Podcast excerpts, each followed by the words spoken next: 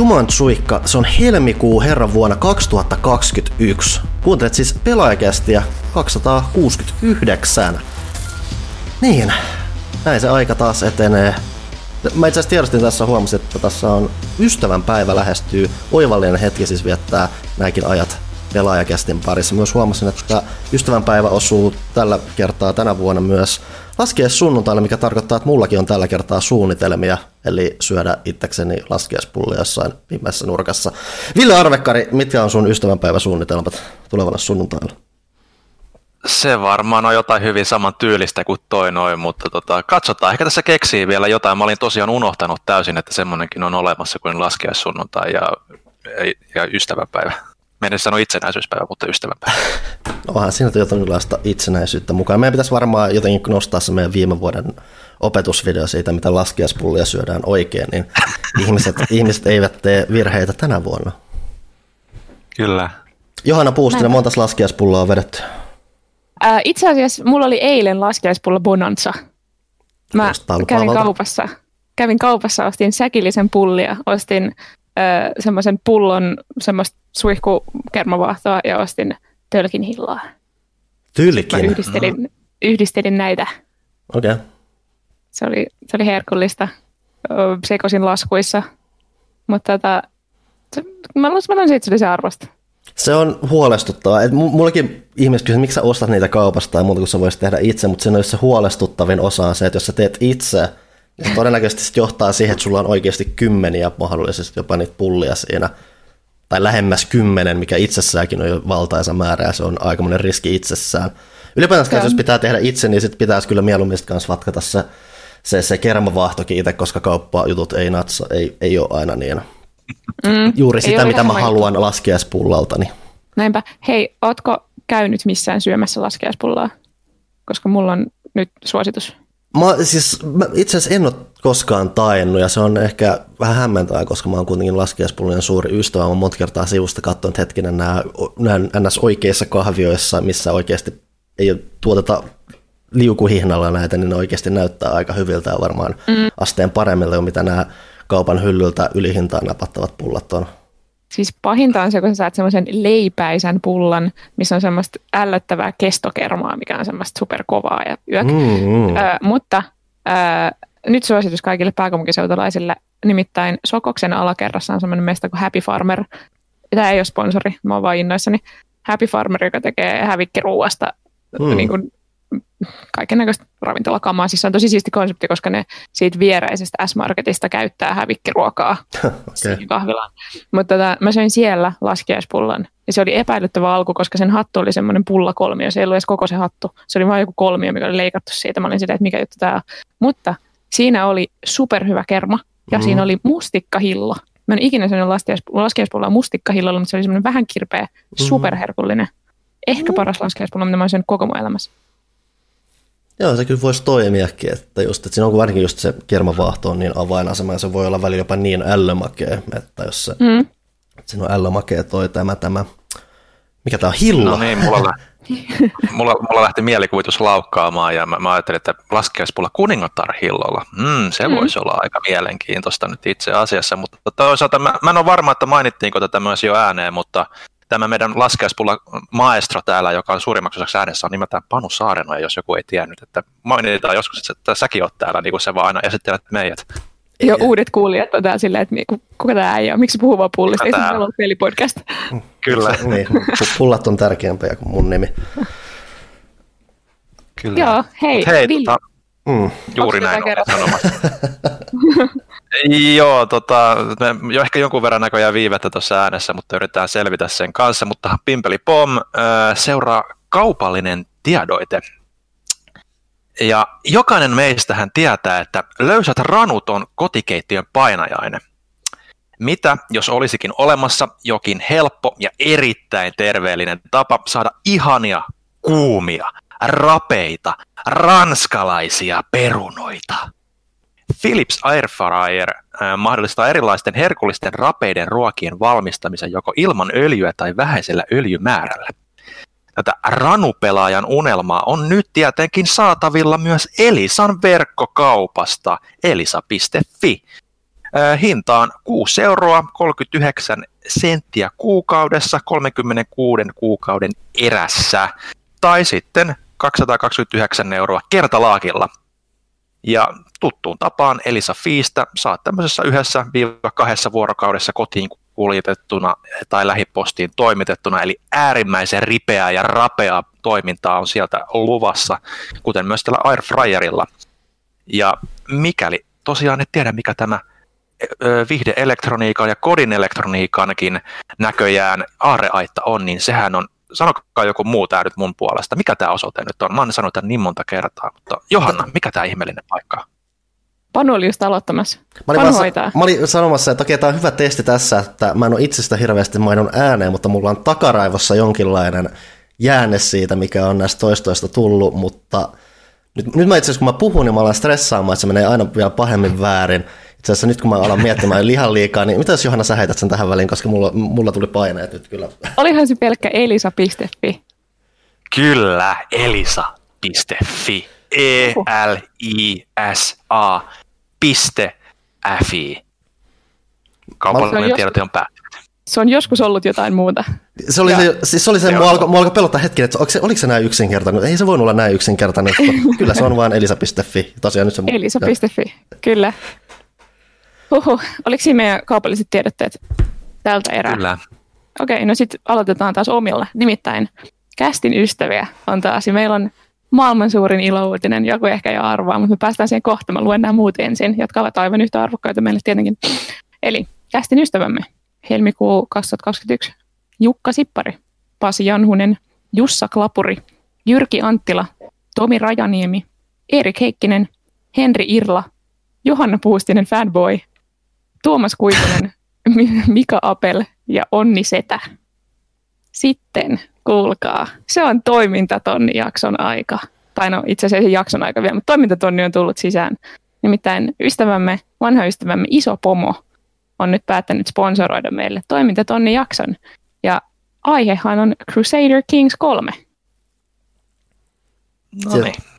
Sitten on tainnutkin jotain, jotain vihjepuheella, tai siis idea on tainnut olla ilmoilla jo aiemminkin ja nyt se on ihan toteutumassa sitten. Näinpä. Äh, superihanaa. Kiitos. Mä ainakin itse olen halunnut ostaa tämän pelin, mutta en ole viittinyt, koska pelkään, että se syö mun elämäni. Äh, joten nyt pääsen sen ihan luvalla tekemään työajalla firman piikkiin, mikä on mahtavaa. Eli tarkoitus on se, että me pelataan kaikki Crusader Kings 3 ja sitten kerrotaan vähän meidän kuningaskuntiemme edesottamuksista. Sen lisäksi vähän varmaan puhutaan siitä, mulle se on esimerkiksi ensimmäinen Crusader Kings, joten mm-hmm. pääsemme puhumaan sit siitä, että mikä, millainen kokemus se oli. Mutta kuten kaikki tietää, kaikki vanhat kuulijat, Janne Pyykkönen hän on meidän ö, suurin avustajien suurin Crusader Kings asiantuntija, veteraani, tarinankertoja ja tänään aamulla hän on lupautunut myös mukaan tähän toimintatonnijaksoon. Että laitetaan nice. tapahtumaan. Kyllä, ja tämä jaksohan tosiaan tulee kaikkien kuultavaksi, ei ainoastaan ison pomon niin ku, kuunneltavaksi, eli, eli, tai edes niin kuin pelkästään niin kuin, öö, niin kuin tukijoiden kuuleksi. Kuten kaikki toimintatonnijaksot, ne tulee ihan sitten, kun se saadaan ilmoille, niin sama tuttuun tapaan pelaajafiihin, Spotifyhin ja kuplaan ja missä kaikkea me nyt ollaankaan. Sitten. Eikä se ole pois perusaikataulusta, vaan se on ylimääräinen jakso. Joo. Joo, juurikin näin. Aikataulu en osaa vielä antaa. Täytyy varmaan hoitaa tämä tuleva maaliskuun lehti ensin painoa, mutta katsellaan sitten vaikka ensi kuun puolella.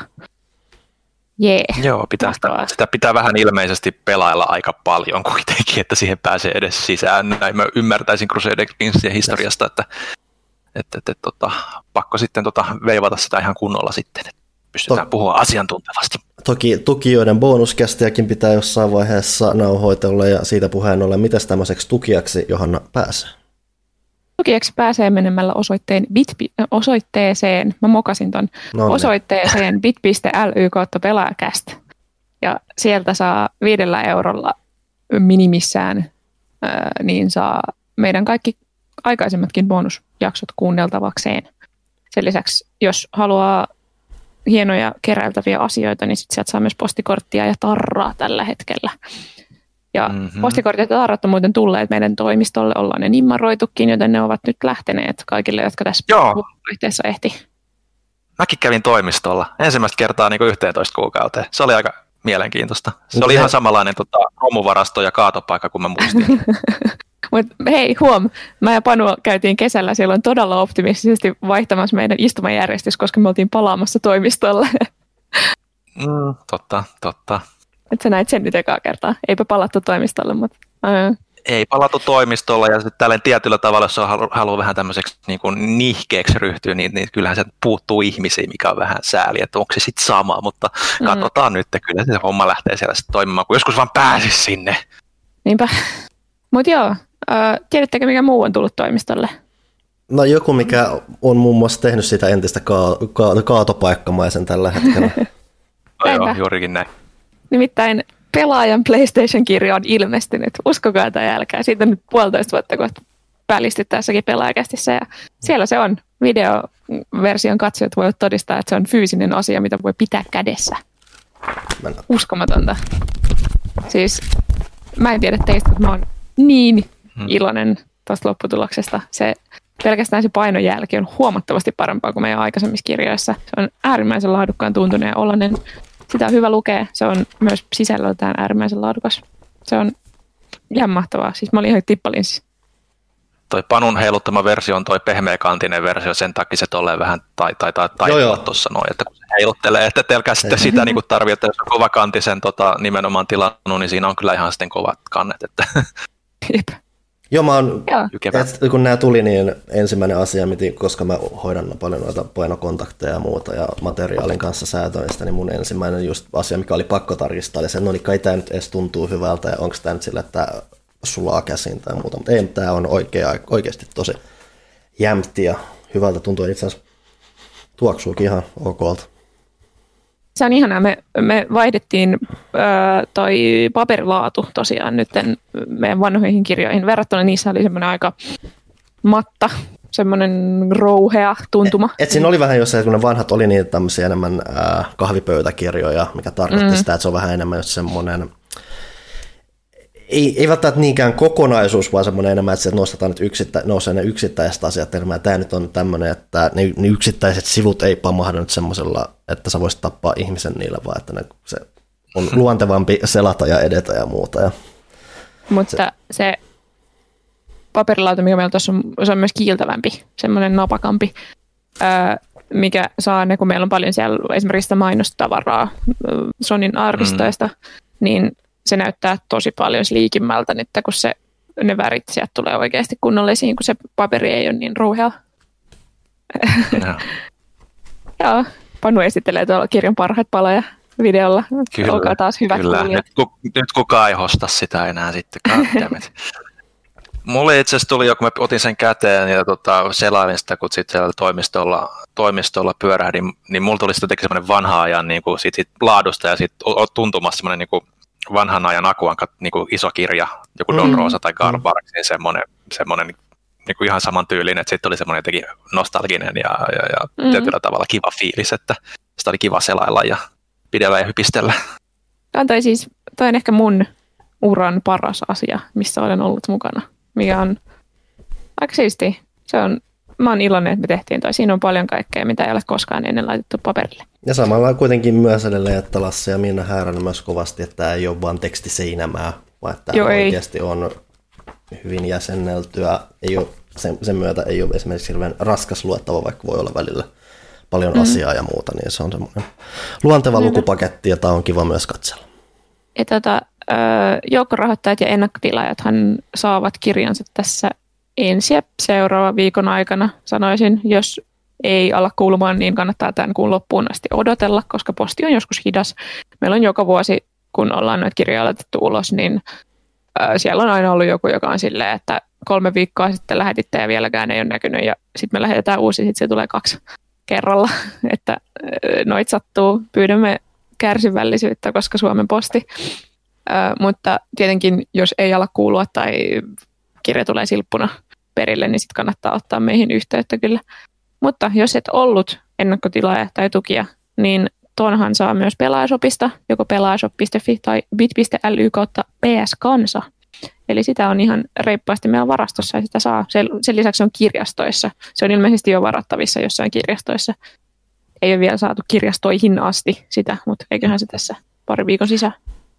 Mutta jos joku nyt ei ole sattumaisin kuullutkaan ikinä PlayStation kanssa, kuinka pleikkari valloitti Suomen kirjasta, niin Johanna, kerropa tuommoiset pienet niin kuin pointerit, että mit, mitä sieltä kannattaa ehkä niin kuin löytää, tai, tai mitä sieltä voi löytää ja miksi se kannattaa lukea? Me siis lähdettiin ö, ideoimaan tuota Suomen pleikkarin kanssa jossain vaiheessa mm, puolisentoista vuotta sitten. Haluttiin kertoa se tarina siitä, minkä takia Suomi on niin kuin kirjan nimi sanoo, niin PlayStation kansaa. Pleikkarillahan on ollut aina valtava siis markkinasiivu täällä konsolimarkkinoilta. Ja me ollaan oltu niin kuin jopa kansainvälisellä tasolla niin pleikkarille tosi tärkeä maa ja saatu semmoista erikoiskohtelua, että meillä on paljon siis lokalisoitu pelejä tosi varhaisessa vaiheessa suomeksi esimerkiksi. Ja meillä on ollut hyvin erikoinen markkina siinä, että, että esimerkiksi perhepelit ja lastenpelit ja tuollaiset on myynyt niin kuin häkä, siis niin kuin uskomattomia määriä. Sillä on, sillä on myös syynsä, miksi suomalaisia SingStar-julkaisuja on yksinomaan mm. miljoona 101 kappaletta. Ja me haluttiin kertoa kaikki nämä tarinat ja lähteä puhumaan niille ihmisille, jotka on ollut mukana tekemässä tota, koska pleikkari tuli sille aika kylmiltään kuitenkin Suomeenkin. Ja konsolimarkkina ja niin kuin peliala näytti muutenkin tosi erilaiselta silloin, että konsoleet myytiin, tiettäkö, leluosastoilla lastenleluina, ja sitten siitä piti lähteä tekemään koko perheen viihdettä, mikä ei ollut kauhean yksinkertainen homma, ja pelkästään tuon selvittäminen ja noi tarinat sen takana oli tosi mielenkiintoisia sitten, kun päästiin niistä puhumaan jälleen myyjien ja, ja niiden veteraanien kanssa, jotka on ollut tuomassa pleikkariin mukaan. Ja sitten se tekeminen oli myös hyvin erinäköistä. Silloin Suomessa oli hyvin, hyvin mielenkiintoista esimerkiksi mainontaa, mikä mikä ei välttämättä todellakaan menisi tänä päivänä enää läpi. Niin napattiin sieltäkin niitä helmiä ja sitten myös ker- haluttiin kertoa se murrostarina, koska nykyään me ollaan, tai niin kuin yleensäkin, se brändi on hyvin yhtenäinen ja se tapa, millä mainontaa tehdään, on hyvin kansainvälinen. Niin mitä, mitä tapahtui 90-luvun ja tämän päivän välissä? Se on kaikki laitettu nyt kirjan kansiin ja siellä on siis tosi paljon haastattelua ja tosi paljon just sellaista arkistokamaa, mitä ei olla nähty kuin joskus jonkun lehden sivuilla ehkä. Ja sitten on unohtuneet sinne, mutta siellä on ihan, ihan mahtavia niin kuin mainoshelmiäkin. Esimerkiksi mä itse tykkään viestinnästä ja mainonnasta ja PRstä, niin toi oli mulle varsinkin tosi mielenkiintoinen projekti. Ja sitten siellä on myös ihan rehellistä nostalgiaa, puhutaan pleikkarin parhaista peleistä ja vähän muistellaan ihan niitä laitteita itsessään. No, taustatuksena kanssa ylipäätänsä tuommoista vähän kansainvälisempää historiaa kanssa, että mm. mi- mihin väliin pleikkari tuli ja mitä, mitä siellä on tapahtunut mikäkin konsolin kohdalla ihan noin niin kuin maailmallakin. Mm. Mikä on myös Joo, osittain se... heijastunut myös sitten tänne Suomeen asti. Näinpä. On se, siis suosittelen kaikille, jotka on kiinnostuneita suomalaiset pelialasta varsinkin, mutta siis muutenkin peleistä. Se on tarina peleistä. Se on nimenomaan tarina tällä kertaa. Ennen me ollaan tehty siis artikkeli kokoelmia hmm. kirjoina, niin toi on tarina, toi on koheesi tarina siitä, mitä pleikkari oli joskus ja mitä se on tänään. Ja se on tosi siisti tarina. Se ei ollut kauhean lyhyt selitys. Ei, se, on no, niin. se on ihan hyvä, että, se on ihan hyvä että, että, että, kuitenkin on aika oleellinen asia. Ja mikä se osoite nyt olikaan? Mono ja bit.ly kautta jotain? PS-kansa. PS-kansa, no niin, sieltä Kyllä. sitten. Kaikki pienellä. Tila. Kyllä. Joo, semmoinen on siis tapahtunut. Mitäs muuta meillä tapahtuu? He, aivan. Eikö toi ollut viime... Ei se kyllä ollut. Joo, helmikuun ollut. Me puhuttiin, me puhuttiin siitä tota, Jasonin kanssa siitä erikoisartikkeleista, mutta, mutta ei me muuta oikein taidettu käydäkään läpi. Joo, eli helmikuun lehti on siis myös kaupoissa. Siellä on kaikkea siistiä. Panu, haluatko kertoa että mä koko ajan äänessä? Öö, no tuossa avasin muussa. Just Dance on arvosteltu pelaajassa ensimmäistä kertaa sitten vuoden... Öö. 2017. Mikä tosin ehkä kertoo enemmän tästä alkuvuodesta noin muuten kuin... on siellä muutakin. Siellä on onneksi muuten muun muassa Hitman 3 tsekattuna siellä ja kuten puhuttiin myös viime kästissä, Jason teki ison parikin isoa musiikkiartikkelia, yksi katsastaa näiden muovi-rokkipelien tuommoista yleistä taivalta, että hei, miten, milloin ne tuli, miten ne tuli ja miten ne katosi. Ja se varsinainen isompi Showstopper, Showstealeri toki on sitten tämä isompi artikkeli, missä käsitellään siis suomalaisia pelisäveltäjiä, mikä se on pari, mun mielestä parillakin tapaa tosi siisti juttu. Yksi on esimerkiksi se, että moni ei välttämättä edes tiedosta, että Suomesta tulee, on tullut kansainvälisesti aika, aika tunnettuihinkin peleihin on tullut musiikkia, muun muassa viimeisimpänä just vaikkapa Fall Guys, jolla on suomalaisia säveltäjiä, mitä kaikki eivät välttämättä tiennyt. Ja kun Jason on myös noita musiikki-ihmisiä, niin siinä oikeasti myös mennään vähän tuohon musiikin tekemiseen prosesseihin aika hyvin, mutta silleen kanssa aika viihteellisessä muodossa, että ihan kevyesti käydään läpi. Tai tällainen ymmärrettävästi, lähe, lähestyttävästi käydään läpi vähän, että miten, miten nämä ihmiset työskentelee ja millaisissa mm. sulla kun, se lehti, sulla kun se lehti käsissä siinä, niin luettelepas ketäs kaikki siihen haastateltiin, että siellä oli ainakin Petri Alankoa ja Joo, Jukio Kalliota ja Juonas Turneria ja tässähän nämä nyt oli. Ari Pulkkista, joka muun muassa tosiaan Trainia ja Angry Birdsia tehnyt ja ää, Mikko Tarmia löytyy myös, joka siis on näitä Frictional Gamesin kauhupelejä oppista tehnyt, että ää, ää, amnesia ja tällaista.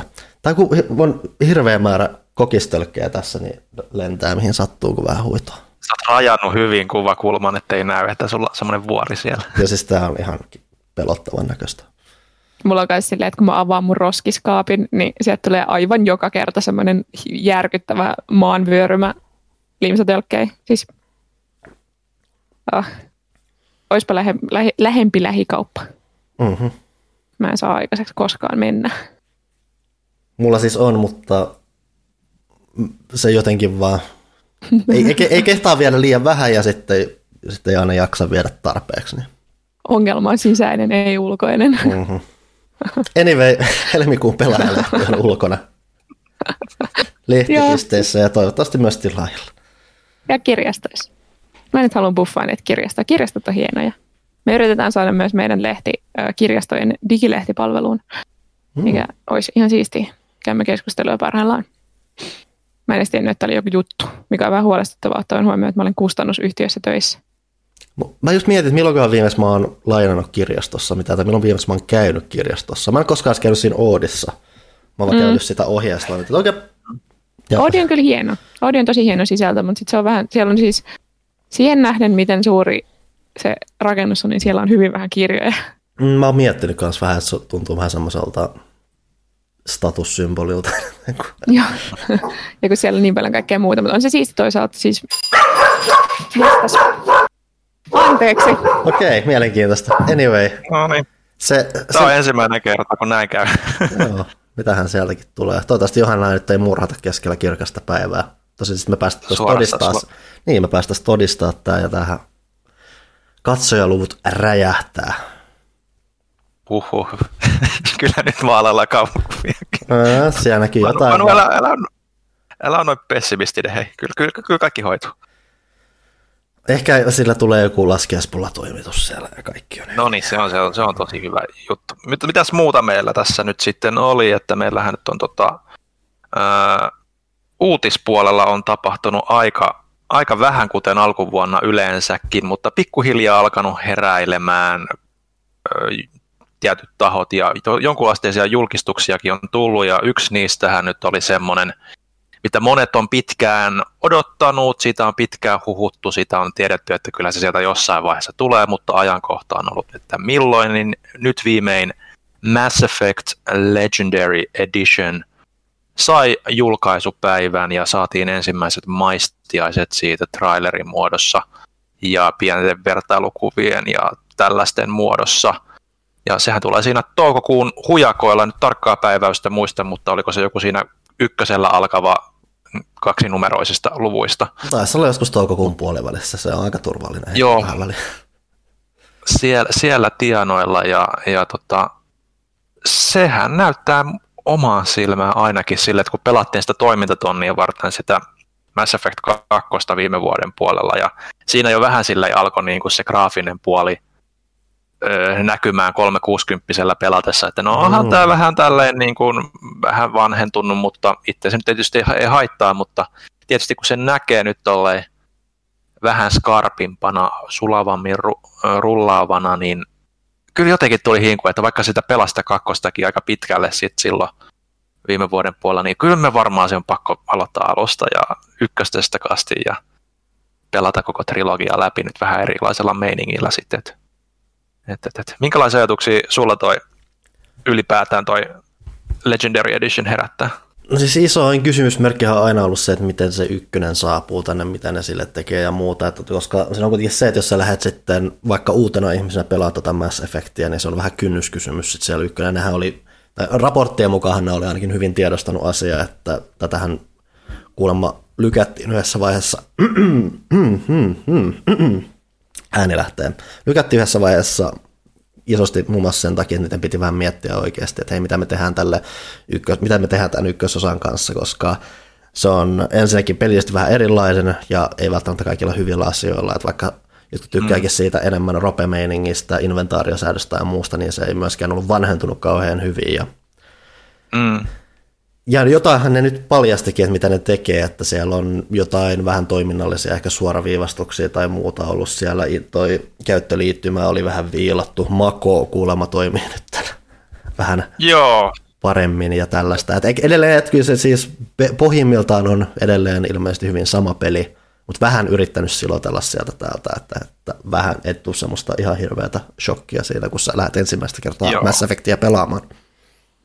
Joo, mä itse asiassa tota, juttelin tai, tai katsoin tota, ö, lähetyksen tota, näitä tämmöisiä pressi, pressilähetyksiä, että missä vähän niin kuin te kehittäjät kertoi, mulla nyt ei ollut niin kuin puheyhteyttä sinne, mutta sinne sai kirjoitella kysymyksiä ja sieltä vastailtiin sitten niihin, mihin vastailtiin, niin me tota, tota, tämän Legendary Editionin projektiohjaajan Mac Waltersin kanssa tuottaja Crystal McCordy ja sitten toi ympäristö- ja hahmosuunnittelija Kevin Meek, niin tota, siellä ne, ne, aika pitkälti niin kuin tota, just sanoit, että se suurin työ, mikä tuossa on mennyt tässä projektissa, on mennyt nimenomaan siihen ykköseen ehkä enemmänkin, että, että vaikka niin kuin toki kakkosta ja kolmostakin on niin kuin viilailtu jonkun verran graafisesti tietysti, mutta tota, niin, niin kyllä suurin osa on niin kuin ollut siinä ykkösen ö, saattamisessa vähän samalle linjalle niin kuin kakkosen ja kolmosen kanssa. Se on edelleen sama peli, mutta mm. just se, että, että toiminta, toiminta on vähän pyritty niin kuin helpottamaan ja sujuvoittamaan siis sille, sille että se on, se, siinä ei ole sitä alkuperäisen roolipelimäistä kankeutta. Että et siellä on niinku just ei-messistit ja, ja, ja streffatessa niinku parempi lukitus ja tällaista näin, että, että, pysyy, pysyy suht hyvänä se toiminta, mutta just sitten, että kaikki lataustauot on niinku pienentynyt niinku mm. Minuutista minuutista sitten johonkin 15 sekuntia tai sitten sen mittaiseksi, kun se hissikeskustelu, legendaariset hissikeskustelut Mass Effect 1, niin ne on just sit sen mittaisia, tai sit nekin voi halutessaan sitten skipata, että pääsee sitten nopeammin paikasta toiseen, että, että siellä oli ihan, ihan hyvä kontrastiero, kun ne laittoi ne vierekkäin, vaan alkuperäisen tota, hissin, hissilatauksen ja sitten uuden, niin tota, siellä se Shepardio juoksenteli Citadelissa ympäriinsä jo aika kauan ennen kuin se, tota, se lataus oli tuossa alkuperäisessä niin kuin edes tehty. Tätä niin se oli ihan mielenkiintoinen mä katosin äsken hetkeksi, koska mulle tuli ö, ilmastoinnin suodattimen vaihtaja. Mulla oli lähetetty tästä joku kirje, mutta mä olin unohtanut tämän täydellisesti. Ö, mutta se on hoidettu nyt. Puhutaan Mass Effectista ilmeisesti, tai siis puhutaan. Mm-hmm. Mä en tiedä Joo. mainitsiko joku tämän jo, mutta siis toi tuli tosi tarpeeseen, tai tulee tosi tarpeeseen, tarpeeseen toi ykkösen uusinta, koska sehän on pelikelvoton tällä hetkellä PCllä. Niin sitä mä en Joo, mm. siis siinä on siinä Origin-versiossa se käyttää jotain sellaista valaistustandardia, mikä ei vaan niin kuin ole mahdollinen enää. Joten kun menee sinne viimeiselle planeetalle, missä tapahtuu kaikki loppumähinät, niin kaikki objektit, kaikki liikkuvat objektit on mustia semmoisia palikoita. Ja jos sen haluaa saada toimimaan, niin sieltä pitää erikseen käydä laittamassa jostain filusta ambient lighting pois päältä, jolloin ne ukkelit kyllä näkyy, mutta kaikki tunnelmavalaistus on pois päältä, se on vaan flätti se koko maailma. Ja se ainakin mm. omaan kokemukseeni hieman vaikutti, että se niin kun planeetta oli semmoinen muovinen lelupaikka sitten. Joo, tota, se on kuulostaa, ihan aika, kuulostaa aika karselta. Joo, ja ylipäätään ne, niin kuin, mun mielestä ne ei julkaissut niitä pelikuvapätkiä, mitä me nähtiin niin kuin vielä livenä tai siis niin kuin nettiin, mutta tota, ne mitä me nähtiin, niin just se, että, että kaikki assetithan niin kuin on periaatteessa kai niin kuin käsittääkseni jaettu pelien suhteen, että, että kaikki niin kuin, mm, Citadelin ja tämmöiset niin, hahmomallit. Ja hahmomallit. Joo, toki niissä näkyy sitten se, niin kuin se ajallinen kehityshahmoissa tietysti, että, että, että, että jos tulee jotain naarmuja tai ikääntymistä tietysti niin kuin hahmoihin niin kuin tarinan puitteissa, niin ne näkyy tietysti, mutta just se, että se fanien Mass Effect 3 äänestämä Nice Shepardi luukki, mm. niin se on nyt tuota defaultti luukki niin kuin ensimmäisestä osasta asti, mitä ei niin kuin aiemmin ollut.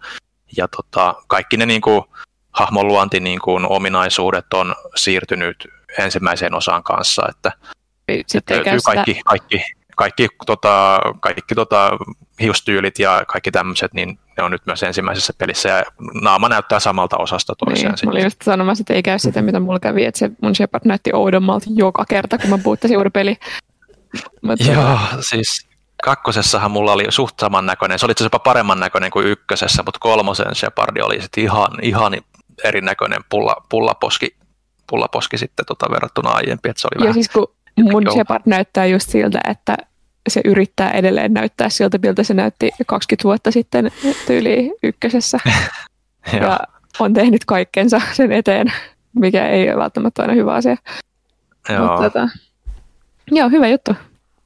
Joo, että, että esimerkiksi niin kuin just joku Ashley ja Kaida, niin mun mielestä ne oli vähän erinäköisiä mm. myös niin kuin ykkösessä kuin ne oli kolmosessa esimerkiksi, niin, mm. niin, niin ne nyt on enemmän vähän sit samalla linjalla. Mun mielestä ne oli, mitä ne nyt jotain ohimenne niitä, niitäkin vilautti siinä. Sehän oli Mass aikoina aika huvittavaa just se, että alienit näytti parhaimmillaan aivan huikealta. Tai ylipäätänsä pelien ongelma on vähän se, että heti kun luodaan jotain peliä varten, niin ne näyttää parhaimmillaan tosi mahtavilta, mutta sitten kun sun pitää tukea ihmisiä sinne, niin on heti, että Joo, siinä on joku, joku hämmentävä vaikeus kyllä, että ei saa niitä toimimaan, mutta Mass Effectissa alienit on aina ollut supernäyttäviä kyllä. Mm.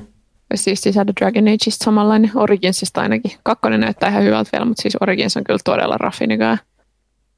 Pelasin sen niin. muutama vuosi sitten, niin latasin jonkun HD-tekstuuripaketin sitten jostain, ja se vähän auttoi, mutta on se kyllä, on se kyllä kauhea. Joo.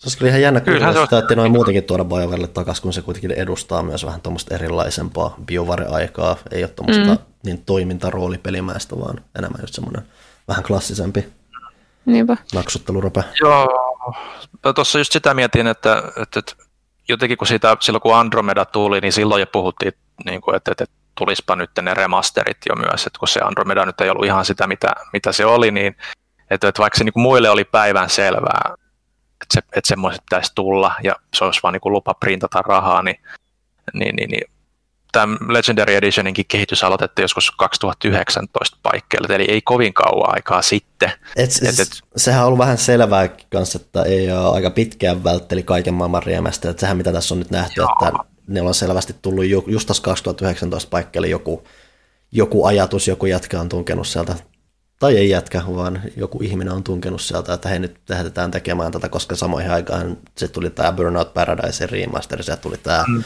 Hot Pursuit remaster, että niitä on yhtäkkiä alkanut tulemaan. Mm. Että siellä on ainakin jonkinlainen tällä niin sanottu pipeline nyt luotu niille. Joo, että sitten mä mietin just, että, mm, että jonkohan siellä edes käyty keskustelua Dragon Age todennäköisesti on, mutta mikä se sitten se aikataulu sitten sen suhteen, jos semmoinen niin olisi tulossa, niin että jos näin kauan vetvottiin tuonkin kanssa, niin, niin jos se nyt olisi se pipeline sitten, niin ehkä... Koita just päässäni silleen suhteuttaa, että kuinka kohan paljon isompi, tai olisiko se isompi projekti kuin Mass Effect 1. Jotenkin mun on vaikea, siinä on kuitenkin jonkun verran aikaa, kun mä oon viimeksi pelannut sinne, mun on vaikea miettiä, että miten paljon niitä eri ympäristöjä esimerkiksi siinä on. Onhan se niin kuin tosi iso peli. Mm, ja sitten varmaan siinä vähän myös hankaloittaa se, että ne on niin erilaiset pelit myös. Niin kuin mm. siis, niin kuin, niin siis sehän... Siellä ei ole tavallaan samanlainen niin kuin se maailma edes niin kuin kakkosessa mm. ja ykkösessä ja niin poispäin. Näinpä. Kyllä siinä olisi varmaan hommaa. Ja tämäkään ei ole kuitenkaan mikään voivaton muutenkaan, että sehän mikä puhuttiin jo ykkösen teknisistä rajoitteista ja muista, niin yksi, yksi asia, mikä ykkösessä on kanssa, on se, että siitä puuttuu yksi yksi lisäsisältö, yksi laajennusosa, ei kyllä kauhean oleellinen osa sitä, mutta silti puuttuu yksi, koska on lähdekoodit tästä laajennuksesta, ja mikä tämä on joku Pinnacle Station tai mikä tämä oli. Niin, joo, ja, Pinnacle Station, joo. Joo, että toinen, toinen lisäosa, mikä lisättiin, mikä käytännössä toiseen semmoisen avaruusaluksen, missä sä käytät tämmöisiä taisteluhaasteita, läpi, että ei ollut kauhean tarinallinen juttu, ei niin oleellinen. Ja mikä, mistä, mistä puhuu kanssa, että se tähän BioWare ei itse tehnyt, vaan se ulkoistettiin, mikä on sitten johtanut osin varma, siis johtanut osin siihen, että lähdekoodiahan tästä ei ole kunnollisessa muodossa enää saatavilla, että ne mitä ne on löytänyt on korruptoitunut tai sieltä puuttuu asioita tai muuta. Ja, ja se on tapahtunut aika, jonkun aikaa sitten, että kun ykkösmässä julkaistiin PS3 jälkikäteen, niin sehän ei ollut siinäkään enää mukana. Ja sitä hän nyt selitteli kanssa, että, ja että koitettiin katsoa, että pystyykö tätä tekemään, mutta ei, että ei ole niin kuin mitään. Aina toisaalta se olisi pitänyt tehdä uudelleen, ja mikä olisi ollut sitten lisännyt ainakin puoli vuotta lisää kehitystä siihen, ne luo tämmöisen yhden pienen osan siihen peliin uudelleen, mikä ei ollut Joo. aivan väärti.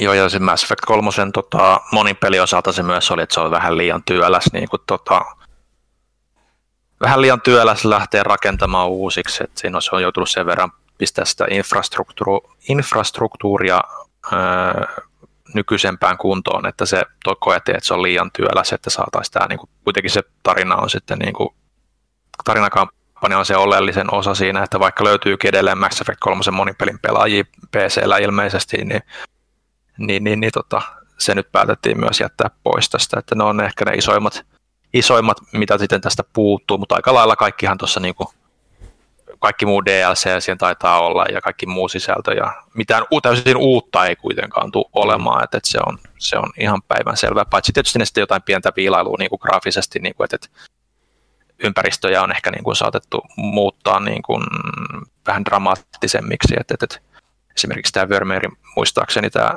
oliko se nyt Vermeer, mitä ne näytti siinä? No kuitenkin, että, että siinä oli semmoinen eteenpäin hyökkäyskohtaus, niin aurinko esimerkiksi oli siirretty eteenpäin, että että se oli ennen sun selän takana, nyt se on sun suoraan sun edessä, että kaikki valaistukset näyttää siistimmältä ja dramaattisemmalta, niin se oli ihan, ihan, ihan kyllä kiva. Niin. Kivan jo, joltain osin se on ehkä mennyt vähän överiksi, että varsinkin jo nämä kuvat, mitä julkaistiin, niin parissa on vähän semmoinen turha intensiivinen lens flare, mikä muutenkin, kun mä katsoin niin niitä kuvia, niin näytti vähän siltä, että se tuntuu, että se efekti on vähän niin kuin kopipastettu vähän eri paikkaan siinä. Mm. Se on just siellä, just siellä alakulmassa hyvin samannäköisenä koko ajan, että mutta se on jännä, miten pienillä tatseilla sit voi tehdä niinku isoja muutoksia tai tuommoisia tunnelmallisia vaikutuksia mm. sitten, että siirrät vaan jotain valaistuksen niin kuin lähdettä, niin fiilis muuttuu ihan kokonaan. Se on ihan mukavaa, että nähdään sitten tuommoisia pieniä, tai tuommoista pientä vaivan näköä, että saadaan vähän uusittua sitä, Et sitä toki, niin, toki muutamia kameroita on myös siirretty silleen, että ei, ei katsota välttämättä Mirandan Peppua niin paljon, mutta mitä mu- varsinkin monet on huomioinut just sen, sen puolustamiseksi just, että, että hei, että ne alkuperäiset butshootit tai otokset oli vähän ehkä noloja, mm. pakotettuja mm. jo niin kuin siinä aikana, kun ne tuli ulos, niin mm. ei, et, et, ei välttämättä jää hirveästi kaipaamaan niitäkään. Niin, no joo, jää, niin mä... sitten voi palata varmaan niiden vanhojen pari. Ja netti on varmasti niin. myös pullollaan sisältöä Mirandan kankuista. Mm. Todellakin on, että, että kyllä se... se tota, Ville tietää. Mä, tiedän, mä tiedän kyllä, joo, mutta siis tuohon pitää nyt noin sanoa, mutta ehkä se oli fraudilainen lipsahdus tai jotain, mutta tota, siis mua aina niin huvitti nimenomaan se, että, että, että aina kun Mirandasta näytettiin niitä kohtauksia alkuperäisessä, niin se jotenkin jäädä silleen, niin kuin, aina puhuu, kuinka kun se on jonkunlainen story, story spoiler, että kun se on niin kuin periaatteessa geeni, mm. niin kuin tai miten se, se on niin luotu täydelliseksi geneettisesti, niin silloin aina nimenomaan hyvä tekosyy näyttää takalistoa. Kattokaa nyt, näin täydellinen se on, niin se vuoda huvitti niin kuin enemmän kuin mitenkään niin kuin mitään muuta. Että, että, että se jotenkin on aina niin kuin jäänyt niin kuin mieleen siitä, että no niin, tämä on se tapa, millä te esittelette, että hahmo on täydellinen. Selvä. Tulee selväksi. Kyllä. Mutta joo, myös, että käyttää edelleen Unreal Engine 3, yrittivät päivittää ne, tai puhuivat neloseen päivittämisestä, mutta se olisi ollut sitten periaatteessa täysin uuden pelin rakentaminen kaikkien osalta. Hmm. Mutta tota, saivat aika hyvin taipumaan Unreal Engine 3 sitten edelleen, että kaikenlaisilla, eh, kaikenlaisilla teknisillä eh, kikkailuilla ja lisätehoilla, mitä nykyään koneesta löytyy, niin pystytään luomaan heijastuksia tämmöisiä paljon, paljon fiksummin. Niin kyllä se niin kuin näyttää siltä, että pakkohan saa nyt pelata niin kuin uudestaan. Että Mass Effect on itselleen, niin kuin jo toimintatonnin jaksossa puhuttiin, niin aika yksi niin kuin sen sukupolven tärkeimpiä pelikokemuksia, vaikka se loppu ehkä nyt olikin vähän, vähän, vähän kyseenalainen, mutta se, mutta se, se paranneltu versio, muokattu versio siitäkin on niin kuin sit ihan, jo vähän parempi sitten, mutta ei täydellinen. Mutta mä vaan niin toivon, että nyt Janne Pyykkönen vihdoin ja viimein pelaa Mass Effect 3 legendaarisen Citadel, Citadel lisäosan, jota hän ei siis ole pelannut ikinä, vaikka on iso Mass Effect-fani, mutta silloin oli se joku tallennukset kadonnut, korruptoitunut, kadonnut tai jotain, joku tämmöinen näin, niin se ei ikinä päässyt sen pariin sitten, kun se, se, se julkaistiin, joten mä toivon, että Janne tarttuu tähän näin ja pääsee vihdoin kokemaan Mass Effectin parhaat hetket Citadelin parissa. Toi on vähän sama kuin, siis Minnahan panttas Dragon Age Inquisitionin sen Trespasser DLCn pelaamista niin vuosia. Mä en itse asiassa mm. ihan varma, että onko se vieläkään pelannut sitä. Vaikka se on Kyllä just, se mun mielestä pelaa Joo, koska se niinku pistää sen tarinan pakettiin. Sulla ei ole mitään hajua, mitä siinä on tapahtunut, jos et sä pelaa sitä. Sitten se vaan panttaa ja panttaa. Kyllä mä se joskus. Ei, pelaa se nyt. Siis tietenkin on douchebag äh, movie alun perinkin laittaa se sinne DLC, mm. mutta pelaa se. Jestas. Joo, mulla on vähän se, että Dragon Age Inquisition, kun sai läpi, niin oli että God, niin kuin thank God, että tämä on niin kuin ohi, että sitten siellä rupesi pyörimään se Trespasserin niin kuin, tota, niin kuin joku, joku ilmoitus että ei, nope, kyllä tämä oli tässä, en, tarvi, en koske tähän peliin enää ikinä, vaikka olisi mitään, että ei se niin hyvä ollut sitten omasta mielestä, että, että, että et olisi jaksanut todellakaan vielä lisää sitä veivata, eikä, eikä ole kyllä tarvetta nyt, vaikka, vaikka mä katson jostain YouTubesta sitten, jos se oleelliset juon jutut sitten, kun se Dragon Age 4 tulee sitten. Mä pelasin kakkosen aikoinaan läpi ja se riitti mulle. No, mä en tekisi mun johtopäätöksiä Dragon Age 2 perusteella. Ei, mutta siis, ei, ei siis, se, siis olen katsonut ylipäätänsä, että miltä ne Inquisitorit ja muut näyttää, se ei vaan näytä yhtään semmoiselta, mikä viehättäisi mua millään muotoa. Mm. Mm. Mm. Ymmärrän. Tulispa nelonen ja harmi, että se ei tule tänäkään vuonna. Mä aion perään kuuluttaa sen perään jokaisessa jaksossa, kun se tulee. Mitäs on sitten ihan hirveätä sontaa? Se, niin oli Dragon Age 2, mä siltä tykkäsin siitä. Mä, mä oon, tää on niinku Harry Potter, vähän niin kuin, että mä oon niin syvällä, että sieltä voi tulla ihan mitä tahansa, ja mä oon silleen, että äh, mä oon tyytyväinen, ainakin tuli jotain. Nimi on laatikossa, kyllä tässä, kyllä. Niin. Pelaamatta paras. Joo. Mitä joo. muuta maailmalla on tapahtunut?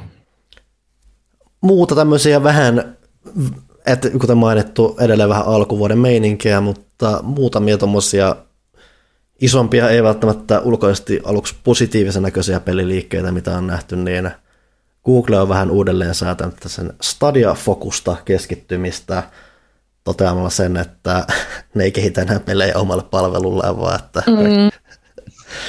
luottaa siihen, että ne, ne keskenään mitä ne tekee on se, että ne yrittää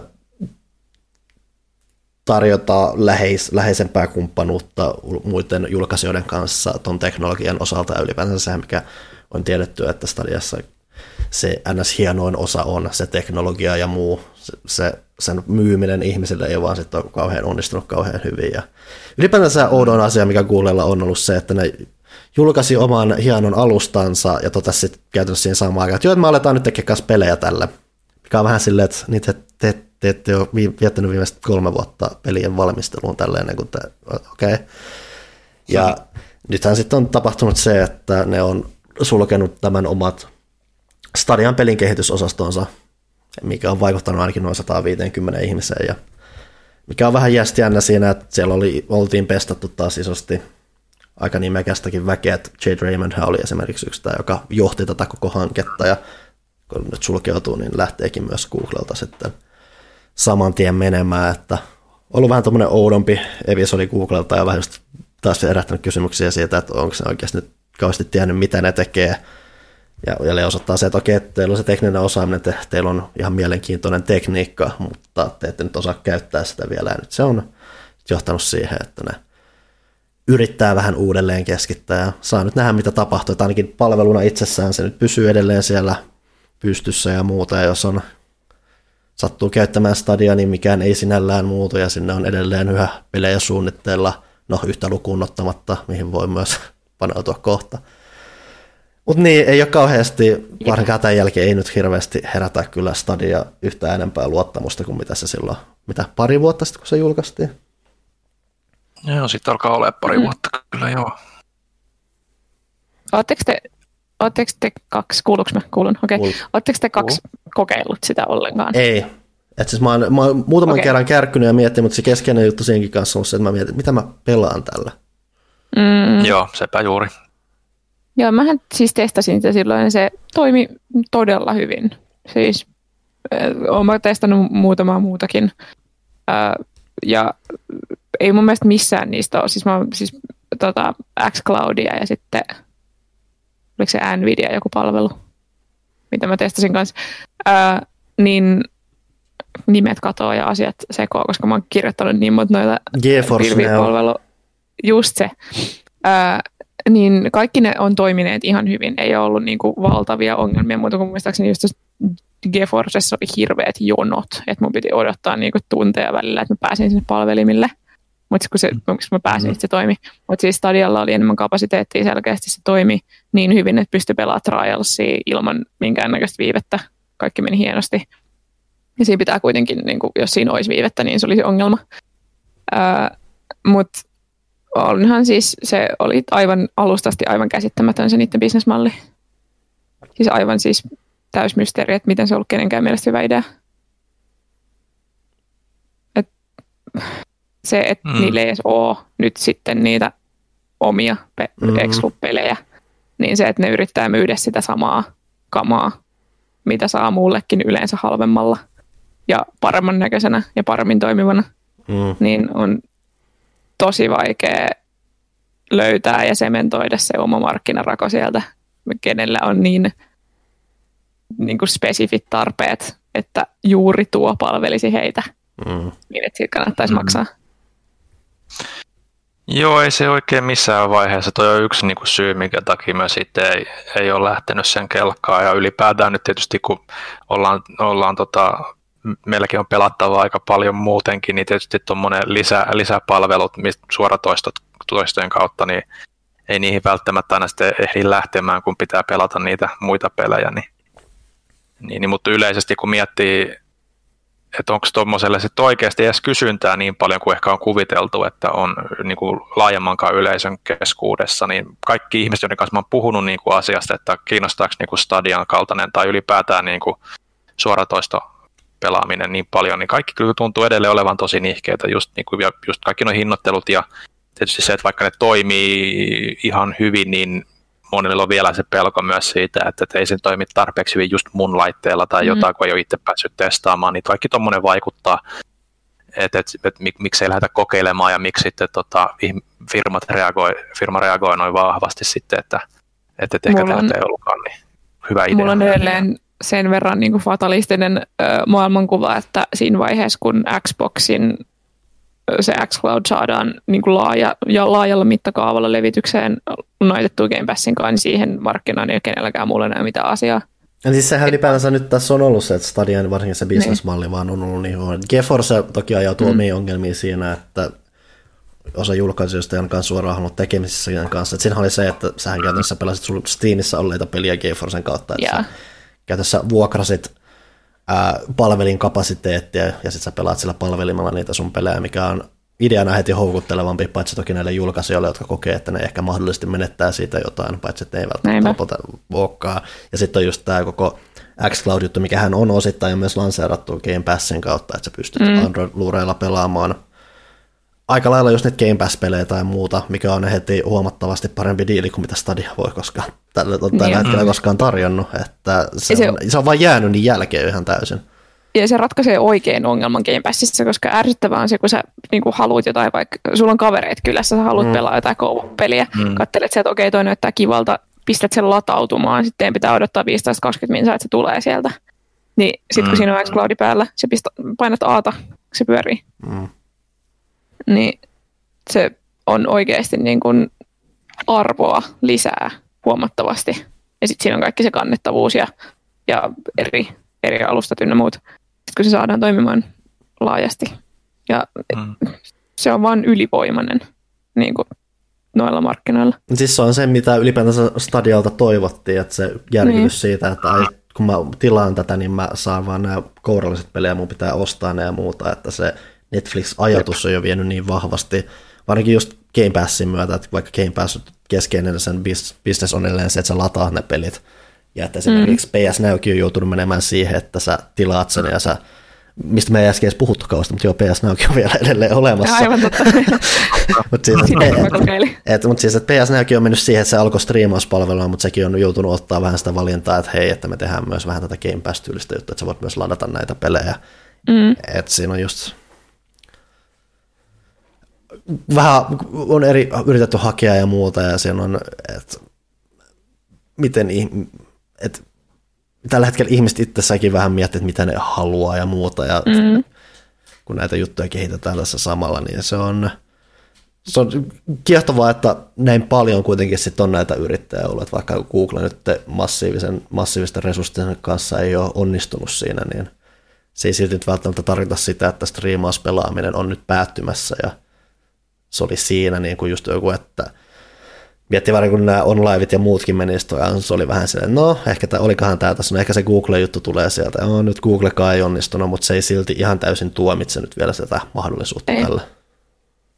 Hei, miten meni toinen tota, ulkopuolista studioiden kultivoiminen stadialla? Täydellinen hiljaisuus. Niin, tämä juttu, että mitä tässä nyt vielä viikon sisällä tapahtuu, että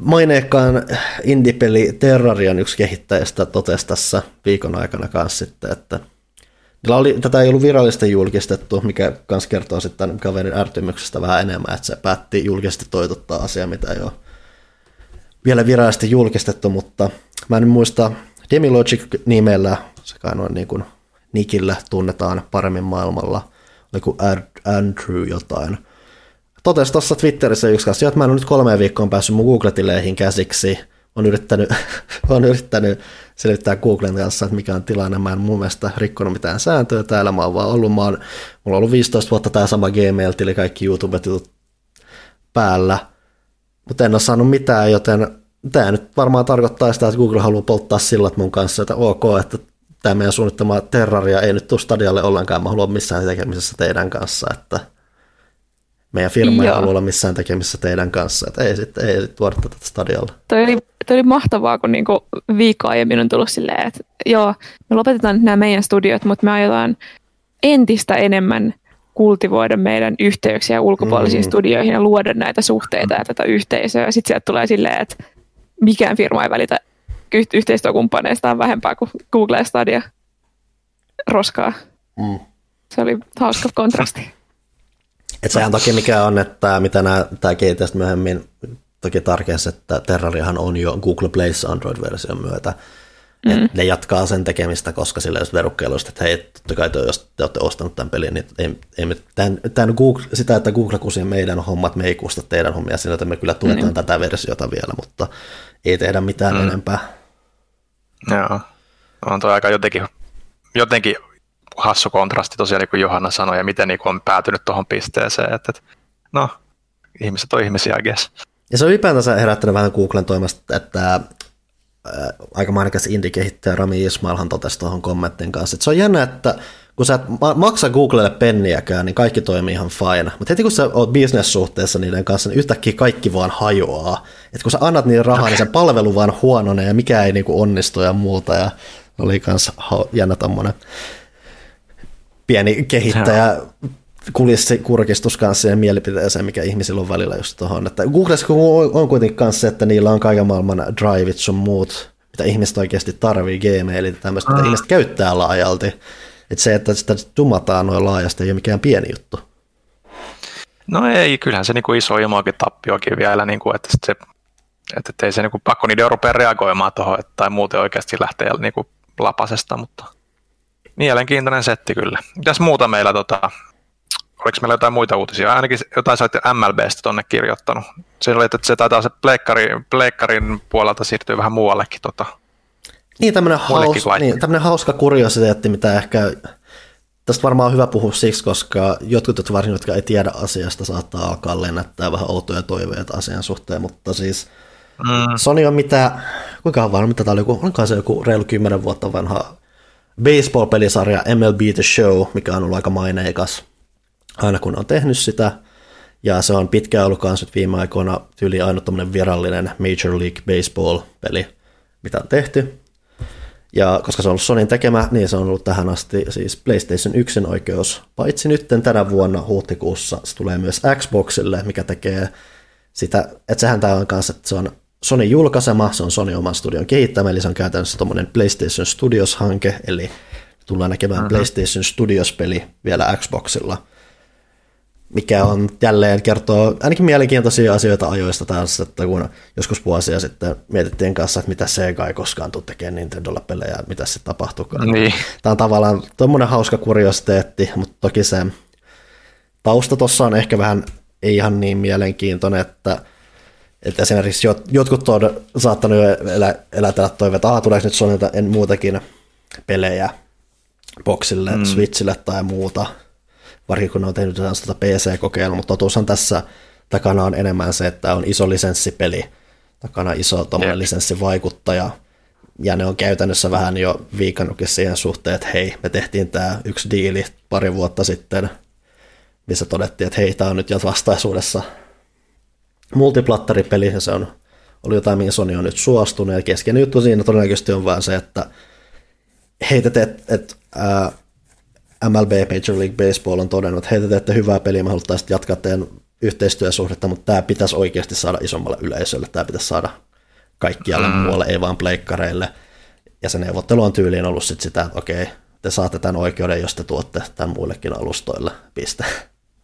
Mm, ja, lop- joo, kyllä. ja, lopulta, ja lopulta sille, jos Sony, sekin on, ei se Sonilla on varmaan hirveästi menetettävä, tuo on hyvin, ensinnäkin hyvin Amerikka-keskeinen, ehkä vähän kans, no Japanissa, mä en tiedä miten Japanissa tämä sarja myy, baseball on kyllä iso juttu siellä, mutta sitten sielläkin on taas edelleen se, että no pleikkari on ylipäätänsä isompi Japanissa kuin Xboxi ja muuta, että ei ole niin massiivinen riski ainakaan Sonylle tai muuta, mutta se on ainakin myös semmoinen jos ei muuta, niin sitä kanssa pääsee tutustumaan kanssa kilpailijansa näihin järjestelmiä, että mitä on tehdä peliä mm. muuallekin, ja se tuo vähän semmoista laajalaista katse, katselukulmaa tuohon ja muuta, että pohjimmiltaan varmaan ihan mielenkiintoinen hanke niillekin tehdä lopulta tämmöistä, että se on ehkä että isoin vahinko tulee johonkin kilpeen siitä, imako-kilpeen siitä, että voi ei, meillä on Xbox-pelit tai muuta, mutta se tänä, se tänä päivänä ei lopulta merkitse yhtään mitään, niin Hyvin, Joo, hyvin, hyvin vahvasti bisnesliike, jos, joka historian myötä on lähinnä tosi hauska kuriositeetti. Joo, se on aika pitkälti sama kuin tota EA, e, jos EA tekisi yhdelle laitteelle ainoastaan jotain NR ja sitten sieltä NR to, mm. tota, organisaationa ärähtää, että ei, ei, kyllä tämä nyt pitää saada useammalle laitteelle. Että, että aika pitkälti se tausta, mutta sitten mä rupesin miettimään, että eikö MLB, mä en nyt ihan niin muista hirveästi taustoja, mutta eikö MLB ollut hyvin pitkät, sitä, onko tämä Euroopassa julkaistu useana vuotena ollenkaan, onko julkaistaanko sitä vieläkään? Kyllä sitä vähintään digitaalisena varmaan tulee, että mä muistelisin, että tästäkin saattoi olla, kun tämä julkistettiin, niin siellä luki eurohinnat ja kaikki, mutta varsinkin silloin, kun fyysisesti julkist tämmöiset jutut painottu, niin eihän sitä varmaan fyysisenä saanut Euroopasta koskaan, että hyvin Amerikka-keskeinen hanke. Joo, sepä. Mutta joo, tämmönen, tämmönen. Mutta hei, tota, mitäs siirrytään vähän eteenpäin tuosta käsikirjoituksesta. Me ollaan myös pelailtu nyt jotain, että vähän niin kuin siirrytään tuosta ajankohtaisesta ajasta meidän omiin viimeaikaisiin peliseikkailuihin. Mä kattelin täällä näin, että Panulla on taas iso lista, joten tehdään nyt silleen, että vuorotellaan tota meidän pelien kanssa, ettei tule ihan niin isoja monologeja, jos ei ole niin kuin välttämättä pelattu samoja pelejä, niin, niin vähän, vähän pysyy mieli virkeämpänä. Panu, olet ainakin pelannut Hitman kolmosta. Kerro vähän, mis, mitäs salamurhailun maailmaan kuuluu tällä hetkellä? World of Assassination, ja ää, mulla on semmoinen jännä suhde tuohon sarjaan ollut, että mä oon ennen tuota kolmosta lähinnä kattonut, kun ihmiset pelaa sitä, että mm. se on, se on ylipäätään se pelin luonne on vähän jännä, kun sä lähdet pelaamaan sitä itsekin. Siinä on, vaikka se on salamurhailupeliä ja suunnittelua, mutta se on yllättävän tuommoinen rentouttava kokemus se kaikki. Että se, mm. kun se on niin, se on vähänpä ylijärjestelmällinen, mikä myötä se, että kun se, se ainakin tuntuu siitä, että se on aina hirveän työläs tietyllä tavalla, mitä itse on seurannut, että kun siellä on niin paljon semmoisia järjestelmäisiä asioita, että mitä voi tehdä ja miten asiat etenee, niin jotenkin itsellä aina on tullut semmoinen ahdistava tunne, että se, miksi mä en ole myös loikannut välttämättä aina Hitmanien pari, vaikka mua kiinnostaa ne. Että... Mä en välttämättä nimenomaan sano sitä työlääksi, vaan koska se on niin järjestelmällinen, tavallaan se melkein välillä jopa pelaa itse itse ja sä vähän niin kuin reagoit, mitä siellä tapahtuu, mutta sillä tosi dynaamisesti kuitenkin. Että siinä on, sä voit tosi, että kun se kesken nyt on se, että sä voit tosi rauhallisesti pelaa sitä, että se ei vaadi mitään, kun esimerkiksi se räiskintä ja muu ei ole mikään osa, se on se osa, että jos sä joudut räiskintätilanteeseen, niin yleensä olet mokannut jotain todella pahasti. Ja se keskeinen osa on mm. enemmän sitä, että sä vaan pyörit siellä menemään, katselet vähän, okei, okay, tuolla jotain tuosta on kanssa voisi tehdä, ja mä ootan, että toi tapahtuu. Että se on todella rauhallista ja sen myötä hämmentävän rentouttavaa, pelattavaa, että sä enemmän kuin kun sä eläydyt siihen mukaan ja vaan meet siinä flowssa, mikä siellä on, ja sun keskeinen tie on enemmän löytää se flow siellä ja sitten mennä sen mukaan. Ja siinä, siinä tapauksessa toimii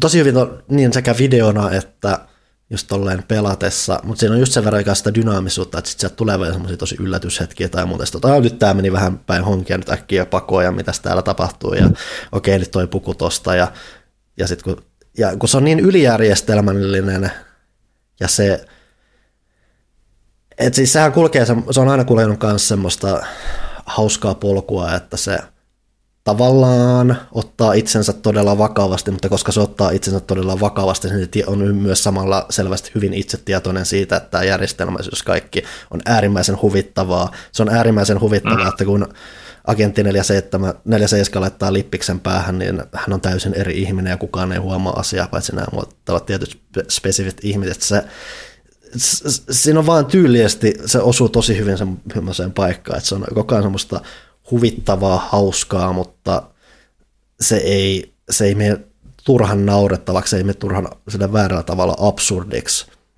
Sen kautta kaikki, mm. nämä, kaikki nämä osat ovat silleen, että se on tosi hauska eläytyä, sitä on tosi hauska elää sitä maailmaa. Ja välillä, kun sitä pelaa ja teet niitä tavoitteita, niin sitä ei aina mieti sille, että okei, tämä on mun tavoite, mitä mä teen. Että se on, et, et varsinkin kun sä teet näitä tarinatehtäviä alusta ja muuta, niin se, se on paljon vain sitä, että sä elät siinä mukana – ja sitten myöhemmin, mm. myöhemmin sen on sitten se, että okei, miten paljon mä voin hyödyntää tätä dynaamisuutta ja mitä muuta erilaisia asioita mä löydän. Ja sitä kautta se on, yllät, se on yllättävän monipuolinen pelata. Se sopii hyvin erilaisiin tilanteisiin, hyvin tämmöiseen, että, että okei, mä haen tämmöistä, että vaikka sä hakisit vähän erilaista fiilistä eri päivinä, niin Hitmanin pelaaminen voi sopia sulle tosi hyvin ja muuta. Ja Varsinkin kun mä oon katsonut pelkästään paljon niitä videoita, niin tämän hyppääminen tuntuu myös tosi luonnollisesti siitä, että mä pääsin, että et kaikki järjestelmät on, on just silleen sopivan luontevia, ja ne ei, just, ne ei yritä olla liian realista tai muuta, että kaikki ovet sun muut aukeaa sillä, että sä katsot niitä käytännössä, ne menee auki ja muuta. Että se on just se tietynlainen, tietynlainen suhtautuminen järjestelmän mekanisuuteen, mikä on tavallaan könkkö, mutta se val, ne, siinä on, siinä on tietynlainen kauneus, mitä ne on löytänyt, ja ne on Varsinkin tuossa kolmesessa aika hyvin kanssa sitten maksimoinut sen käyttöä ja muuta. Ja senkin kautta, että sit, siinähän on tarinaa ja taustalla ja muuta, mutta sitäkin kerrotaan niin sivussa tai muussa ja se kaikki kentät on niin oma semmoinen,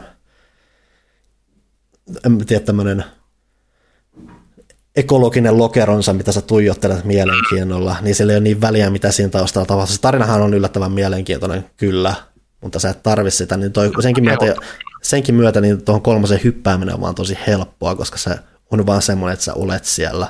Ja sitten, mua, mm. mua kiinnostaa se englantilainen murhamysteeri-asia. Se on ilmeisesti niin kuin sivutehtävää tavallaan se murhamysteeri no se, Mä oon myös aika varma, että sä olet se murhaaja. Mutta tota. no siis, se, siis, se, siis sehän on se, että mikä noissa on, että sulla on aina joku tehtävä yleensä on, että sä murhaat vähintään jonkun yhden henkilön, ehkä sä teet jotain muuta. Ja tossahan siinä on se, että sun on tarkoitus murhata tämä kar- englantilaisessa kartanossa asuva perheenpää, mutta siellä samalla kun sä meet siellä, niin siellä on tämmöinen murhamysteeri käynnissä, ja se, mitä sä voit tehdä, on se, että sä voit ottaa sen mysteeriä selvittävän etsivän identiteetin itsellesi, ja sitten selvittää sen murhan, ja sen murhan selvittämisen kautta sä pääset sen perheen pään lähelle hyvään murha-asetelmaan, ja saat myös sitten nämä. Et se, se on tavallaan sivutehtävä, koska se on siis tavallaan se, kun se on, koko peli on käytännössä sivutehtävä, sivutehtävä, sivutehtävä, että lopulta voi johtaa mm-hmm. sen sun tavoitteeseen. Ja totta kai aina sä voit vaan, jos sä vaan oot tarpeeksi hyvä ja tuu onnekas ja muuten, totta kai sä voit muissa tapauksissa yrittää vain juosta sinne kohteeseen, paukauttaa sitä otsaa ja lähteä karkuun. Mutta se on vähän enemmän just aina semmoinen sivutehtävä, the game, siinä, että siellä on aina erilaisia keinoja, millä sä voit lähestyä niitä, ja jotkut on tosi tosi tarinavetoisia, just varsinkin toi, että hei tässä oikeasti tapahtuu, sä tutkiskelet mm-hmm. näitä asioita, selvittelet näitä murhia ja muuta, ja toi just ottaa aika paljon iloa irti siitä. Toihan mikä tuossa on vastaavaan, että siinä on tämmöinen viinitarha, ja sä voit tyyliin ryhtyä sen viinitarhan oppaaksi, ja sitten sä käyt semmoisen pitkän vi- kierroksen läpi, ja joo, tässä on nämä osat, ja sieltä yli, ja siellä on tosi paljon kanssa erilaisia murhalaitteita ja muuta, ja se ihminen, joka on murhaat, on siinä, siinä kierroksessa mukana, se menee tosi lähelle niitä murhamahdollisuuksia, katsoa, että joo, että täällä voisi varmaan puristaa ihmisen aika hyvin tässä tällä, että joo, joo, joo. Että se, ja jälleen se, että se, se tekee sen tosi pokkana, mutta tosi tiedostaen kanssa se, että miten hylmä se sarja, niin siinä on semmoinen hauska, yllättävän hauska fiilis koko ajan päällä, ja se, itse, se itse tietoisuuden taso on tosi hyvä siinä. Sä pelasit myös sitä VR-tilaa. Kuinka paha olo tuli? No siinä, se, mitä mulla kävi, että mua, iso asia, mikä mua häiritsee, tai miksi mä en hirveästi innostu VR-peleistä, on se, että se liikkuminen on monesti sitä, että okei, mä nyt osoitan johonkin paikkaan ja sitten mut teleportataan tai muuta. Ja ää, se, mikä Hitmanis VRssä on, on se, että No ensinnäkin se on hyvin päälle liimattu osa tota peliä, että se käytännössä peli toimii hyvillä tavalla, hyvin samalla tavalla kuin ilmankin VR, että sulla on edelleen DualShock kädessä, ainut ero on sitten se, että kun sä heiltä se DualShock, niin sä ohjaat sitä 4.7 kättä käytännössä ja tehdä sillä asioita. Muuten esimerkiksi sä et voi ottaa, vaikka, jos siellä on vaikka myrkytettävä viinilasi, niin et sä voi ottaa sitä käteessä niin kuin, niin kuin sä et voi siinä peruspelissäkään, vaan että siinä on semmoinen interaktio, painike, prompti, ja sitten sä painat sitä nappia, että se myrkyttää se, että sä et itse tee siinä mitään. Että siinä ei ole sitä interaktiota muuta, mutta se mikä se tekee on se, että sulla on kuitenkin suora kontrolli siitä hahmosta, mikä on aika harvinaista VR-peleissä ja sillä on ehdottomasti syynsä. Ja se tarjoakin siinä sitä, että kun jos sä käännät tatilla sitä hahmoa, niin se tekee sitä, että se sumentaa sitä näkyä silleen, että se jos sä käännyt, niin sitten tulee sumennus, että sä taas, tai ei välttämättä tee sumennus, vaan se voi myös semmoinen diasouna kääntyä, että sä näet, että se on tök, tök, tök, tök, tök. Just. Ja, ja se on syystä siellä päällä, niin kun myös on ylipäätään syy, syy miksi, miksi ei aina anneta suoraa kontrollia sun hahmojen jaloista sulle, koska jos sulla joku asia liikkuu, sille, että sä et itse liikuta päätä sen mukana, se johtaa pahoinvointiin. Mua häiritsee suuresti se, noin kaikki töksähdykset ja muuta, niin mä päätin miettiä, että okei, nyt koitan pelaa, koska sä saat, sä saat kytkettyä sen pois päältä. Ja mä kytkin sen pois päältä mm. ja mä lähdin juoksemaan ympärinsä sitä ekaa Dubai-kenttää ja muuta, ja yritin pelaa ihan normaalisti, ja silleen niin kuin kymmenen minsan hetkessä aika tulee semmoinen, että nyt on muuten oikeasti aika heikko fiilis tällä hetkellä. Että mä olin vaan juossut tyyliin ympärinsä sillä, yrittänyt tehdä asioita, että siinä vaan tuli koko ajan semmoinen, okei, että kyllä, tämä, kyllä tässä aika, aika pahasti keinoa. Koko loppuilta mulla oli sitten se, kun mä olin lopettanut pelaamaan, mun piti, mietin vaan siinä, että kun mä olin lopettanut pelaamaan, että okei, mun itse asiassa täytyy mennä selälleen tässä. Että... Eikö se toimi jotenkin silleen, että kun sun niin kuin tavallaan se, mitä sä näet ja se, mitä sun sisäkorva tuntee, kun ne ei mätsää, mm. niin jotenkin sun kroppa luulee, että sä oot myrkytetty. En, mä, en, mä, en mä myrkytyksestä tiedä, mutta se on just vaan se, että kun siellä ei natsaa asiat. Että jos sä, Joo. Et varsinkin, että jos sä pelaat sitä sillä, että sä et yhtään liitä sitä päätä, että sä vaan ohjaat sitä ja sä käännät mm. sitä kameraa sillä tatilla, sä vaan katsot suoraan, niin sun aivot ei, ole, sun aivot ei ymmärrä välttämättä, mitä siinä tapahtuu. Mm. Ja sitten se johtaa siihen, että okei, nyt, nyt tämä tää, tää ei mene oikein. Sitten alkaa huimaamaan. Joillain se tulee vähän kuin toisella, toi oli mulle eka kerta, mä kuin oikein mitään isompaa pahoinvointia, ja toikin se, millä vauhdilla mä kanssa juoksin siellä ympärillä tarkoituksenkin vähän sille holtitonta tai muuta, että mä en yrittänyt rauhoitella sitä tai muuta, että just mä, että okei, okay. tästä äkkiä tonne kurkkaan ja muuta, että se... Toiset käytiäksi niin kuin base hyppäämässä tai, tai bench hyppäämässä tai jotain saadakseen ekstreme kokemuksia Panu pelaa Hitmanin VRS. No, se ei ole kauhean ekstreme kokemus, vaan se, että se, kun siinä, kun siinä, ei se, siinä, ei, siinä ei kuitenkaan tule mitään semmoista vuoristorataa huumaa, niin ei ole mitään G-voimia tai muuta, vaan että se on se, että sulla hiljalleen sanot miettiä, että niin särkeekö mua päätä, on, onko mulla ehkä vähän paha olo? Ja sitten, okei, okay, jos saatat sen potan pois päältä, niin sä okei. Okay. Joo, toi, toi kuulostaa melkein niin kuin mun lähes jokaiselta VR, VR-hetkeltä, että on ollut vaan muutamia pelejä, missä, missä tota ei tuu, mm. että on sen verran herkempi, mutta... Mulla on tosi jännä, koska mä oon tosi herkkä matkapahoinvoinnille, mutta sitten loppujen lopuksi noi keinot, millä sitä vältetään, tepsii muhun tosi hyvin. Mä oon myös pelannut joskus niinku kauan ennen kuin niinku kuluttaja VR oli mikään juttu. Että se oli vasta tulossa, että oli jotain ensimmäisiä Oculus dev-kittejä jossain pelimessuilla. Mm. Mä oon pelannut sellaista agenttipeliä, missä sulla oli semmoinen niin suihkureppu, jetpack. Mm. Öö, ja mä olin ihan varma, että mä kuolen siihen, jos mä koitan sitä. Mutta sitten siinä oli joku sellainen, niin kuin, ne oli tehnyt jonkun semmoisen kehikon sinne öö, horisonttiin, mikä ilmeisesti jotenkin auttoi sitä, koska mulle ei tullut siinä yhtään huonoa olo, vaikka siinä oikeasti suhailtiin ylös se ympärinsä.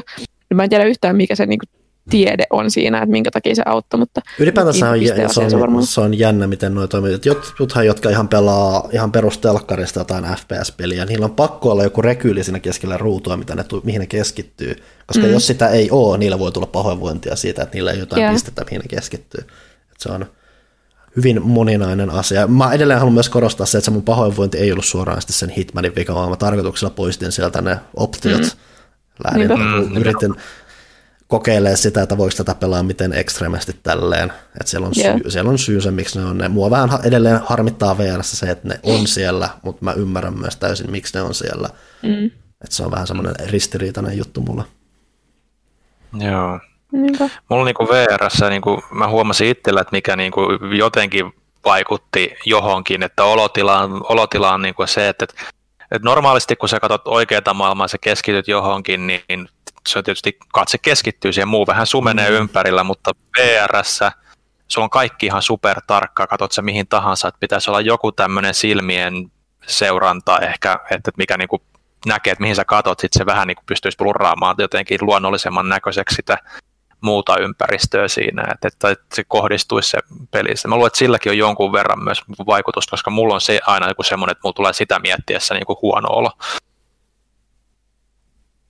Mut. Oudoista, oudoista gimmikeistä puheen ollen pelasin, mm-hmm. mulla on ollut siis semmoinen Game Pass-vaihe tässä, että kun on korona, ei voi tehdä mitään, niin mun pikku koronakuplan kaverit tulee aina välillä käymään, että me pelataan jotain koupeleja. Ja silleen niin kuin hyvin, hyvin kokeilullisesti, että napataan vaan joku jostain Game Passista ja jos joku pikkunen, niin ei tarvitse edes odottaa sitä lataamista kauhean kauan.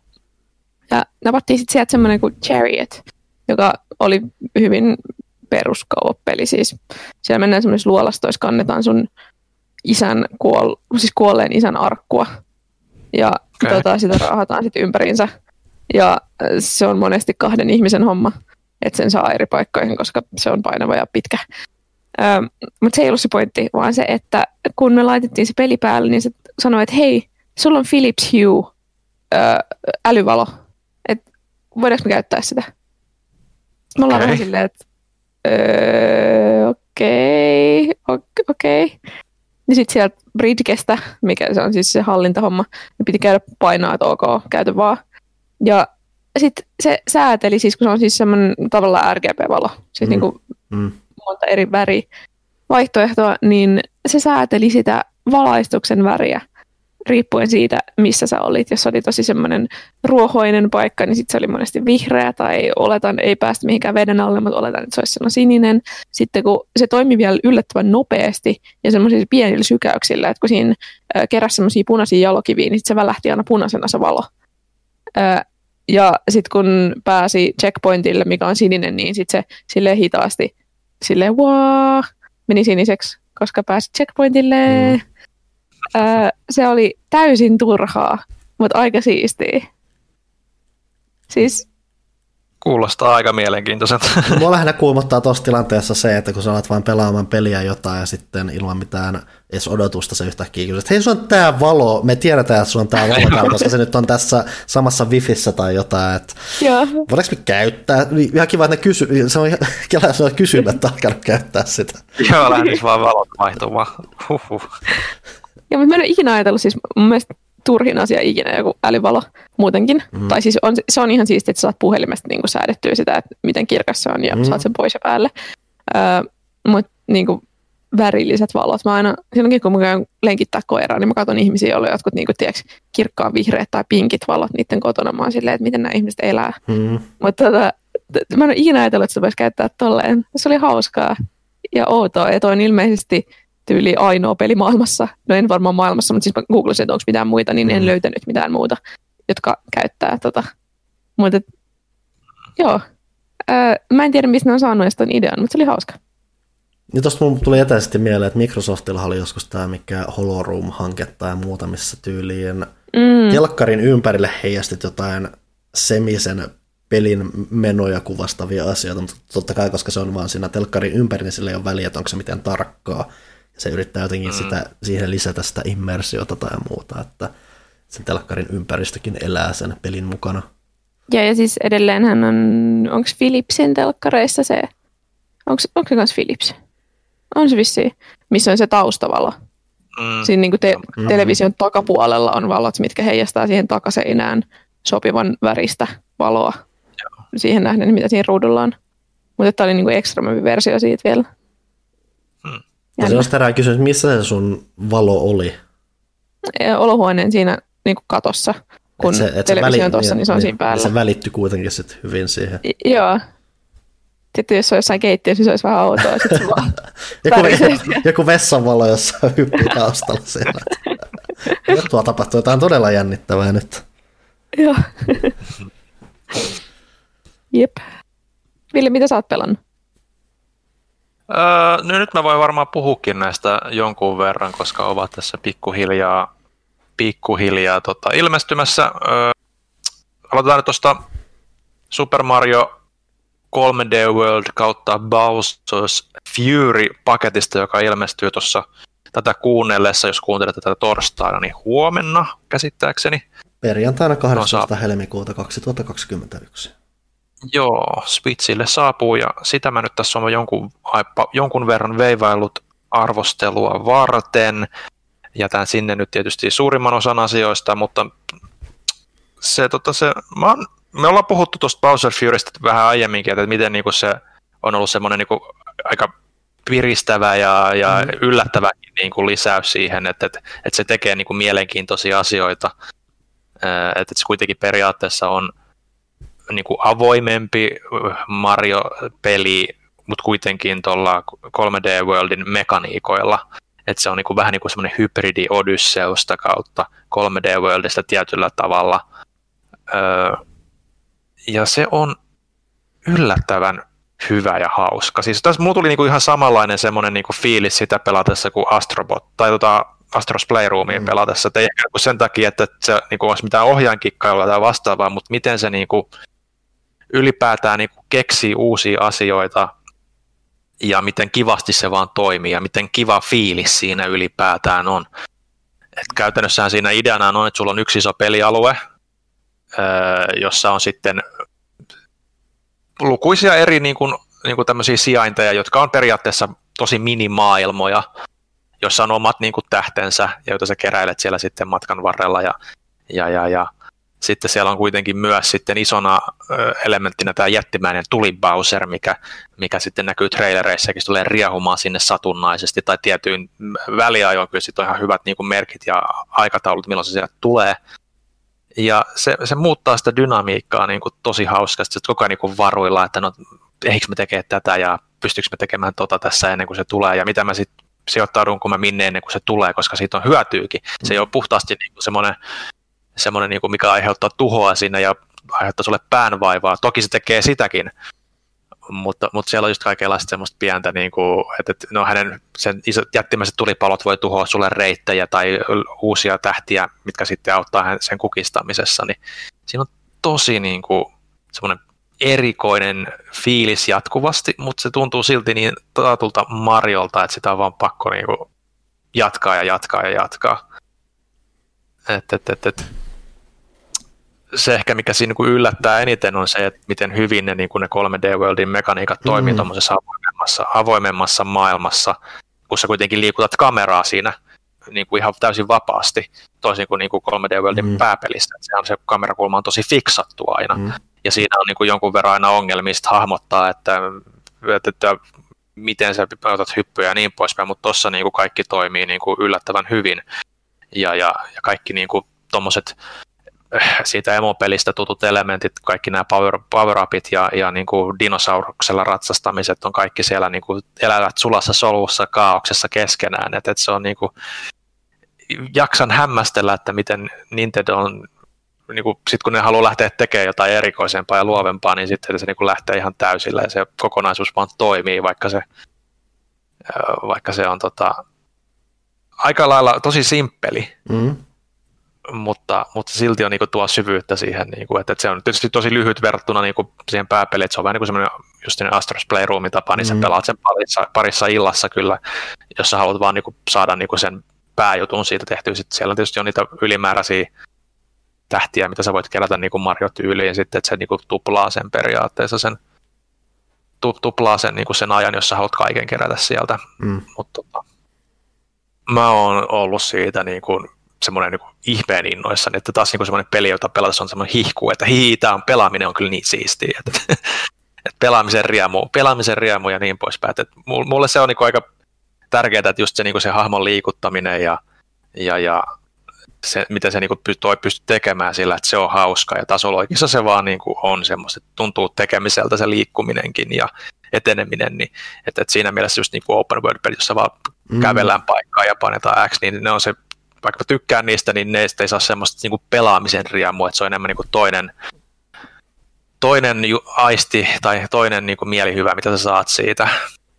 Niin, niin, niin tämä on niin just puhtaasti pelaamisen riemu, mitä niin Nintendolta varmasti monet aina ajattelee ja toivookin. Mutta niin, mä nyt... niin siis on paljon sitä dynaamisuus tekee sille paljon just, että vaikka se on, ne kierrätetään paljon asioita, niin kun ne onnistutaan myös solmii tolleen luontevasti yhteen ja, ja että se pelimaailma elää myös siinä samalla vähän mukana ilman, että se pätkii Joo. sitä liikaa, niin se tekee paljon tuommoisella vanhoista osistakin koostuvalla asialla.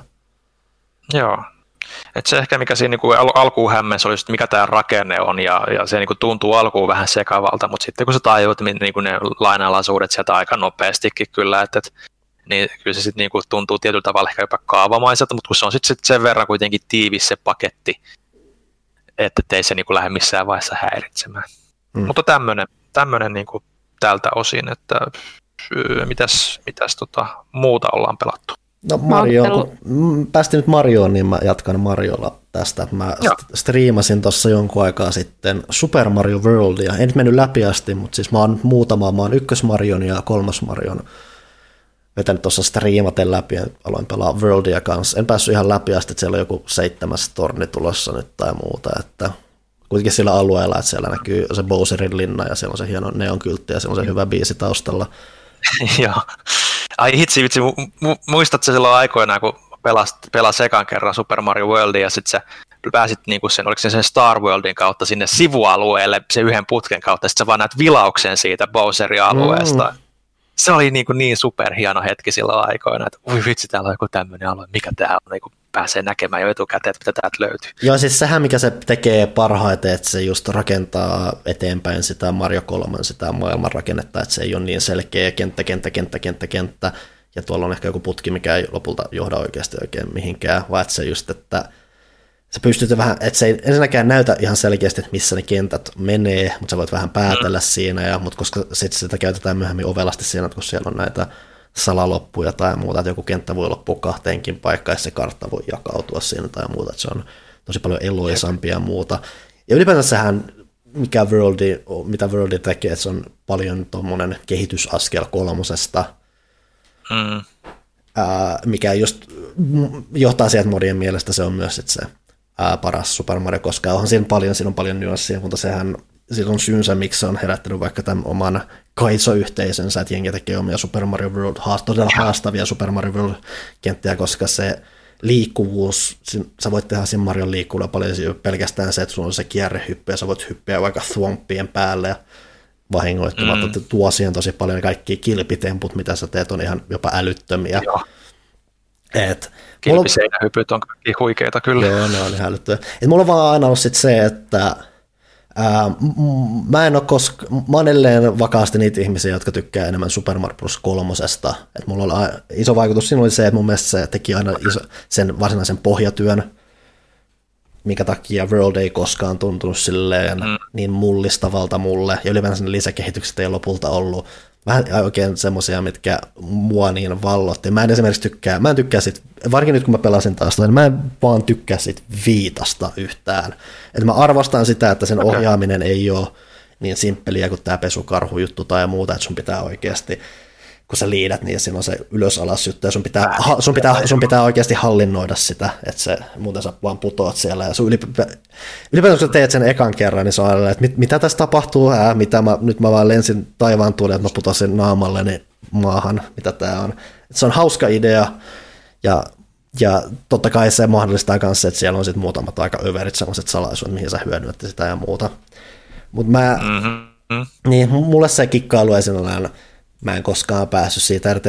Ja ylipäätänsä mun mielestä, että toki tossakin on nämä kaikki nämä kummitustalonsa ja muuta, mitkä yrittää vähän rikkoa sitä perusetenemistä ja muusta. Mun mielestä vaan Mario Kolmonen teki sen mielenkiintoisemmin ovelammin, se tuntui enemmän se mun mielestä rikko tehokkaammin sitä etenemisyyttä, että se on ollut, että kun tossakin mitä se tekee, että aika paljon se etenee, on että okei nyt mä oon tässä kummitustalossa, että täällä on jotain salaisuuksia, kun taas Mario 3 saattoi hentää paljon, paljon enemmän yllätyksiä, paljon yllät, niin kuin paikoissa, mitkä ei ollut aina ilmiselviä ja kentä, että se, se oli mun mielestä se vaan yllätyksellisempi ja mielenkiintoisempi, mitä kolmannen teki niiden kanssa, että se, sen takia jotenkin vaan se Worldin kanssa ilottelu ei lopulta koskaan niin vallottanut. Ja ylipäätään se tuntuu yllättävän tiiviiltä, kun ainakin tolleen, mä oon tosi suoraviivasti vetänyt sitä Worldia.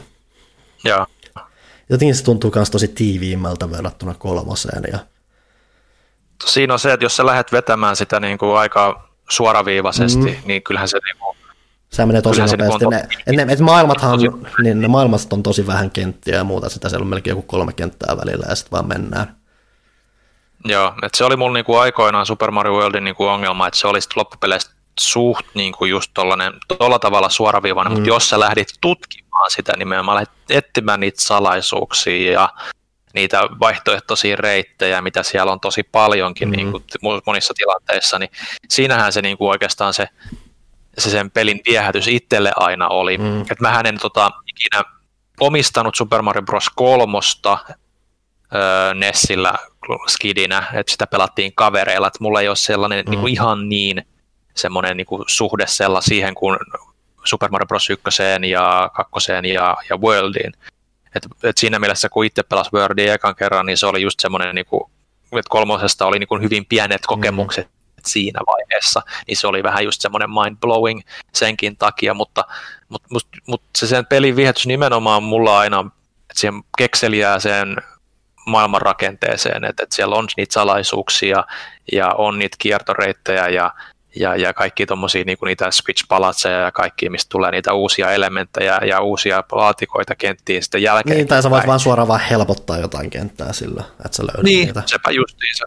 Joo, niin tota, se on ollut just semmoinen, niin mikä siitä on tehnyt mulle varmaan ehkä rakkaimman tietyllä tavalla Super Mario-kokemuksen, jota mä olen niin kuin kaivannut, että semmoista samanlaista niin kuin maailman rakennetta johonkin myöhempäänkin Mario-peliin, että, että ei, ei vaan ole ollut sellaista, että siinä mikä lähinnä mikä pääsi siihen oli joku New Super Mario Bros. Ihan Ville jääty siihen tilanteeseen. Se, mikä mun pitää, jos, mikä on ollut vähän outoa, mihin Mariot on tässä kehittynyt, on sitten se, että ää, just varsinkin, että New Super Mario Bros. tämmöiset tuntuu tosi simppeleiltä, jatkeelta kaikille, että Worldin hienous on just siinä, että se on ne salaisuudet ja muuta, että se on enemmän jos semmoinen peli, että sä, kun sä läpäiset sitä, niin sä voit oikeasti jatkaa sen pelaamista, että, että Super Mario 3 salaisuudet oli aika laimeita, että se on tyyliin kolme piippua, huilua, mitkä sä, minä sanon piipuiksi, kolme huilua, jotka sä voit löytää, ja se on vähän niin kuin ne salaisuudet se, että kun sä käytännössä läpäiset Super Mario Bros. 3, niin sen jälkeen se läpäisyt, miten tai ne pelikerrat, mitä sä teet siinä, on lähinnä sitä, että okei, että mä yritän ehkä päästä vähän nopeammin tämän läpi näiden huilujen kanssa tai muuta, kun Mario Worldissa on vähän jo se, että sä läpäiset sen ja sitten sä alat oikeasti pelaamaan ja etsimään niitä asioita siellä. Että se on semmoinen pidem, mm. että vaikka se on aluksi tiiviimpi, niin se on semmoinen pidemmän kauan peli. Sitten, että sä, sä voit jatkaa sen pelaamista vähän yllättävämmissä asetelmissa kuin mitä nämä vanhemmat Mariot. Sä olit sanomassa jotain, mä, New, Super Mario, joo, sä olit sanomassa jotain New Super Mario Brosista. Öö, New Super Mario Brosista. Niin, että, että todennäköisesti olin sanomassa sitä, kun mä en ole ihan varma mihin kohtaan mä katkasin, mutta tota, että, että kun periaatteessa Super Mario, New Super Mario Bros. U ja V-versio, mä en muista mikä sen nimi nyt oli tarkoin, oliko se vaan Super Mario Bros. V? No joka tapauksessa, niin ne nyt rakensi jonkunlaisen maailmankartan, mutta ne ei ikinä mennyt niin kuin tarpeeksi syvälle siinä maailmankartan ö, mahdollisuuksissa, mitä niin kuin, mistä World antoi aikoinaan niin kuin ne, oli yllättä, potentiaalisen. Ylipäätään se on jännä noissa nyyssä, että ne on tosi suoraviivaisia pelejä lopulta. Et sehän mitä ne kanssa teki, että mikä Worldissa oli vähän jännittävää, oli se, että muut, muutamaa näitä linnapoikkeuksia lukumatta, jos sä vaikka löysit Yoshin, niin sä pystyt menemään sillä pelin loppuun asti käytännössä. Että se välillä sitten jää jonnekin mm. ulkoolelle venaamaan, kun taas New, Newssähän on se, että okei, tämä on kenttä, missä on Yoshi, se tuu täältä ulos, sä voit löytää Joo, sen täältä ja muuta. Että se on, että totta kai se, se helpottaa kenttäsuunnittelua siinä, että niitä ei tarvitse miettiä, no tämä pitäisi tämä tuo Yoshin tänne, ja emme jakseta miettiä, että tänne rajataan se vaan tonne, mutta se just kans on vähän semmoinen vähän laimeempi ratkaisu, ja sitä kautta se Joo. tuntuu vähän semmoiselta vähäpätöisemmältä kuin mitä World sittenkin. Joo, että se, mä haluaisin nähdä niinku just sillä World-kaavalla niinku ihan uuden 2D Mario Loikinna, että siellä olisi niinku just, just tota, mitä sanoit, että Joshi, Joshi siirtyy mm. osasta toiseen. Ja ylipäätään Joshillakin, kun jos se on siellä, niin että, että on niitä pieniä niin kuin nyanssieroja niiden mm. eri värien kanssa. Sitä oli jonkun verran tuossa Wii Uun ja kautta Bitsiin tuossa siinä, siinä uusimmassa. Mm. Joo, nämä nimet menee niin sekaisin. Hyvä, mm. Hyvää työtä Nintendo, kun on niin samanlaiset nimet kaikilla. Mutta tota, siinä oli jonkun verran, mutta sitten siinä oli, niin kuin, että niistä ei ollut oikeastaan mitään hyötyä varsinaisesti, kun taas niin kuin Worldissa kenttärakenteet hyödyn hyvin pitkälti, tai monissa tilanteissa oli sitten, että, että jos sulla on tuli Josi, niin sä pääsit paikkaan sen ansiosta, ja, ja sieltä löytyy joku salaisuus. Tosin nyt on vaan se, että no nyt sä pystyt ampumaan tulipalloja tai vastaavaa. Et, et, ja myös niin kuin joku omenien kerääminen, mikä oli mun mielestä niin kuin Worldissa vähän oleellista, niin tuossa nyt vaan, okei, okay, sä oot vaan lisäri mm. niin kuin tuossa uusimmissa, että, että se vähän jotenkin niin kuin liikaa toned back äh, omaan makuun. Toki, toki mä ymmärrän, että halutaan niin kuin nuoremmille ja skideille niin kuin tehdä enemmän pelejä, että ei ole enää semmoinen Nintendo Hard kuin ennen vanhaa, mm. mutta et se, se, mikä just, että mikä mua sitten lopulta vähän harmittaa siinä Worldissa, niin että se toimii just semmoisena ihan ok jätkänä kolmoselle, mutta siitä kun vietinkin sen seuraavan askeleen tuosta, niin se voisi olla tosi mullistava, tämmöinen 2D Mario-pelikin vielä, joka niin kuin jatkaisi mm. vielä sitä Worldin menetelmistä ja muusta, että keittää semmoisen hyvän peruspääkampanjan ja sitten niitä salaisuuksia ja muuta, varsinkin kun vielä nämä modern, ollaan modernimmissa puitteissa, ne voi vähän helpottaa, jos ollaan paremmilla tallennusjärjestelmillä ja muuta sitä, mutta tehdään semmoinen oikeasti yllättävän moniulotteinen, kaksiulotteinen Mario-peli kuitenkin jossa on sitä mm. syvyyttä. Mm. Että se ei ole vaan sitä, että no mä nyt pelaan tämän ekan kerran, sitten pelaan tokan kerran, missä mä nappaan nämä kaikki salakolikot ja sitten se on siinä. Mm. Et siellä, siellä, siellä, on paljon, mitä voisi vielä tänä päivänä, mistä voisi rakentaa eteenpäin. Mm, sepä. Do it Nintendo. Mm.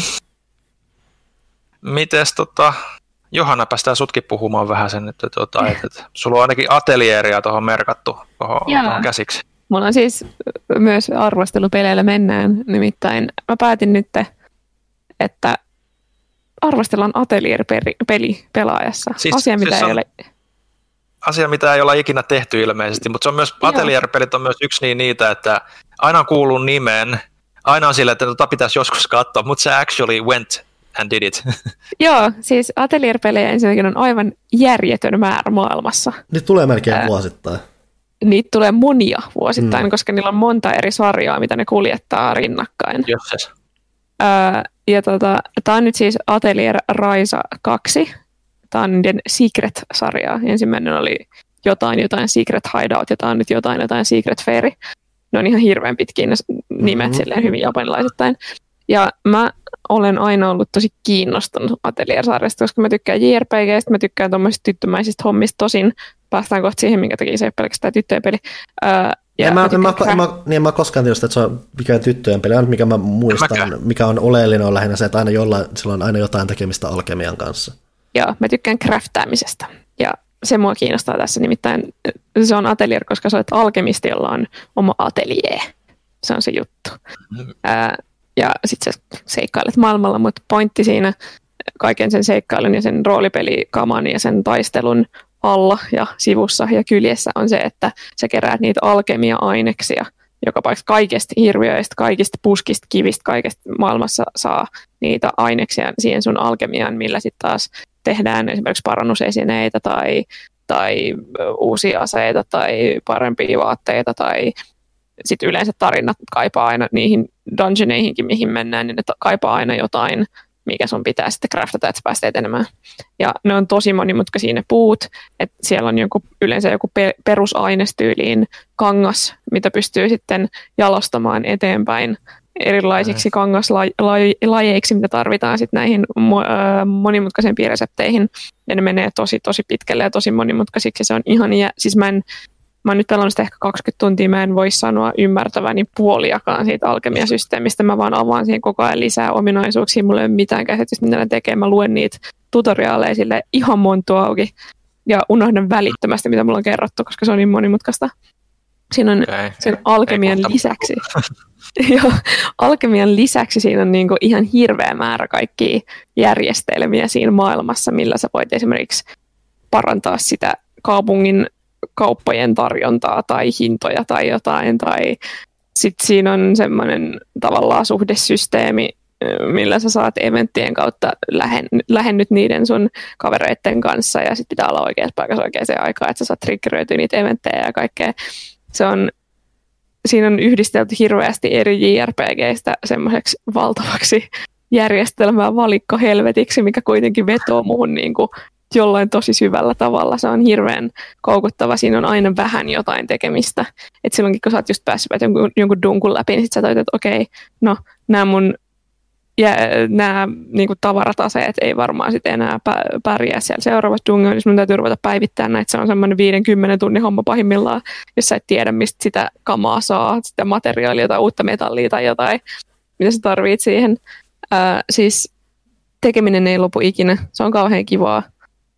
Mm. Mä oon pelannut siis ennen yhtä atelierpeliä DSL, ja se oli spin-offi, mikä oli siis isometrinen semmoinen taktisempi, kun tässä on Mm, mä menen kohta siihen taistelujärjestelmään, koska on tos, se on tosi mielenkiintoinen, mutta se on siis reaaliaikana about. Mm. Uh, mutta tässä on siis mm, tässä DS-pelissä, joka oli mun mielestä Atelier Annie, joo, niin siinä oli, siinä oli semmoinen niin kuin jopa, no ei nyt Fire Emblemmäinen, mutta vähän sinne päin mm. taistelu, mikä oli tosi erilaista. Se keskittyi enemmän just DS-rajoitteiden takia niin kuin siihen, vielä siihen alkemiaan ja siihen mm, resurssien hallintaan.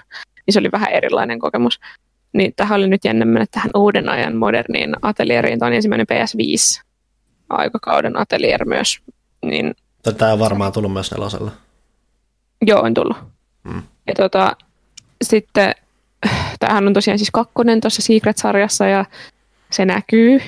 Mä oon ihan ulkona siitä hmm. tarinasta silleen, että toi on tavallaan oma oma tarinansa, mutta kaikki ne hahmot on siitä vanhasta pelistä. Ja sitten kun sä tapaat jonkun kadulla, niin sitten tulee silleen, ai moro moro, sä oot toi tyyppi. Kiva nähdä kolmen vuoden jälkeen. Eikö meillä ollut aika siistiä silloin viime pelissä? Sitten mä oon vaan silleen, että okei. Okay. Ehkä mutta... oli, ehkä ei, en tiedä. mä yritin Wikipediasta lukea sitä tarinaa, mutta ei se nyt ole silleen varsinaisesti vaikuttanut negatiivisesti mun kokemukseen, mutta varmaan mulla olisi aika paljon siistimpää, jos mä saisin niitä tunteita siitä, että hei, toi on toi mun vanha tuttu. Mm. Mutta nyt mä oon vaan silleen, että okei, okay, no mä tunnen ton varmaan entuudestaan, tätä mä en ehkä tunne entuudestaan. Mutta tota, ihan, ihan silleen mun mielestä tehtävissä se, että hyppäät keskelle siihen. Mutta se taistelujärjestelmä on tosi jännä, koska mä valitin silloin, kun mä aloin pelata, tota, mä valitin mun mielestä meidän Slack-chatissa siitä, että se on niinku käytännössä automaattinen, ja sitä se tavallaan on. Et, okay. ö, sä olet yhden hahmon ohjaksissa, siellä menee vähän mihinkä mä vertaisin sitä, ehkä Final, no ehkä Final Fantasy X2 tavallaan. Että sulla on tavallaan vuorot, se niin kuin, tavallaan niin kuin menee eteenpäin mm. koko ajan itsestään. Ja se on tavallaan vuorot, sun pitää tavallaan ennakoida, että koska sun vuoro tulee. Ja sitten ehkä se X2. Mihinkä mä yritän muistaa, minkälainen X2 taistelujärjestelmä edes oli, ja edes muistan. Joo. X mä muistan, mutta kakkosen en, en lähimoinkaan. No kuitenkin siellä on, siellä on mittari, joka näyttää, että kenen vuoro on seuraavaksi. No sit se, on, voi... sit se onkin ihan peruskymppi. Joo, ja siihen voi vaikuttaa asioilla. Kuten, että jos Joo. sä lyöt tosi kovaa ja sitten tulee stalkeriin, niin sitten sen ö, tota, vihollisen vuoro menee vähän kauemmas sieltä. Mutta sä kuitenkin koko ajan tavallaan reaaliajassa kontrollissa sä voit vaihtaa, että ketä sä tri, targetoit, ja sitten siinä voit käyttää itemeitä esimerkiksi vuorojen välissä, ja sitten sä keräät koko ajan APtä, mm. siinä kun käyttää tavallisia hyökkäyksiä, sä kerrot koko ajan AP, millä voisit käyttää erikoiskillejä, mitkä myös valitaan niin kuin lennosta tavallaan reaaleja ja sen vuoron aikana. Että se ei ole silleen vuoropohjainen, että sä ehtisit tuijotella pausella niitä valikoita, vaan sun täytyy hyvin nopeasti pystyä tekemään päätöksiä siitä, että mitä mä teen nyt, mitkä skillit mä ketjutan esimerkiksi. Sitten sulla tulee koko ajan muilta niiltä hahmoilta. Siinä voi myös vaihdella niiden niin kuin välillä, mutta sä oot aina yhdessä kontrollissa. Muut hahmot pyytää, että voitko tehdä näin, käytä taikaa, käytä jäätä, käytä sitä, käytä tätä. Jos sä teet, mitä ne pyytää, niin siitä saa ketjutettua vielä paremmin niitä hyökkäyksiä. Ja nyt 20 tunnin kohdalla se on tosi siistiä. Mun pitää koko ajan olla tosi skarppina. Mun täytyy, koska ne lyö kovaa ja ne viholliset mun täytyy oikeasti pystyä torjumaan oikeaan aikaan. Se on semmoinen vähän niin kuin rytmipelityyppinen juttu. Ja sitten niitä ketjuja saa rakennettua tosi hienosti. Mutta siinä alussa se oli vaan sitä, että mä niinku rämplään sitä hyökkäysnappia odottelen vaan, että vuoro tulee joskus. Ja sitten ehkä kolmen kierroksen jälkeen mä saan sen verran AP, että mä saan tehty yhden semmoisen special skillin. Ja sitten mm. mun AP on kulutettu. Ja sitten mä olin silleen, että mä voin ihan hyvin antaa, että vaan pyörii ja mm. olla tekemättä mitään. Ja sama lopputulos. Öö, mutta et onneksi on siitä kasvanut, koska olin vähän huolissani siitä, että, että se ei olisi kauhean niin kuin, ää, sitouttavaa pelaajalle. se, tota, no joo, kuulostaa taistelu. vähän siltä, että voisi vois olla toisellakin tavalla, joo. Joo, mutta siitä on, nyt kun on niitä niit, ketjuja ja kaikki, niin mulla tulee siitä Eternal Sonata mieleen. Sehän on tosiaan mun kaikkien aikojen lempi JRPG. Mä rakastin sitä, sitä, mikä hitto sen nimi oli? Se oli joku, joku musiikkitermi, millä ne kutsui sitä, kun sä pystyit ketjuttaa mm. siinä niin kuin monien hahmojen erikoiskykyjä no. tosi isoiksi jättimäisiksi hyökkäyksiksi. Se oli hirveän tyydyttävää ja tässä on sitä samaa fiilistä. Ja mun mielestä se on kivaa. Tämä ei ole mikään niin kuin maailman paras JRPG, esimerkiksi se Dungeoneiden suunnittelu, suunnittelu on todella huonoa. No tyylisiä. Oikeasti mä oon aika varma, että yksikään JRPG ei tehnyt kunnollisia luolasta tai Tales of Symphonian jälkeen. Mä en tiedä, niin kuin, miksi putslet ovat niin aliarvostettuja nykyään se, se, se, on jo jännä, että ne on suoraviivastunut tosi paljon. Et yksi toki sit vaihtoehto, mitä on, että mä oon jonkun verran pelannut ys, ysiä tuossa, tai no siis on pelannut läpi asti tai muuta. Mm. Se, siinä on sentään se, että se, se, on, se peli nojaa tosi vahvasti siihen, että se on tosi yksinkertainen kaikin puolin, mutta se käyttää sitä tosi tehokkaasti hyödykseen, että se tuntuu, että siinä paikasta toiseen juoksemisessa on tosi hyvä vauhti koko ajan päällä, ja siinä periaatteessa on hyvin, yksin, tai siis hyvin yksinkertainen luolasta suunnattelu, mutta kun siinä on just tarpeeksi semmoista kevyttä tasoloikkaa messissä ja se vauhti on tosi veikeä, niin luolastojen läpi juokseminen on tosi hauskaa. Se on, mm. se on tosi semmoinen puhdas tekemisen ilo koko ajan. Et siinä on varsinaisia pulmia, mutta siinä koko ajan mennään tosi vauhdilla. Vähän pitää katsoa sille ympäri, toki onko tuolla joku arkku, miten mä pääsen sinne. Ja sä pääset sinne tosi helposti ja nopeasti, kun sä vähän kiinnität huomiota, mutta se mutta se käyttää sitä yksinkertaisesti tosi tehokkaasti hyödystä just lähinnä sillä, että okei, tässä on nyt lähinnä tämä tasoloikka juttu, lisätään tämä ja tässä on tämä hyvä mm. vauhti, mutta se riittää ja se tekee sitten tosi paljon hauskempaa kuin toisin kuin mitä tosi monet japanilaisroolipelit nykyään on, on vain sitä, että no tässä on tämä putki nyt juostaa ja tuossa on ehkä joku vipu, mikä avaa täsmälleen se kaksi metriä vieressä olevan oven ja muuten täällä tapellaan, että ne on tylsistynyt mm. tosi paljon, että se on siis harmi. Tässä on Joo. Haettu jotain ulottuvuutta siitä, että sä oot tavallaan arkeologi, joka tutkii semmoisia mm, raunioita. Ja sieltä raunioista löytyy semmoisia muistojen palasia, mitä sitten yhdistellään, on käytännössä tekstinpätkiä. Ja semmoisten vihjeiden perusteella sun pitää laittaa ne tekstinpätkät oikeaan järjestykseen, jotta saat avattua sellaisia kokonaisuuksia, millä taas pääsee eteenpäin siinä luolastossa. Esimerkiksi siellä on joku ovi, mikä on kiinni, ja siellä on iso kello, ja sun pitää selvittää, että miten se kello toimii, ja miten sä sitä kelloa soittamalla saat sen oven auki. Ja sitä varten sä tarvitset niitä muistojen palasia, jotta sä saat niiden muistojen perusteella sen niin kuin selville. Just. Mutta miten se oikeasti menee, on se, että siinä on ensin tiettyjä kiintopisteitä, mitkä sieltä luolastosta pitää löytää, jotta sä saat auki sen muistojen palasten etsimis interfacein sieltä. Mm. Ja sä juokset sen kerran läpi ja etit ne kaikki kiintopisteet. Ja sitten sä juoksit sen toisen kerran läpi ja etit ne muistojutut. Ja sitten sä juoksit sen vielä kolmannen kerran läpi, että sä pääset sen bossin luokse. Se on ihan roskaa niin kuin se, että miten se toimii. Ja se menee siinä kyljessä, koska se on niin paljon muuta hyvää, mutta niin kuin, kyllä on vaan ikävä kunnon luolasta suunnittelu. Mm. Joo, kun miettii just tota, niin kuin että joku persona mulle kans vitonen iski tosi kovaa, että kun siinä, siinä oikeasti panostettiin vähän siihen, että hei, että miksi mun kännykkä soi, panostettiin vähän siihen, että se ei ole vaan sitä, että hei tässä on käytävä juokse, vaan että siellä oli varsinkin erilaisia ulottuvuuksia ja siitä, Joo, siitä, siitä, löydettiin, siitä löydettiin tosi paljon, että se tuntui myös luontevammalta, elävämmältä jo sillä, että se ei ole vaan sitä putkistoa. Joo, ja just, että siellä ei ehkä ihan tarpeeksi omaan makuun, mutta että, että, että siellä on myös jonkun verran niitä pulmia, jotka, jotka niin tekee siitä etenemisestä kiinnostavaa sitten siihen puhtaaseen niin taistelemiseen, taistelemiseen mm. varsinkin kun pelaston Royalen, niin mä en muista, oliko alkuperäisessä pelissä sitä, mutta tota, kun sitä pelasi vähän varovaisemmin nyt tuossa Royalessa, kun tuntee, tunsi ne suurimman osa niistä luolastoista niin kuin hyvin, niin siinähän on se, että jos sä juokset vihollisia päin, niin sehän periaatteessa niin kuin instakilla eikä se mene siihen, mm.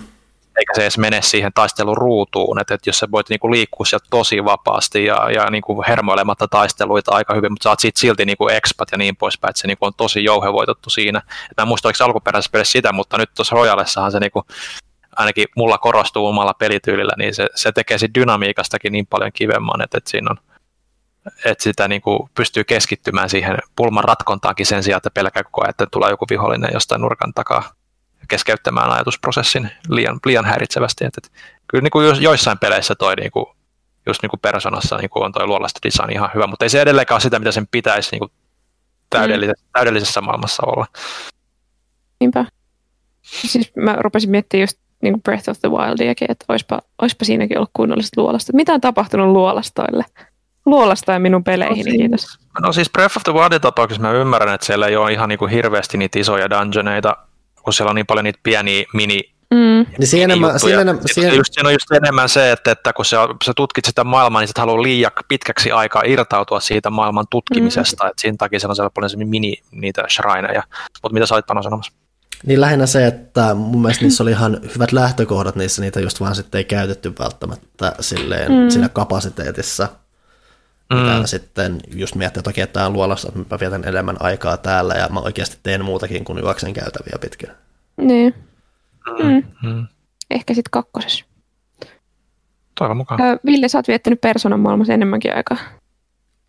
Joo, tässä nyt jonkun verran voi jo puhua siitäkin, eli mä olen vaikka mä vähän niin kuin ennakkoon povailin sillä, että en mä varmaan tule tarttumaan mm. tähän ikinä, mutta Persona 5 Strikers mä nyt sitten nappasin sen testiin. Sekin ilmestyy tässä tämän kuukauden aikana. Mä en muista sen käynyt tarkkaa päiväystä. Mutta. Jotain semmoista joo, niin tota, siitä nyt sen verran pystyy sanomaan, että, että, että se on yllättävän Persona 5 verrattuna siihen, mitä tota, mä pelkäsin, että se on että sitä perus musoumeininkiä. Toki se on sitä musoumeininkiä, mutta, mutta se just miten siellä pelimaailmassa ja niin kuin näissä uusissa niin sanotussa palatseissa tai dungeoneissa nimenomaan liikutaan, niin se on, se on hyvin samanlaista ja ne musoukohdat käynnistyy periaatteessa just silloin, kun sulla tulisi normaalisti tota, vuoropohjainen taistelu. Mm. Eli, eli, eli se rakenne muutoin tuntuu hyvin niin kuin persoonalta ja kaikki ne, miten se visuaalinen ilme ja valikot ja kaikki niin kuin ne, ne toimii, niin siis se on ihan enemmän tuntuu tosiaan niin kuin Persona 5 jatko-osalta, mitä se siis on niin kuin tarinallisestikin, kuin osas ehkä odottaa. Et, et mä en ehkä edelleenkaan ole sen taistelun suurin ystävä, on se nyt semmoista suht kepeätä näppäinten läpyttelyä, nyt jonkun verran sypyyttä on sitten eri hahmojen ja niiden voimien kautta niin kuin kaikissa noissa Warriors-peleissä. Mutta tota, Ihmiseksi, ei, ehkä, ei riittävästi, niin sano vaan. Ihmiseksi, joka ei pidä musoopeleistä kauheasti, sä oot pelannut aika paljon musoopelejä viime aikoina. No mä oon pelannut Hyrule Warriorsia tätä. Et, niin. Et, et, Kaikki et, niissä, niissä, niissä on, niissä, sori mä en kuulu kaikki viimeisen vuoden sisään julkaistut musopelit. Ville on pelannut ne. Joo, no, Ville, Ville on varjoistoimittaja nyt.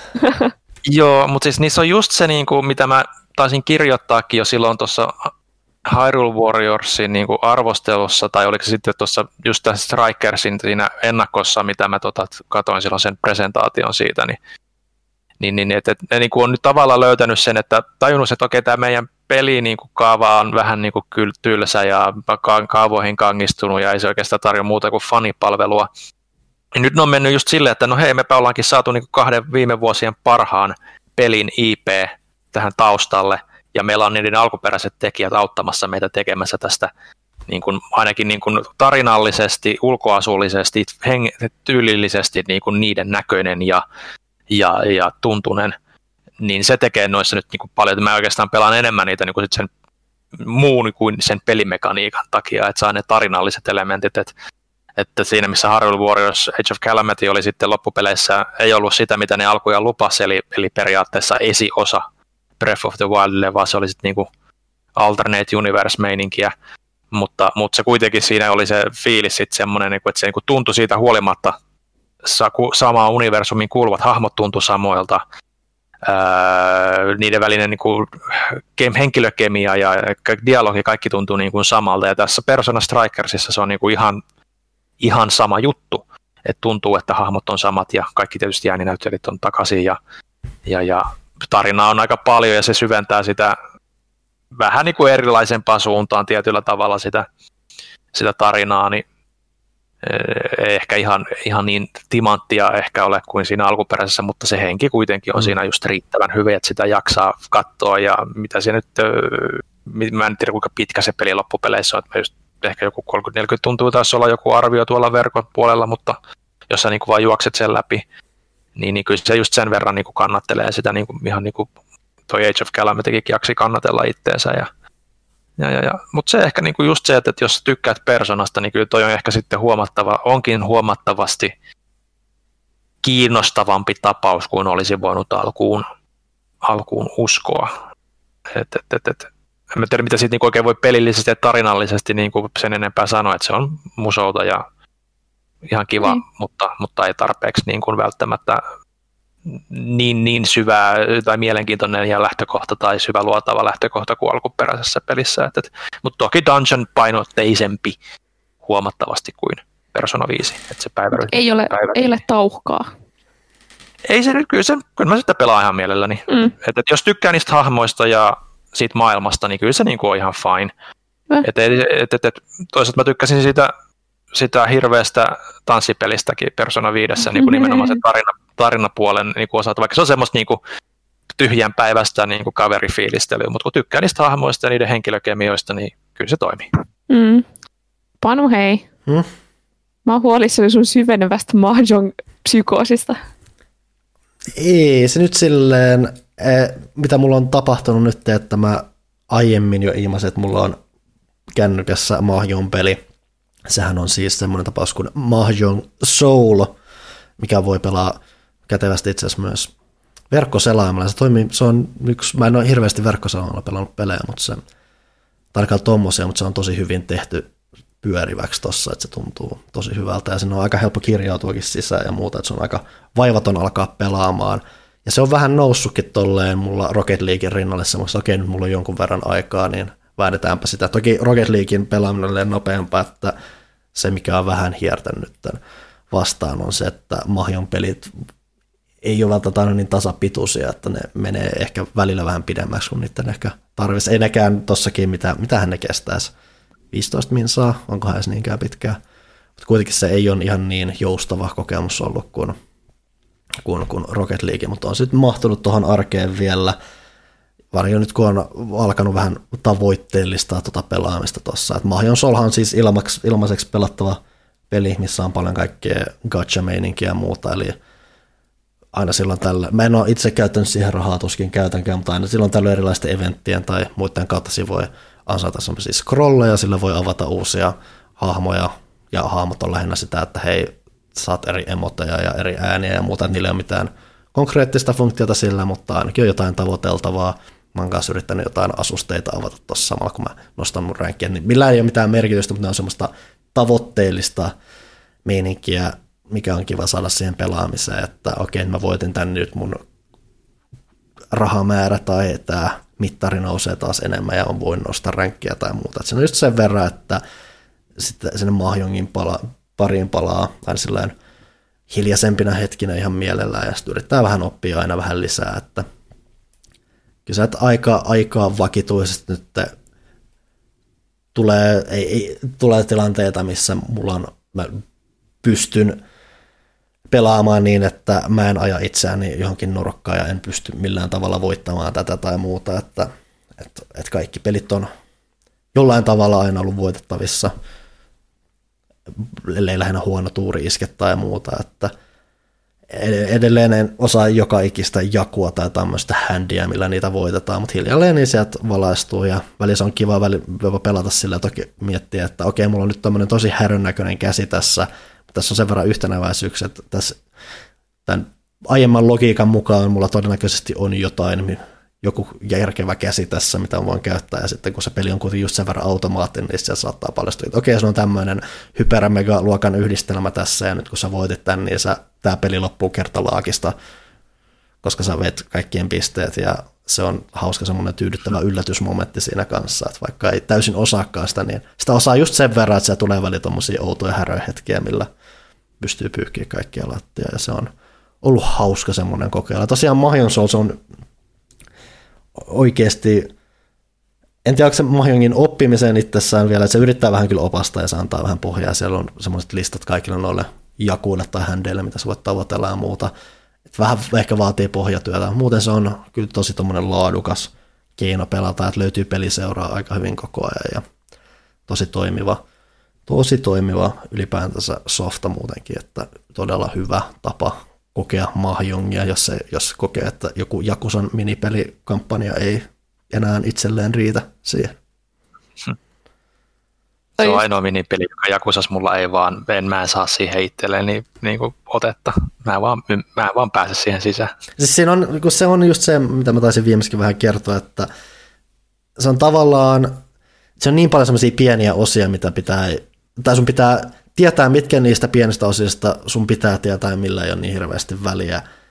Mikä jälkeen mm. iso juttu on se, että sun pitää oppia ne jakut, tai ainakin tiedostaa, että millä sä saat muutama, ja sitten se, ne muut tulee vähän silleen satunnaisesti. Että siinä on semmoinen pieni kynnys, tai pieni pieni, se on semmoinen mutkikas kynnys, mm. pitää päästä läpi ja sitten se alkaa avautua hiljalleen. Mutta se on just se, että mulla oli tosiaan se, että mä yritin joskus Jakusan kautta oppia sitä, mutta sitten ei tullut yhtään mitään, että se vaati mulla tuommoisen sivu, sivuhoukuttimen siinä vieressä. Nyt se on, nyt se on vähän, nyt mulla on pienenä arkena muodostunut tuohon, että ei sitä aina jaksa vääntää ja edelleen mulla isoin tyydytys on lähinnä se, että mä pystyn san- sanomaan, että hei mä ymmärrän Mahjongista jotain ja se on kuitenkin historiallisesti jonkunnäköinen kulttuurillisesti aika merkittävä peli, niin se on tolleen tieto, tietotaidon mm. kannaltakin on ihan tommonen hauska juttu osata jossain määrin edes.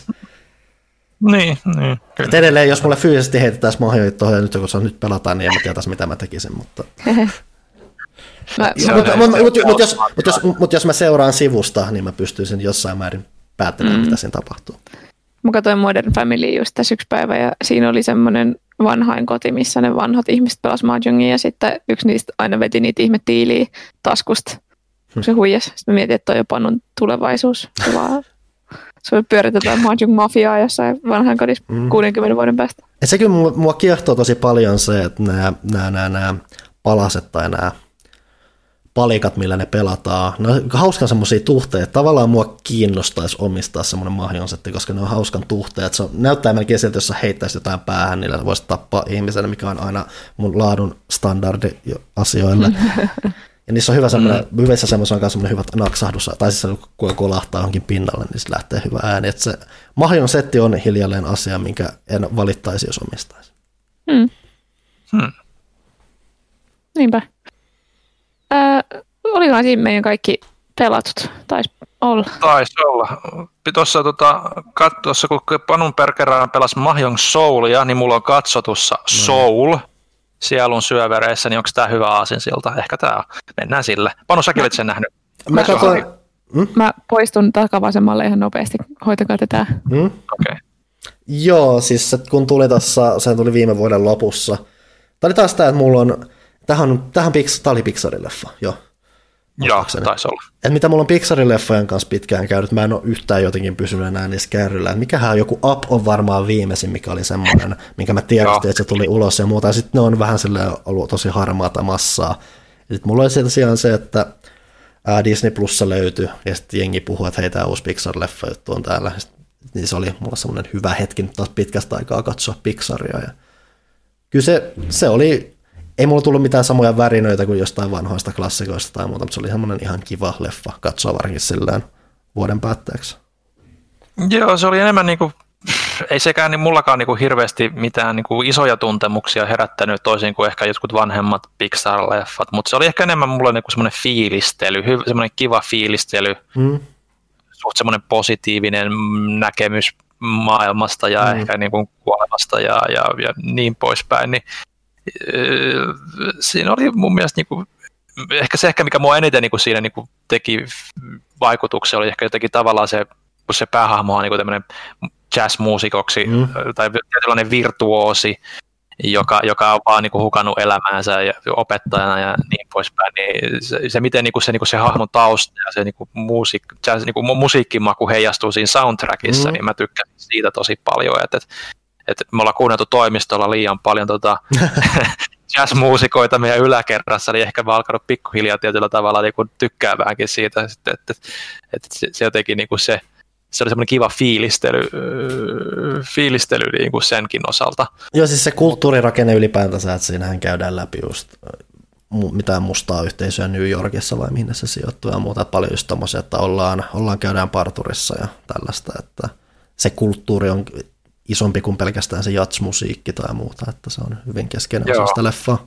Ainakin jollain määrin, että siinähän mua, missä muu tuli vähän semmoinen vanha äijä fiilis tuosta leffassa oli se, että mä olisin mielelläni katsonut leffan, mikä olisi ollut tyystin lähinnä sitä, että okei, nyt tämä opettaja, siitä tulee tämä mahdollinen ammattilaismuoska tai muuta, että siinä vaiheessa, kun se spoileri Joo. kuolee, niin mulla oli vähän silleen, että aa, nyt tästä tuli tämmöistä, niin, nyt tästä tuli tämmöistä fantasiahömppää. Ja toki siis se, siis se kuoleman jälkeinen elämä oli ihan jännä ja persoonallinen ja muuta. Mulla oli vähän, että mähän en siis ollut edes katsonut mitään ennakkoa, mä en tiedä tarkalleen mitä tämä käsittelee muuta, että okei, okay, Soul, että oli jotain näkemistä musiikin kanssa ja sielujen kanssa. Että se vaiheessa, että kun se kuolemahetki tulee siinä, niin mulla oli vähän silleen, että mä olisin ehkä vähän toivonut, että olisi ollut maanläheisempi, mutta totta kai ei, ei se yllätä tietenkään, että se lähtee sinne suuntaan. Joo, ei. Ja siis aika siis tämmöinen niin perus, sitten kun ne pääsee sinne tuon puoleeseen, ja mä muista mikä nyt se numero on sen, sen toisen mm. hahmon, kun ne sielut on niin numeroitu, mä en muista mikä hänen numeronsa oli, joka sitten tulee tähän Aisa pariksi, mutta kun se on tuota toi Tina Fey, jota, mm. joka on ihan älyttömän hauska ja mä tykkään hänen, hänen, hänen niin kuin tyylistään ja huumoristaan, niin se kyllä niin kuin paistoi siitä ihan, ihan hauskasti ja itse ironisestikin välillä läpi, niin niin, niin, siis niin se, sehän, se, po, sehän, pointti, sehän pointti, miksi sen ääntä käytetään siinä, tai se perustellaan sillä, että se on rasittava ää, rasittavin mahdollinen ääni, mitä Kyllä. Kyllä, hän voisi olla ihan mikä tahansa ääni hän haluaisi olla, mutta se on Tina Fey, koska se ärsyttää ihmisiä, niin mm. se on niinku just spot on, että et niinku, kuitenkin Dirty Rock ja vastaavat on niinku lähellä sydäntä, niin niin, niin se on kyllä kiva, niin kuin, mä, mä tykkään just siitä niin kuin hahmojen sanailusta ja niin poispäin. Ainoa mikä niin kuin, mä en tiedä meneekö se nyt liian spoileria osiolle, mutta miten se, niin kuin, se tietynlainen paluu sinne mm. oikeaan maailmaan sitten tämän päähahmon osalta niin kuin tapahtuu, niin mä en ollut ehkä niin kuin sen ystävä. Spoileri kaksi sekuntia, jos joku nyt ei halua sitä kuulla ja haluaa katsoa leffan tietämättä mitään, niin hän palaa siis kissan ruumiissa. Niin tota, ja sitten tämä toinen sielu on niin kuin sitten hänen omasta tai tämän päähahmon ruumiissa, että ne niin kuin tulee switcheroo, eli tämä on niin kuin vähän tämmöinen tosi klisee niin kuin asetelma, mikä tietysti sitä auttaa näkemään niin kuin maailmaa erilaisin mm. silmiin ja niin poispäin. Se, se viesti on siinä kiva, mutta mä en tykkää just siitä tavasta, että se on vähän liian niin kuin semmoinen niin kuin niin kuin mulla, on just, niin, kun mulla on just vähän se, että mulla vähän katosi jo mielenkiinto siinä ekassa kohdassa, kun mennään sinne fantasiapuolelle, mutta sekin oli vielä mielenkiintoista. Sitten kun ne vielä vääntää tuon ylimääräisen kierroksen siihen, niin mulla on just silleen, että okei, okay. Että tämän olisi ehkä voinut tehdä jotenkin jännittävämminkin. Joo, mutta semmoinen hyvän mielen elokuva, kyllä sen katsoo ja sulla jää kiva fiilis siitä ja niin kuin yleensä, mutta ei mm. se ehkä semmoista niin kuin suuria tunteiden aaltoja ehkä niin kuin herätä, kun ehkä jotkut muut on pystynyt aiemmin herättämään, tai ehkä se vaan kertoo tästä ajasta ja mm. omasta nykyisestä kyynisyydestäkin. Mutta tota, mm. ihan, ihan jees. Et se pitää myös sanoa, että kuten mainittu, mä en ole niin hirveästi Pixaria viime vuosina katsonut, että siihen nähden, se oli ihan jännä nähdä, miltä se näytti, varsinkin kun siinä on se oikea elämä ja tämä kuoleman jälkeisen elämän tämmöinen tietynlainen kontrasti, niin se oikea elämä nykypäivänä Pixarin leffa näyttää jopa aika oikealta, silleen Kyllä. tyylitellyltä oikealta, se näyttää semmoiselta videopeli oikealta, semmoista kyllä kiiltävältä ja silleen väri kyllä, että siihen se, on ihan, se oli jännä nähdä, katsoa sitä siltä kannalta kanssa, että pitkälle on tultu Toy Storysta. Joo, siinä oli niinku hetken aikaa, joku kohtaus siinä oli semmoinen, että mä mietin hetken aikaa, että kun siinä vaiheessa, kun siihen tuli just tätä kikkailua, että, että palataan, palataan normimaailmaan, ja niin sit siinä jo, jo yhdessä kohdassa mä katsoin, että hetkinen, onko tämä niinku animaatio vai muuttuuko tämä niinku live actioniksi, niinku ihan, ihan hetkittäinen sekunti joku, niin mä olin silleen, että lähteekö se tälle tielle, mutta ei, okei, tämä vaan näyttää näin pirskatin hyvältä. Että, ja, si- siinä, siinä, ja siinä, sitä käytetään itse asiassa hyvin hyödyksi siinä, että siinä, kun on nämä oikean ja kuoleman jälkeisen elämän väliset kohtaukset, vaikuttaa yksi tai kun nämä kuoleman jälkeiset otokset on tämmöisiä outoja kaksulotteisia ilmestyksiä, ja kun ne tuodaan mm. siihen oikeaan sen maailmaan, niin se näyttää mielenkiintoiselta. Joo, kyllä. Että se on Mut käytetty ihan sanoisin, hyödyksi. Joo. Mutta sanoisin, että semmoinen niin kolme kautta viisi niin kuin semmoinen katson ja viihdyin ja en jäänyt nyt liikaa ajattelemaan ehkä sitä jälkeenpäin, niin kuin mm. monia muita elokuvia ehkä, mutta, mutta katsomisen arvon. Mm. Minä taas, öö, mä dissasin viime jaksossa Samia, joka oli, öö, siis nelinpelin Samia, mm. joka oli Modern Family öö, vastainen, kunnes rupesi katsomaan sitä. Ja mä mm-hmm. väänsin siitä vitsiä, että haukkui roskaksi tietämättä mitään mistään. Ja mulla on käynyt vähän nyt samat, nimittäin mä oon aina vihan Officea. Mm. Niin kuin parin ensimmäisen jakson perusteella, koska ne on kaikki, tai varsinkin se pomo, se Michael, niin on hirveitä ihmisiä. Niin nyt mä en, puhutaan jenkki. Ja mä en jaksa kringe-komediaa yhtään. Ja sitten jotenkin niin mä en, se ei vaan iskenyt muuhun yhtään, kun mä yritin joskus katsoa sitä monta vuotta sitten. Ja luovutin, totesin, että ei ole yhtään mun juttu, en ymmärrä, miksi ihmiset tykkää tästä. Sitten nyt se tuli Suomen Netflixiin nyt about viikko sitten, ja nyt mä oon katsonut sitä kolme ja puoli kautta tässä viikon sisällä. Et nyt se sitten yhtäkkiä iskikin. Ja vähän siinä oli sama kuin, äh, mitä mä sanon aina Parks and Recreationista, joka on myös tullut Netflixiin.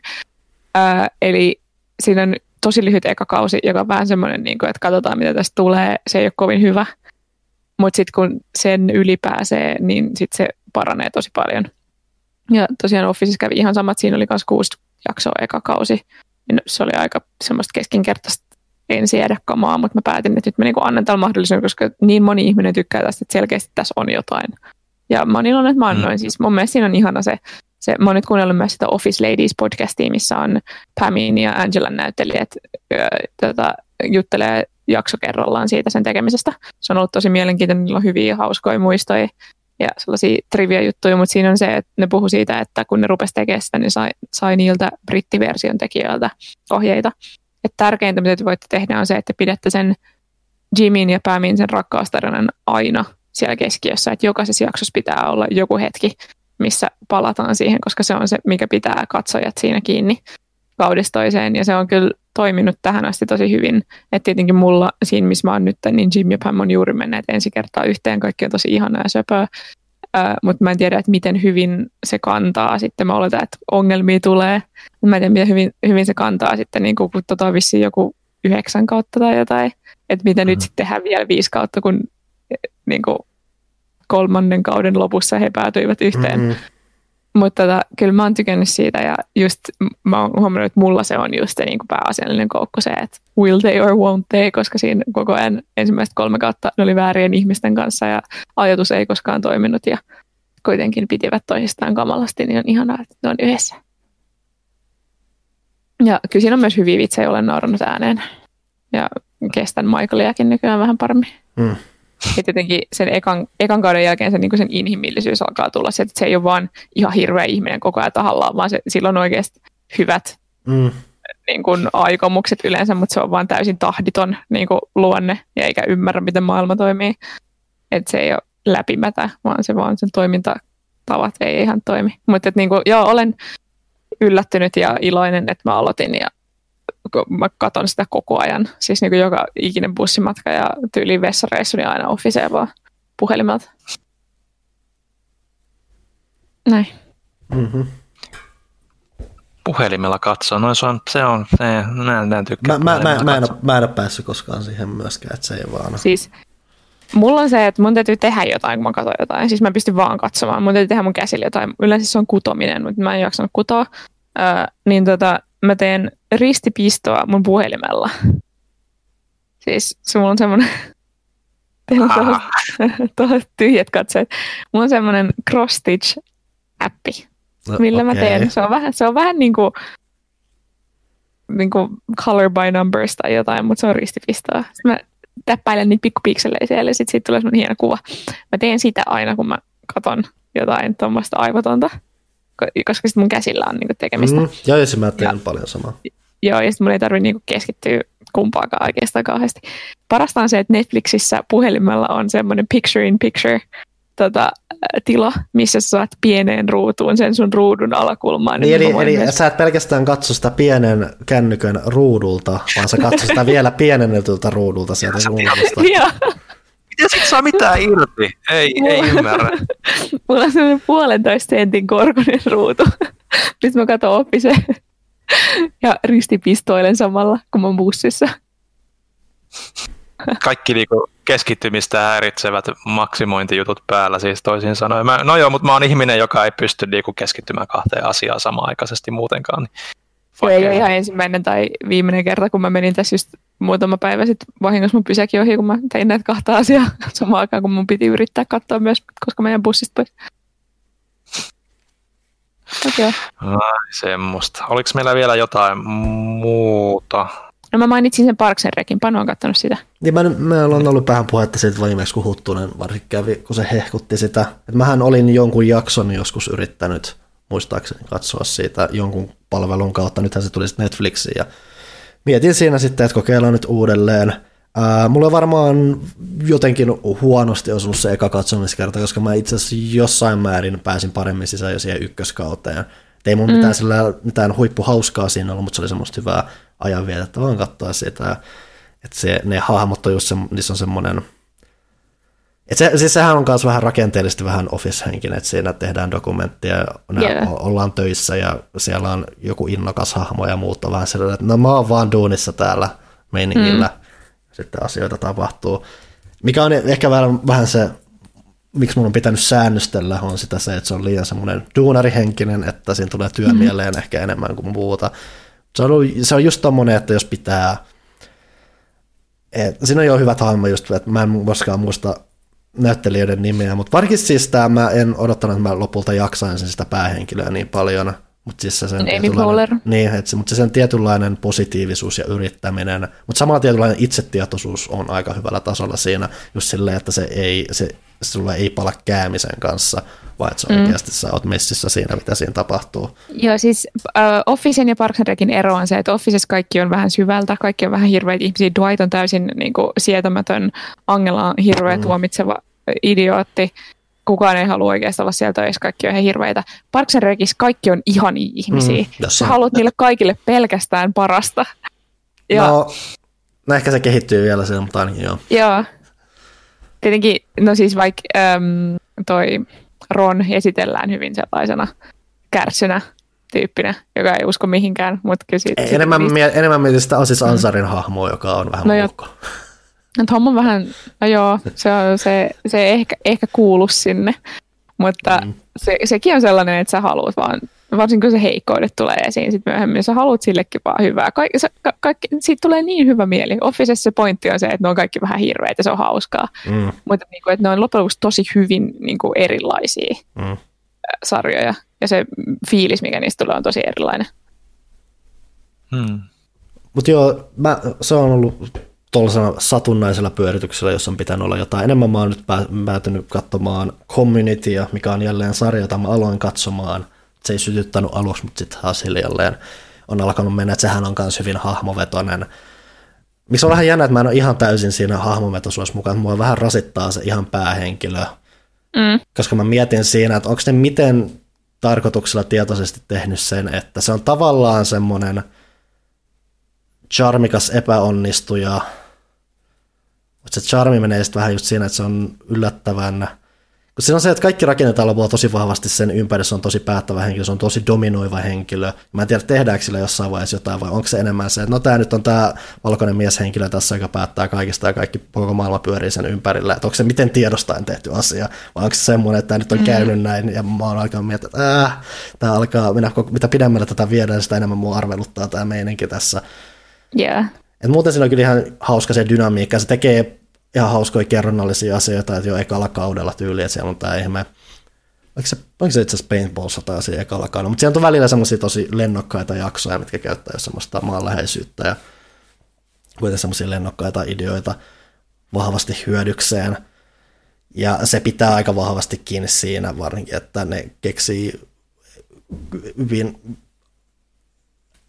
välillä, eh, sekin, sekin välillä vähän tasapainottaa, kun vain tämä Abed-hahmo, jolla on tosi paljon tämmöisiä viittaushenkisiä juttuja, sitä, sen kautta monet noista jaksoista myös on tosi viittaushenkisiä tämmöisiä kommentaarijuttuja, että välillä jopa puhutaan sitten sarjan rakenteesta, että, tämä on tämmöinen pullojakso, että nyt ollaan tässä ja myönnetään se, eli, siis, eli että tämä on tehty pienemmällä budjetilla kuin muut. Että se välillä menee semmoista vähän huteraa siinä, että okei, että yritetään sitä nauraa itsensä kustannuksia vähän turhan paljon, mutta se pääasiallisesti ne tilanteet ja hahmot vie, vie just, on just sen verran vetäviä, että se on ollut hauska nähdä, mitä siinä tapahtuu. Ylipäätään kun niiden suhteet välillä vähän heittelee, miten sattuu, että välillä se, se koko juttuhan tyyli lähtee sillä, että tämä päähenkilö haluaa päästä sänkyyn tämän, tämän Brit- Brita-hahmon kanssa, joka kun nämä käy tosiaan on Community Collegeissa käy Espanjan kurssia, ja sitten ne päätyy luomaan tämmöisen opiskelijaryhmän, ja se käytännössä perustuu kokonaan siihen, koska tämä yksi hahmo haluaa maata tämän toisen hahmon kanssa, joten tämä nyt, ja sitten se ystävyys lähtee rakentumaan siitä. Ja siinä on jonkun verran ne, just ne suhteet vähän kehittynyt siinä, ja se on kuitenkin muutamia yllät, hyvinkin tehty tuommoisia lennokkaita juttuja, että varsinkin tämä Chevy Chasein tämmöinen vanhushahmo on yllättävän tämmöinen inspired casting siinä, että se on että, että just semmoinen ärhäkkää kasuaalirasisti, mm. joka ei aina tiedosta, mitä siinä ympärillä tapahtuu ja muuta, mutta siitä saadaan ihan hyvää läppää aina silloin tällöin irti. Just, että se, niin. Toi on jännä, koska mä katsoin siis Communityä muutama vuosi sitten monta kautta. Mm. Monta mm. kautta. En muista monta, mutta monta kautta. Ja mä en muista siitä mitään. Mä en saanut minkäännäköistä niin kosketuspintaa niihin hahmoihin. Okay. Muistan Abedin. Abedin mä muistan. Se oli ja. hauska. Mutta siis ei, se oli mun mielestä todella pliisu. Täysin niin kuin mitään sanomaton. Katoin sitä vaan sille elämän täytteeksi, koska mm. mulla ei ollut mä, silloin... Niin, mä, mä sanoin sitä elämän, tai siis, siis, tai siis pliisuksi välttämättä, mutta siinä on just se, että ne hahmot on vähän turhan välillä just semmoisia metahahmoja välillä. Että mm. Ne on selkeä, vähän tai karikatyyrejä siitä, mitä niiden on tarkoitus olla. Mm. Että se on mm. enemmän se suhteiden kehittyminen siellä, miten ne on keskenään, no just ennen, vaikuttaa. Ennen kuin sä sanoit Chevy Chaseista, mä edes muistanut, että se oli mukana siinä. No sehän on se, että sun pitää hetkinen, että se on tuommoisessa kunnossa nykyään, koska se on mm. vanha ja lihava ja muuta, niin se on, ja sitä kautta se on tosi jännä casting tuommoinen valinta siihen, koska mä en ole nähnyt sitä vuosia ja sitten se tulee tossa ja se on okei, okay. se on tosi jännä valinta, siis mm-hmm. tehoste siinä. Ja ehkä se melkein toimii ehkä parempi siinä, kun se tulee, tuntuu ainakin mulle niin räjähdysmaiselta muutokselta siihen, mihin, miten se on tottunut. Mutta ne muutot, se vähän, väliin vähän taistelee sen karikatyyrimäisen jutun kanssa, mutta se on toistaiseksi yllättänyt tarpeeksi usein, että mä oon pysynyt siinä messissä ja haluan nähdä, mitä, mitä ne kokeilee seuraavaksi. Et se on vähän semmoinen kikkailu sarja myös mm. siinä, että se ei välttämättä jonkun tarinan takia katso tilannekomiikkaa tai muuta. Jännien tilanteiden. Se on jäänyt jonkun verran vessissä. Variuttaa myös kanssa, että mä en, mä en muista mainitsin siinä parkista ja muista, mä en tykkää välttämättä siitä mokumentarimenosta. Mun mielestä se on tosi, mm. se huumorin tyyli ei jotenkin vaan se tuntuu... Se taas uppoo muuhun tosi hyvin. Et, et mä tykkään kuivasta huumorista, mutta se jotenkin tuntuu tosi mm. kuivakalta, ku, tosi liian kuivakalta mulle. Se, mä... että on, jossain on vaan joku nurkassa joku, jolle pitää sitten alkaa selittää, mitä tapahtuu. Ja se on vähän, Ei just hyvä, kun joku katsoo kameraa suoraan, mä repeen joka kerta. Siis se toimii mun joka kerta se vitsi. Mm. tai, äh, mutta selkeästi Netflix on niin nyt parantanut niiden sitcom-tarjontaa, kun yhtäkkiä on tullut kaikki nämä. Mä oikeasti veikkaan, että se liittyy siihen, että Friendit lähti, koska niitä, niitä on pakko pystyä tarjoamaan jotain. Ja siis mm No Office on tosi oudossa tilanteessa, että sehän lähti tyyliin Jenkeissä Netflixissä ja meni mm. muualle. Että ne on... Ylipäätään varmaan, mä en edes tiedä, miten paljon joku Jenkki Netflix miettii jonkun Euroopan Netflixin menoa ja niin poispäin, miten nämä lisens, mm. lisenssien kanssa säätäminen on varmaan yhtä helvettiä, mutta ainakin on. täällä päin jo näyttää ihan positiiviselta tällä hetkellä se menoton tarjonnan suhteen. Mm. Niinpä. Ville oli kattonut elokuvia. No joo, siis mä olin katsonut elokuvia, jotka olen nähnyt kyllä jo monta kertaa aiemminkin. Totesin, että onko näissä nyt hirveästi mitään puhuttavaa, mutta, mutta ne nyt laitettiin käsikirjoitukseen joka tapauksessa. Mm-hmm. Mutta tota, mä, mä katoin osittain sen, sen innottamana, että kun Johanna katsoi Casino Royale, niin me puhuttiin vähän Panun kanssa siinä, että no kyllä se Golden Eye on semmoinen, minkä voisi katsoa. Niin mä itse katsoin pitkästä aikaa Golden Eye, mikä on mun niin kuin all time favorite Bond-elokuvaa aika pitkälti varmaan sen takia, että se on, en nyt sano, että se on ensimmäinen Bondi, minkä mä olen nähnyt. Kyllä mä niin perheen kanssa ne pyöri aina taustalla silloin telkkarissa ja aikoinaan, kun oli ihan skidi skidi, mutta se oli ensimmäinen Bondi, jonka mä halusin katsoa. Et olin siinä iässä just, että, että, että, että no, nyt voisi katsoa ja kaverit puhuu siitä ja niin poispäin. Ja tota, se on monellakin tavalla hyvin niin kuin omalaatuinen tunnelma siinä verrattuna moniin muihin Bond-elokuviin, koska se on ensimmäinen, joka, joka on tehty niin kuin kylmän sodan päättymisen jälkeen, ja vaikka siinä käsitellään sitä kylmän sodan päättymistäkin, ja että se on sitä perus Venäjä, Venäjä vastaan muu maailman meininkiäkin joiltain osin, niin, tai no joo, osin ja osin, mutta siis se vaan jotenkin, siinä on edelleenkin joku semmoinen tietynlainen viehätys, mikä, mikä vaan toimii. Et se on, Brosnanin bondit kaikki on vähän niitä vähän niin kuin enemmän sinne hassumman puoleisia muut bondit, mm-hmm. mutta toi on semmoinen, joka niin kuin enemmän menee sillä, että se, se niin kuin Daltonin vähän niin kuin semmoinen vakavampi. Tämähän oli se eka. Tämä oli Brosnanin eka bondi. Tämä oli Brosnanin eka, joo, että alun perin tämän käsikirjoituksen käsittääkseni piti olla Daltonin kolmas, mutta se sitten kariutui, kariutui jossain vaiheessa, mutta sitä sitten jonkun verran muokattiin sitten Brosnanille, ja se sitten näkyy tietysti siinä, että muissa, sit se, muissa Brosnanin leffoissa on enemmän sitä Roger Mooren, ei nyt ihan saman asteista hassuttelua, mutta siellä on niitä semmoisia hassutteluelementtejä enemmän sitten taas verrattuna esimerkiksi just Craigin, joka on sitten täysin niin kuin tämmöistä vakavampaa niin kuin tyylillisesti, vaikka ei, että niin kuin, tyylillisesti, vaikka ehkä niin kuin sitten loppupeleissä niin kuin agenttitoiminnalta niin kuin realistisesti, niin kuin Johanna sanoi viimeksi, että olen yllättänyt, että tämä ei olekaan niin kuin semmoista vakavammin otettavaa agenttia, vaan tämä on tämmöistä Mission Impossible höpsöilytyylistä kanssa.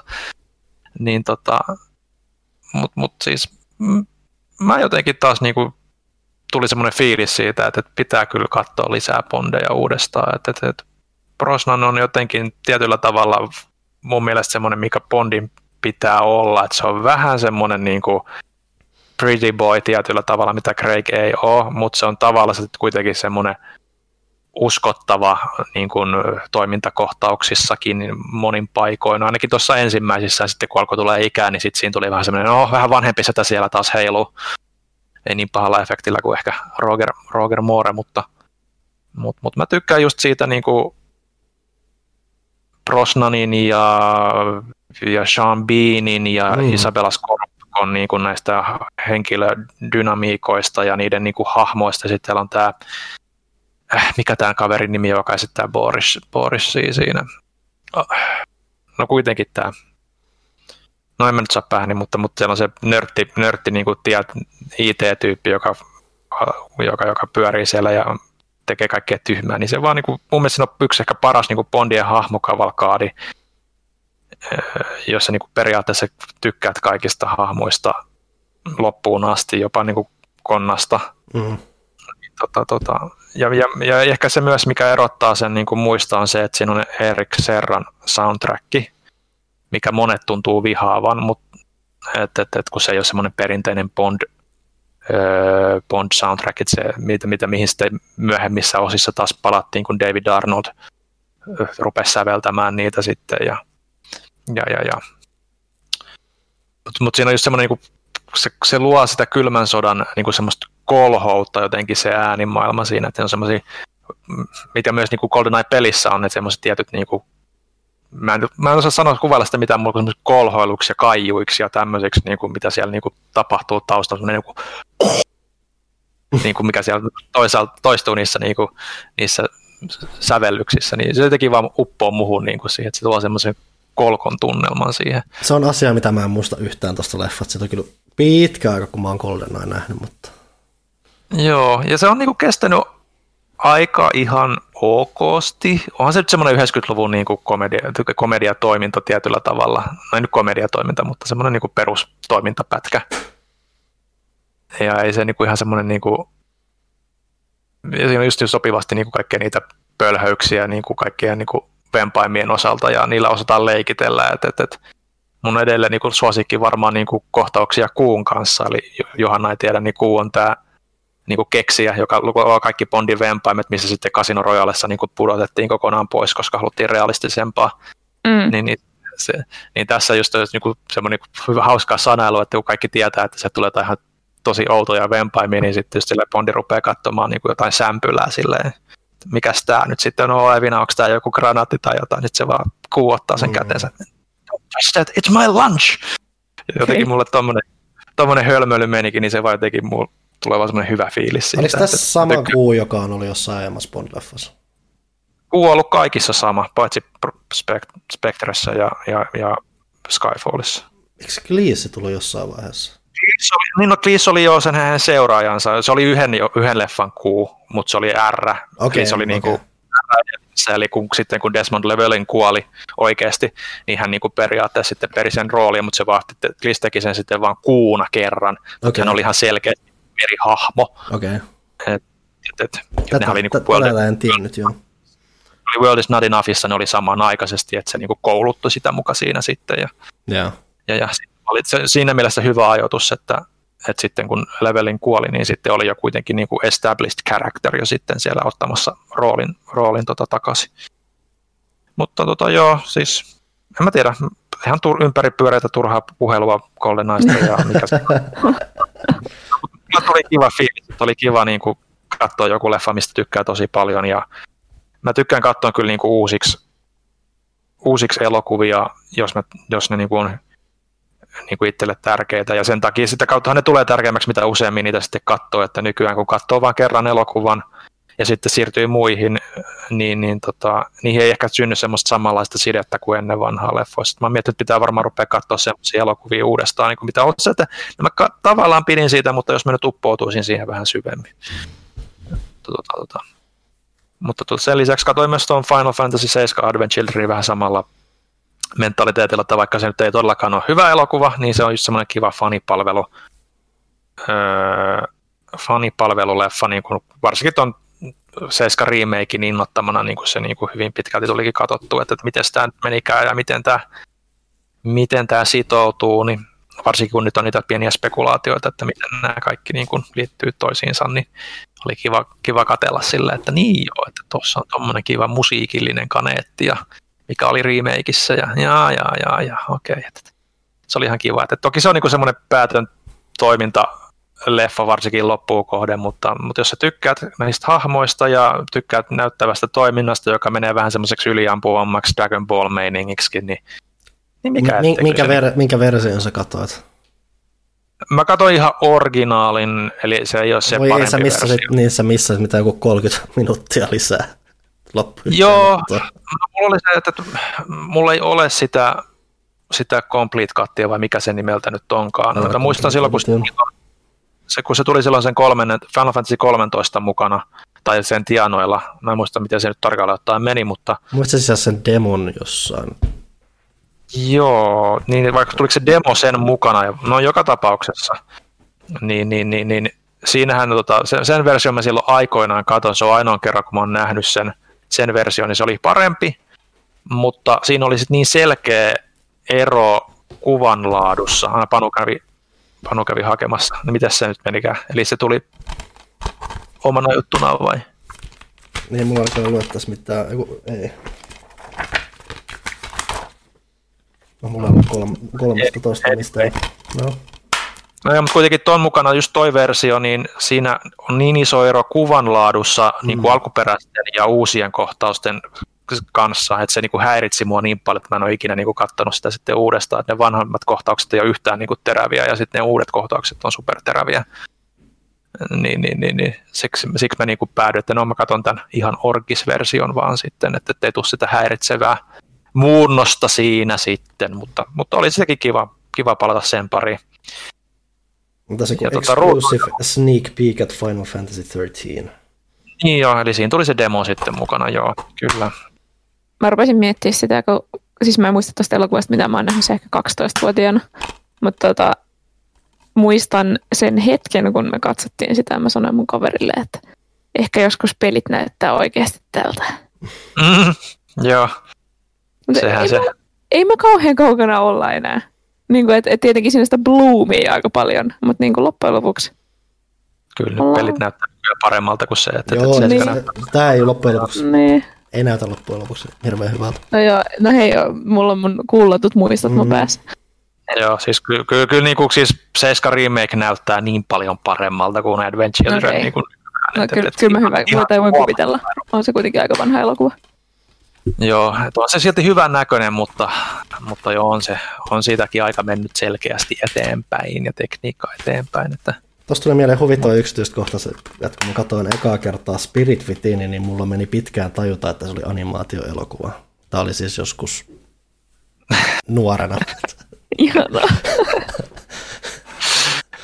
se, oli, se sitä, sitä mainostettiin niin paljon kyllä animaatioelokuvaksi, että en mä tiedä, mitä sä voinut missata sen sitten. No, mä en, mä en jotain mainoksia niinkään sit kattonut, että se oli vaan se jotain, että mä tiesin, että se on olemassa ja sitten mä joskus vuokrasin sen jostain makuunista. Mistätte kun vielä videoit vuokrattiin? Ihan huikea. Sitten sä menit sinne niinku vu- elokuvavuokraamoon katsomaan, miten täällä olisi. Mun, mun lapsuuden kodin lähellä on vieläkin yksi videovuokraamo. Tosin mä veikkaan, että tässäkin. myy 99 prosenttia enemmän sitä karkkia kuin mitään muuta. Mm, tässäkin on filmtowni ihan tässä lähellä. Mikä on tosi outoa. Mä kävin sieltä hakemassa paketin yksi päivä. Hmm. Se oli ihan kuin astuisi jonnekin 2000-luvun alulle. Niin, että siellä on kuitenkin vielä hyllyjä, missä on elokuvia. Joo, ja kun se brändäys ei ole muuttunut siis niin kuin tyli Ysärin jälkeen. Siellä on edelleen ne kaikki Cartoon Street, Action Street. Ja sitten siellä on, siis varmaan edelleen, jos sä haluaisit nähdä leffan, joka on just lähtenyt elokuvateattereista, niin ainoa paikka, mistä niin näet sen silleen, luotettavasti on Film Down. Mm. Jos et sä niin halua ostaa sitä. Mm. Et kyllä niin sen verran viiveellä tulee yleensä jonnekin Netflixiin tai jonnekin. Niin tai Suomessa mm. ainakin jossain paljon. Ei ole palvelut niin, niin. vuosissa täällä.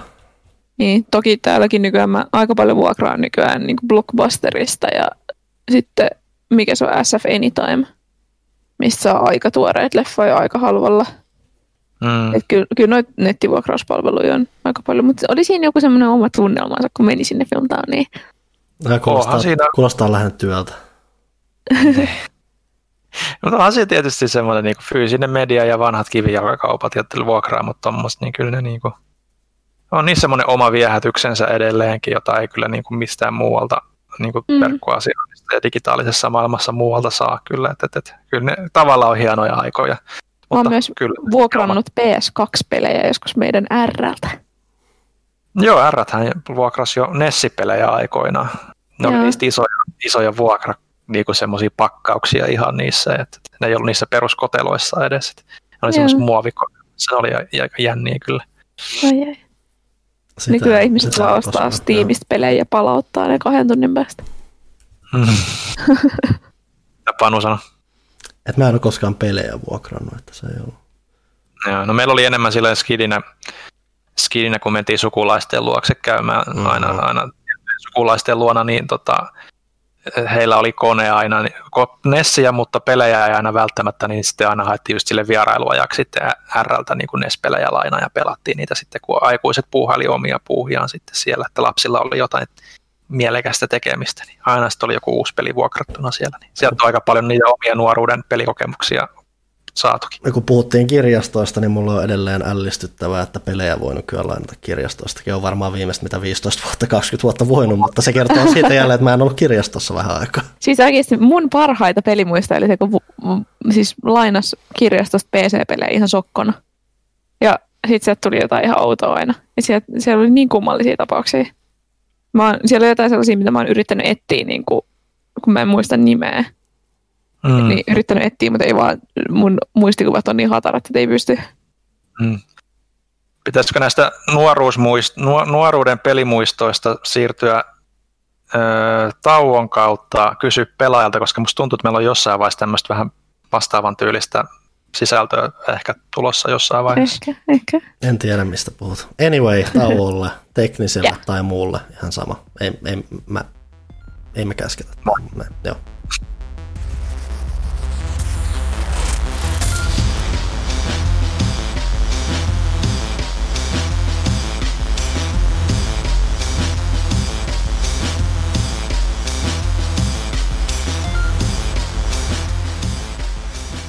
Ja sitten se hetki, jota kaikki ovat odottaneet.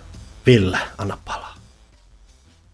Pimpeli pom, seuraa kaupallinen tiedote ja oliko pakko Johanna viime kerralla sanoa, että se toivottaa amatööriteatteria lisää, koska sitähän sieltä nyt sitten tulee ja katsotaan nyt vähän mikä tämä energiataso taas tähänkin on, mutta tosiaan pimpeli pom. Kiva nähdä sua pitkästä aikaa, Kari! No samoin Sami, mukava vähän pelalla yhdessä näin livenä. Kyllä, mutta mikä ihmeen pyykkivuori sulle on tonne nurkkaan kertynyt? Juu, piru kautta kun toi pesukone hajos ja en oo saanut aikaisesti hankittua uutta tilalle. Kari, nyt herätys, pitää miehellä pesukone olla. Vai meinaatko vetää koko kevään likasena? Totta, tässä kyllä alkaa vaihtovaateet ole aika lailla kortilla. Olisiko sulla kuumaa tipsiä, mistä nyt koneen taion itselleni? Elisan verkkokaupassa on nyt älkeen laadukas suora vetomoottorilla varustettu kone tarjouksessa 379 euroa ja sähän voit Skari maksaa sen vaikka 10 euroa 52 senttiä kuukaudessa 36 kuukauden erässä. Siihen tota, siihen semmoinen 50 ja ne kantaa sulle kotiin yhdessä viivassa kahdessa vuorokaudessa paikallekin sen ilman niin kuin mitä, mitä.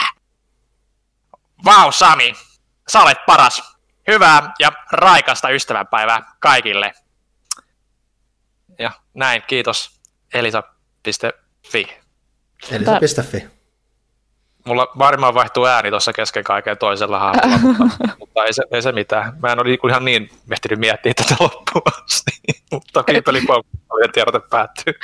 Mä mietin tuosta aikana sitä, että niin kuin, periaatteessa ei ole amatööriteatteria, koska sulla maksetaan tästä. Sä saat sekä kuukausipalkkaa ja sitten meillä maksetaan siitä, että me tehdään näitä mainoksia.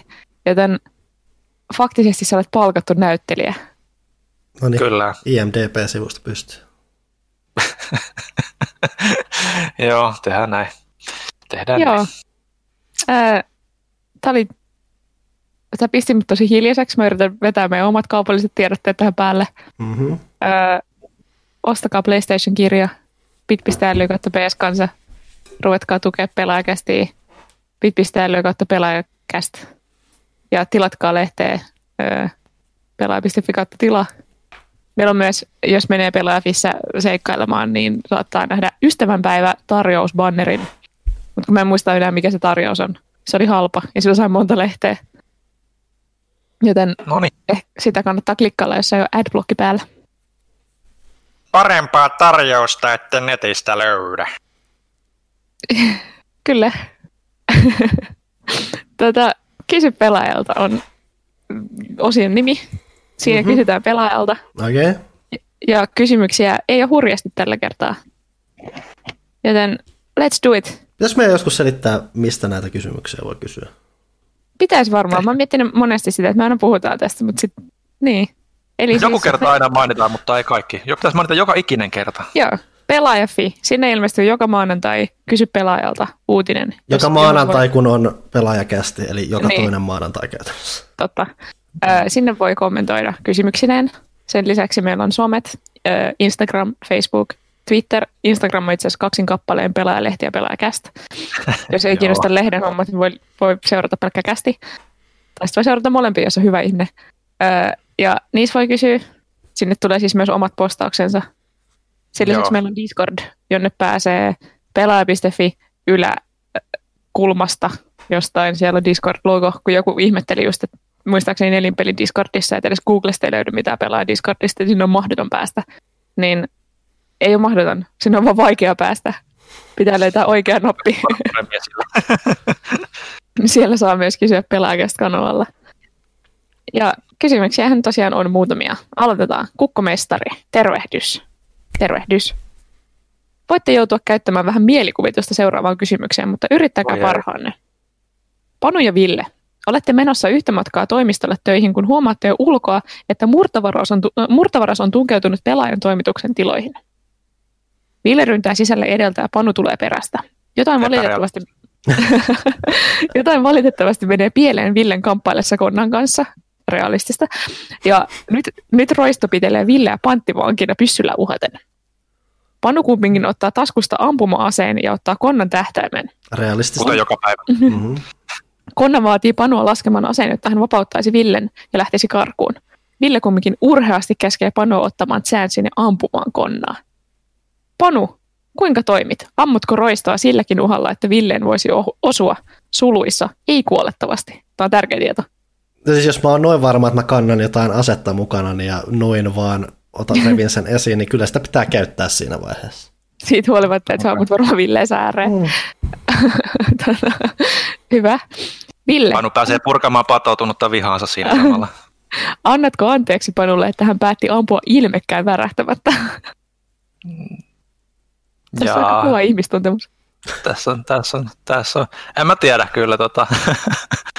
Kai siinä vähän, vähän katkera olisi jonkun aikaa kyllä, mutta toisaalta henkihän siinä säilyisi ehkä todennäköisesti siinä. Tai ehkä se eskaloituu pahemmaksi sen takia, koska Panu ampuu, en minä tiedä. Mm. Kyllä se varmaan pikkasen jo. vähän puitavaa olisi siinä kyllä kahden kesken. Johanna, mikä olisi reaktiosi tälle huikealle tarinalle, jota Ville ja Panu kertaisivat sinulle seuraavana työpäivänä? Tämä on täysin epärealistinen, epärealistinen kysymys sen takia, että Ville ja Panu eivät koskaan ole olleet toimistolla ennen minua. Mm. Mut...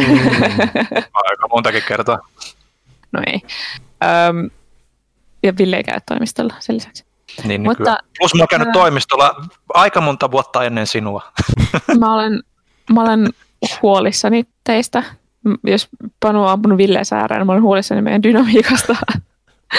Mutta tota, kai mä olisin iloinen tästä sankaritarinasta.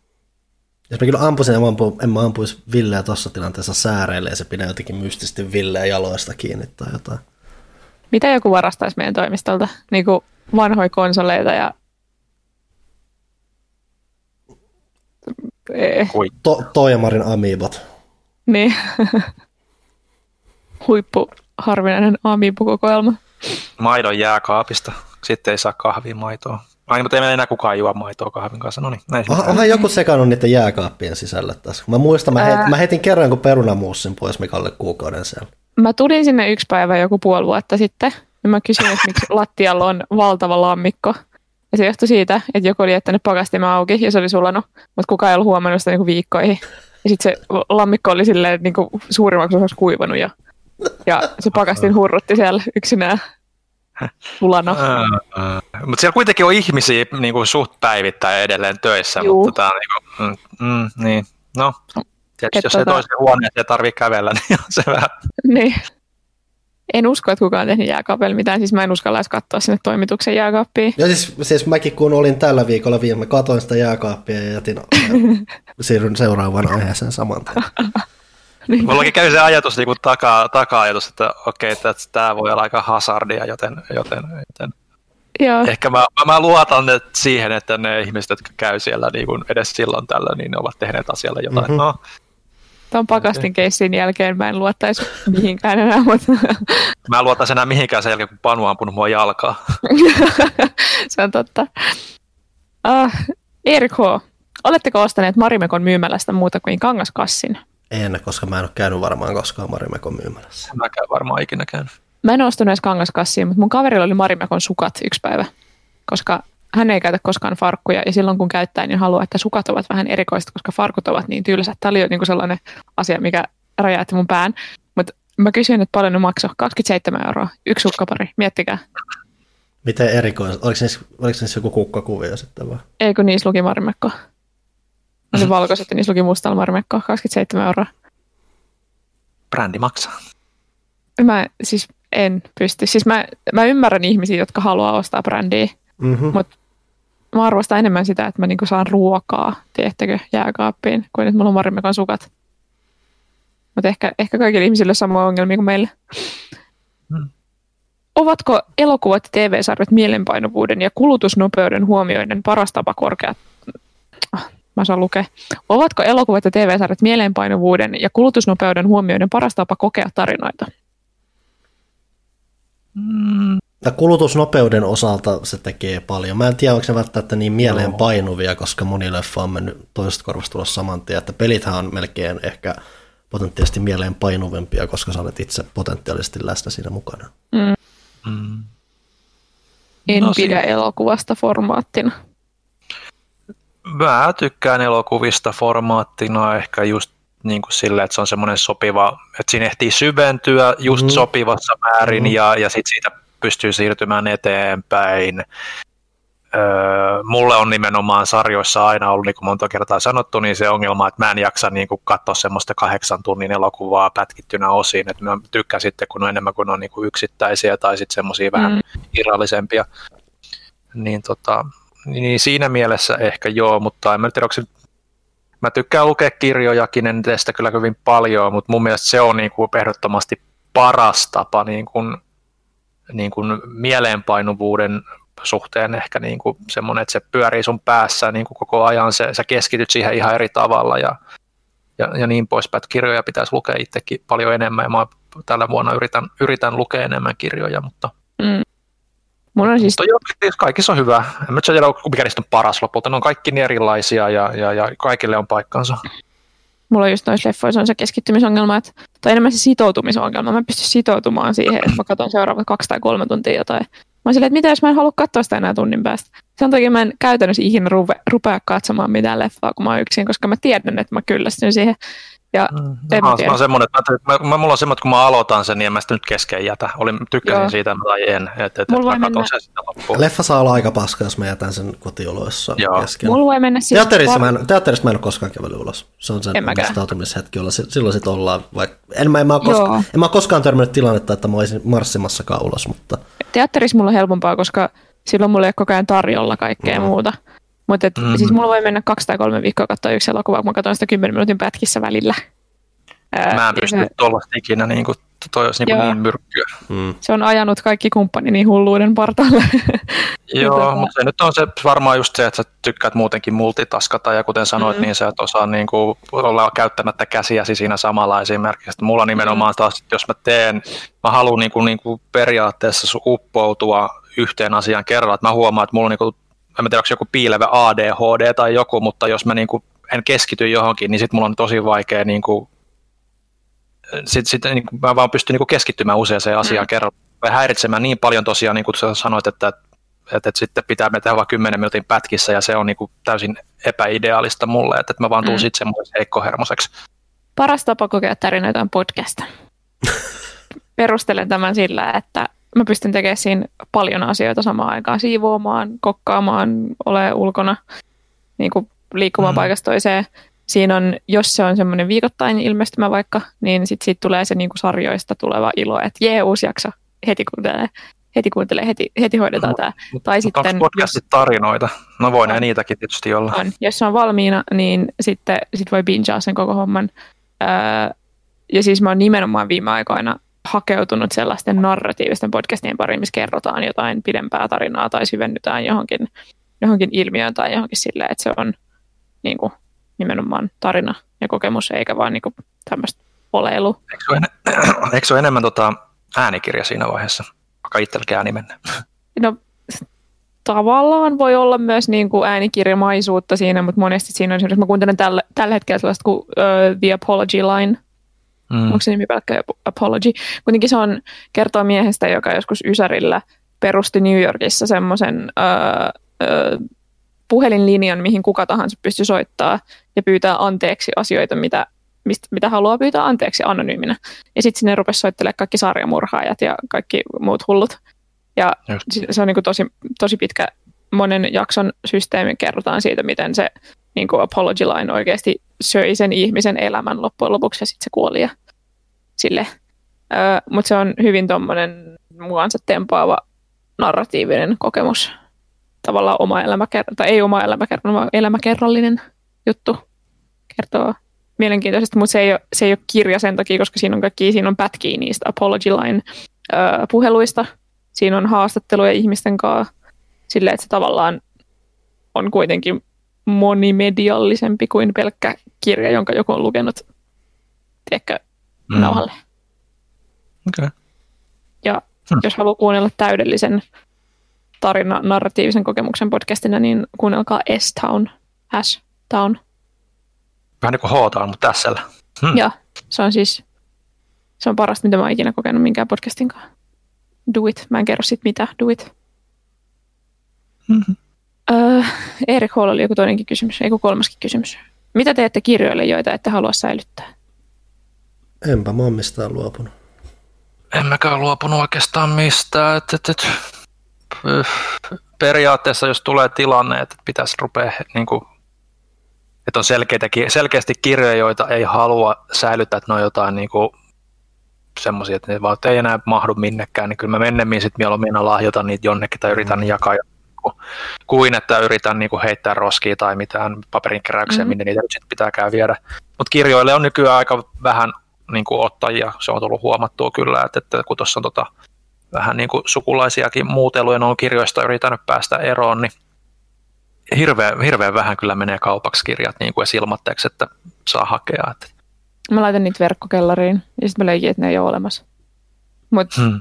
joskus aikoinaan oli book crossing oli niin kuin iso juttu, missä pystyit viemään semmoisiin pisteisiin kirjoja ja sitten se sai myös ottaa ilmaiseksi, jos halusi. Joo. Ja mä muistan, Turussakin oli useampi semmoinen piste silloin, mutta mä en tiedä, onko enää mikä asia. Mm, mm. Mä olin joskus jossain baarissa, missä on nurkka, missä, mihin sai tuoda kirjoja ja sai ottaa kirjan. Joo. Joo.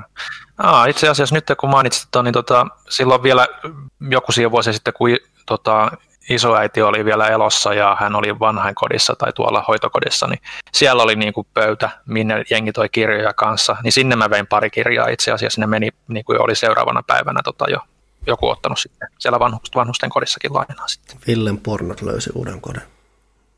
en tiedä, miksi mulla tuli tommonen mieleen, mutta hei. Ehkä se on se Mirandan pylly. Niin mä olin sanonut, että Ville Mass Effect fanfikit siellä pyörii. Joo. Vaihtaa omistajassa vanhan kodissa. Ihana. Vesinokka-eläin. Tykkäättekö enemmän 2D- vai 3D-metroideista? Mä vastaan heti, että en voi sanoa mitään, koska en ole ikinä pelannut yhtäkään. Anteeksi. Uff.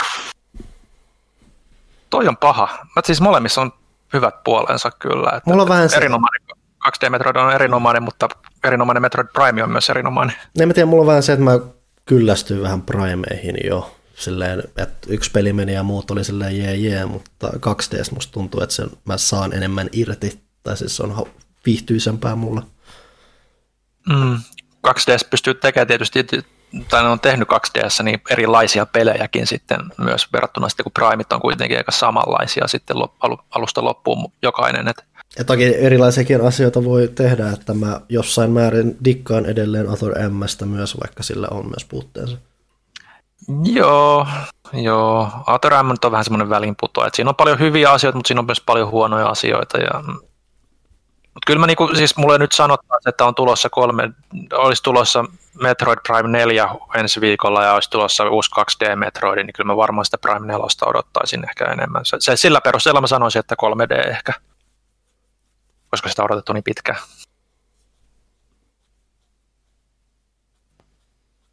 Kikkare.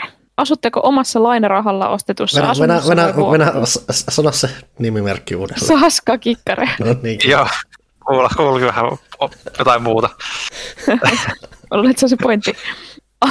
Asutteko omassa lainarahalla ostetussa asunnossa vai vuokralla? Mä en tiedä, miksi tämä kiinnostaa ketään, joten mä en vastaa tähän mitään. Mä olen miettinyt tätä paljon. Mä, mä haluan kertoa tästä, koska mä mietin tätä koko eilisen, eilisen viikon, viime viikon.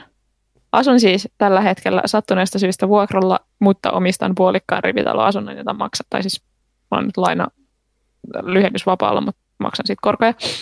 Toivottavasti jossain vaiheessa saan rahani irti siitä, mutta tällä hetkellä mun tilanne on se, että mulla ei todennäköisesti ole varaa ottaa yksin asuntolainaa. Mä oon aina miettinyt, että kuka asuu asumisoikeusasunnossa. Että mikä on se elämäntilanne, missä sitä tarvii. Se on tämä elämäntilanne, missä mulla on periaatteessa käsiraha asuntoon, mutta mulla ei ole rahkeita ottaa lainaa yksin. Mutta mä en halua myöskään maksaa näitä törkeitä vuokria, mitä maksetaan PK-seudulla. Joten jos mä laittaisin sen käsirahan asumisoikeusasuntoon, mikä on just se joku 15-16 tonnia yleensä, semmoisia, mitä mä niin oon katsellut. Jos mä laittaisin siihen sen rahan, niin sit mä maksaisin sitä asumisoikeusvuokraa, mikä on tosi paljon vähemmän kuin yleensä sillä alueella on vuokrataso. Eli se tavallaan se raha ei vaan makaisi siellä, vaan se tekisi töitä mun taloudellisen hyvinvoinnin eteen, koska sitten mä saisin säästöön enemmän rahaa, kun mä en maksa niitä törkeitä vuokria. Ja mä luulen, että tämä on just se tilanne, missä ihmiset tarvii asumisoikeusasuntoja. Nyt mä niin olen vakavasti ruvennut miettiä, että ehkä mun täytyisi miettiä. Hmm. Mm. Mulla ei ole koskaan rahaa mihinkään omaa. Hmm. Voi ei. Pano asuu siis vuokralla. Uh, Insti. Viime kästistä myöhästyin, joten uusi yritys. Nyt ajoissa. Kysymys. Jos jollakin sattuisi olemaan niin kieroutunut haave päästä kirjoittamaan pelaajan ja osallistumaan jo pian eettereihin saapuvaan kolmen, kolmannen sadannen, kol, kolman, kol, mä en osaa tajuttaa numeroita, ää, podcast-jakson gaala-iltaan, johon on kutsuttu koko Suomen pelialan kerma, niin mitä pitää tehdä? Pelaajan tilaaminen näyttää varmaan hyvältä CVssä, mutta montako lisäpistettä saa rekryyn, jos kaivaa vanhempien luota Nintendo-klubikortin? Plussa on pakko saada siitä, että raivostuu kirjoitusvirheestä ja yhdyssanavirheet saa hermot menemään lopullisesti. Tota, Tämä oli varmaan tarkoituksellisesti kirjoitettu erikseen nuo yhdyssanavirheet. Yhdyssanavirheet. Kyllä. Öö, tällä hetkellä valitettavasti et oikeastaan voi tehdä mitään. Meillä on siis koronan takia, koska etänä on hirveän vaikea valvoa tai kouluttaa yhtään ketään, niin me ei oteta edes harjoittelijoita. Tällä hetkellä se on vaan semmoinen niin blanket-päätös ollut tässä koko tämän poikkeustilan ajan, että mm. ei meillä vaan ole rahkeita, kun meitä on näin vähän ja me ollaan näin hajallaan. Niin Joo. juuri nyt et pysty tekemään mitään. Se on surku. Niin, no siis toimitukseen, toimitukseen jos haluaa niin kuin istumaan, istumaan, niin, mutta jos esimerkiksi on niin kuin avustajia, hyviä avustajia aina käydään läpi, kun tulee tota, tekstiehdotuksia, niin kuin, että, että mm että niitä kyllä tietysti käydään läpi jonkun verran, mutta että kyllä niitäkin niin, aika, varovaisesti, aika varovaisesti niitäkin otettu aina. Että. Niin, että kannattaa oikeasti osaa jossain määrin esimerkiksi kirjoittaa ja tietää peleistä, ja. jos tämmöinen asia kiinnostaa. Mutta jos, jos itseluottamusta löytyy ja näytteitä, niin ilman muuta jonnekin jotain yhteydenottoa. Niin. Silloin täytyy olla aika niin kuin, tavallaan valmis, että tietää toimituksen käytännöt ja osaa meidän tekstilajit ja silleen, että se vaatii vähän semmoista paneutumista. Mm. Mutta ei, ei se toki mahdotonta ole. Sen lisäksi mä rupesin stressaa heti tuosta kolmannesta sadasta, sadannesta, sadasta, kolmannesta Siitä jaksosta, koska me ei tehty 250 mitään, tosiaan se on niinku vuoden päässä toi 300. No ehköhän siihen mennessä niin kuin, koputetaan puuta, eh, eh, eh, niin. eiköhän siihen mennessä nyt asiat ole ihan normaaleja. Mutta tota, mitä, jos onkin, tiedä. mitä jos onkin toimintatonni jakso? Niin. Totta. Totta. Jos joku maksaa 300 tonnia, niin me voidaan tehdä se huomenna. Mm. Ihan täytyy, täytyy miettiä. Heitin vaan tuommoisen idean, jos siellä on joku henkelisijoittaja. tota, Lostarot. Siinä kyllä katetta, kun kate kohdillaan meidän suunnalta. Mutta se, mut se jakso julkaistaan vasta vuoden päästä. Joo. Totta. Lostarot. Moikkelis koikkelis kaikille kästiläisille. Sitä samaa. No moikkelis. Monster Hunter Rise saa kuin saakin oman versionsa Switch-konsolista. Valitettavasti kyseessä ei ole mitään uutta rautaa sisältävä paketti, vaan ainoastaan nykyinen Switch Monster Hunter Rise koristuksilla. Lopputulos olisi omasta mielestäni kyllä tyylikäs, mutta kynnys maksaa päälle 300 euroa pelkästä muodosta, ulkomuodosta on korkea. Haaveilette kautta omistatteko itse mitään erikoisversiota mistään konsolista? Saisiko jonkin pelisarjan erikoiskonsoli teidät ostamaan saman konsolin uudestaan? Mun PS4 Pro on tommonen vähän spessumpi limited hässäkkä. Sekin on mulla lähinnä siksi, koska se putos mun syliin, että en mä noita metsästele. Ja se on enemmän kyse siitä, että onko mulla tää konsoli ja sitten mm-hmm. tarviinko mä tänne ja onko tämä nyt sopivan mm-hmm. hintainen hyvässä välissä tai muuta. Ei sitä konsolia kattele, sillä mulle tuommoiset spessut on itse asiassa myös aika rumia. Joo, mä vakavasti harkitsin Animal Crossing Switchiä sen takia, koska mun nykyinen Switch on tuhannen narmoilla. Siis niin kuin silleen, että niistä mm. sivuista ei näe läpi. Koska mulla kävi huono tuuri sen dokin kanssa ja sitten mietin, että pitäisi hankkia uusi, mutta en mä sitten kuitenkaan hankkinut. Se oli vaan tosi kiva, koska turkoosi on mun lempiväri ja se oli turkoosi. Joo. Siis harvoin kun tulee tosiaan, niin kuin Panu sanoi, että, että ne on usein aika rumia, niin harvoin on kyllä tullut mitään niin siistiä erikoiskonsolia että et vastaan, että olisi ollut se, että vitsi toi olisi edes makea niin kuin edes kakkoskonsoliksi tai jonnekin mm, no ylipäätään korvikkeeksi. Mä tykkään aika usein tuosta ihan perusmallista. Mm. Että et, et jopa toi Pleikka Vitoinen, jota on nyt monen dumaa, miltä se näyttää, niin kyllä mä tykkään tuosta valkoisesta ja mä pystyisi näkemään sitä niin kuin mustana enää itse tai minkään muunkaan värisenä.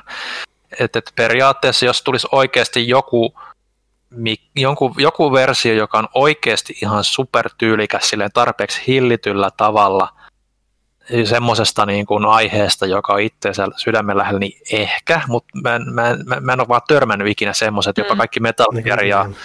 Kaikki Metal Gear ja tämmöiset versiot on ollut mun mielestä aika, aika niin kuin ihan ok näköisiä, mutta ei ole semmoista niin kuin tarvetta, että on pakko saada niin kuin uuden mm. tai vanhan tilalle. Ja Monesti... jos ei olisi konetta, niin ehkä. ehkä. Ja monesti, no monesti... monesti niissä on sama juttu kuin jossain pelipaidoissa tai muissa, että se pelin logon pitää olla tosi rum... tai sen pitää rummuttaa, että se on jonkun peliaiheinen mm-hmm. tai muuta silleen tosi tökerösti, mikä tarkoittaa, että sä et koskaan ikinä halua sitä ainakaan, jos sun pitää maksaa rahaa siitä. Joo, ne on monesti tosi räikeitä. Toisaalta se on varmaan sitä, että se vetoaa sit ihmisiä, jotka ei tykkää semmoisesta minimalistisesta mm-hmm. mustasta tai jostain, mutta ei mene yhtään mun muotokieleeni. Mm-hmm. Ja en kyllä ostaisi, vaikka olisi kuin hieno, niin en ostaisi niin kuin, uutta tilalle, ellei siinä vanhassa olisi jotain vikaa, niin kuin mulla tuossa Switchissä on. Mm. Kyllä. Tuota noin. Sitten Lostarot jatkaa. Mihin ei-reaalimaailman pelimiljööseen lähti sitten viettämään ystävänpäivää kaveriporukalla? Mutta eilen, Eli... tuli, eilen tuli kutsu Love Letter Matseen sunnuntaina, niin kai se. En mä tiedä, mitä se on joku mystinen prinsessamaailma se Puhuks mä, mä varmaan mm. joskus puhun Love Letterin Loresta, se on outoa. Mä en koskaan muista, että oliko sinne se kuningatar on kuollut vai että se on vankilassa. Mun mielestä se on vankilassa. Ja sitten kaikki haluaa vokotella prinsessaa. Se on huikea peli. Mihinkään mä lähtisin? Huh. Tosi, tosi haastava kysymys jotenkin kyllä joo. Aika monet pelimaailmat, päivä, niin. niin. aika monet pelimaailmat kuitenkin pohjautuu johonkin nykyäänkin melkein johonkin reaalimaailmaan. Niin Joo, ja ei ole mitenkään erityisen romanttisia mitään. Kyllä, mulla on siis yksi kaveri, mä oon ehkä joskus sanonut tästä kästissä, mutta siis mulla on kaveripariskunta, jotka tapasivat Guild Wars 2. Ja tämä mun naispuolinen kaveri siis muutti toiseen maahan tämän miehen takia. Ja mm. se on hämmentävän hyvin toimiva rakkaustarina siihen nähden, että noi lähtökohdat on todella riskit. Mm-hmm. mutta tota, ne edelleen joka vuosi niiden vuosipäivänä, ystävänpäivänä pitää Guild Wars 2 treffit. Ne istuu samassa huoneessa ja sitten menee sinne treffaille. Sinne. Siellä on joku ilmeisesti joku, mä saatan olla väärässä, mutta siellä on ehkä joku vesiputous tai joku tällainen, minkä niin kuin juurelle ne menee istumaan. Joku tämmöinen maamerkki, mm. missä oli heidän ensimmäiset treffit Guild Wars 2. ja sinne menee aina sinne uudestaan. Mun mielestä se on ihanaa. Hmm. Joo. Mitäköhän nyt kivoja fantasiamaailmoja nyt olisi? Mm. Mä en tiedä, mistä varmaan joku Final, joku, joku Final Fantasy varmaan. Niin mä en tiedä, mistä tulee Black Mage Village mieleen, mutta mulla sen tunnari päässä. Joo. No siis mä tikkaan miltä niinku, vaikka pelinä ei ehkä ollut sarjan parhaimmistoa lähimainkaan, mutta mä dikkasin siitä, miltä se maailma näyttää, niin oli Final Fantasy 13. Mm niin tota, ehkä siellä olisi hauska jollain kaveriporukalla ystävänpäivää tai ro- romanttisesti tai epäromanttisesti viettää, riippuu nyt minkälainen kaveriporukka siellä on, että ei sen oikein porukalla voi romanttista viettää kyllä, mutta... No ei tolla asenteella. Itse asiassa tässä kysymyksessä ei kysytty romantiikkaa. Tässä on niin, mäkin kaveriporukalla. kaveriporukalla niin. Niin, niin, varmaan joku Final Fantasy 13 joku mesta. Siellä oli paljon niitä siistejä semmoisia sliikkejä ja futuristisia mestoja, missä olisi hauska Se on kiva, se on kiva värikäs. Mm. Joo. Iso Pomo, eli meidän toimintatonni sponsorimme. Huhhuh. Oh. Big Boss. Hoikeastiläiset. Miten kävi kuopattujen pelaaja extra-artikkelien? Onko vain siellä saatavilla olleita tekstejä missään luettavissa? Esim. Pyykkösen mainio tekoälygrafiikka juttu. Öö, mun täytyy myöntää, että pelaaja extra on vähän semmoinen, että se kuoli ulkoisten syiden takia. Ja sitten me varmaan ehkä toivottiin, että kukaan ei enää ikinä mainitse sitä, koska se, miten se loppui, oli täysin pois meidän käsistä. Ja se oli ärsyttävää. Öö, Mutta ne artikkelit ovat vielä olemassa. Kyllä ne pitäisi varmaan tyyli tuupata pelaajafihin. Ei, meillä on niihin edelleen käyttöoikeus. Tai issuuhun, en tiedä mitä se toimisi siellä, mutta... Niin ne, pitä, mm. ne pitäisi taittaa sitten. Tota. Niin, no toisaalta voisihan ne melkein No en mä tiedä, toimisiko ne lehdessä enää, oliko ne joku aikaan sidottuja ja sitten kun jengi on niitä kuitenkin on lukenut osanne, niin en tiedä. Joo, ja voisi tulla haloo siitä, jos me laitetaan Sims porno-juttu pelaajafihin. Ei kun tuohon pelaajalehteen. Pelaajafissa voisi toimia, mutta joku tilaa, tiedätkö, mm. 12-vuotiaalle kummipojalle pelaajalehteen, sitten siellä on Sims porno-juttu 12 mm. sivua.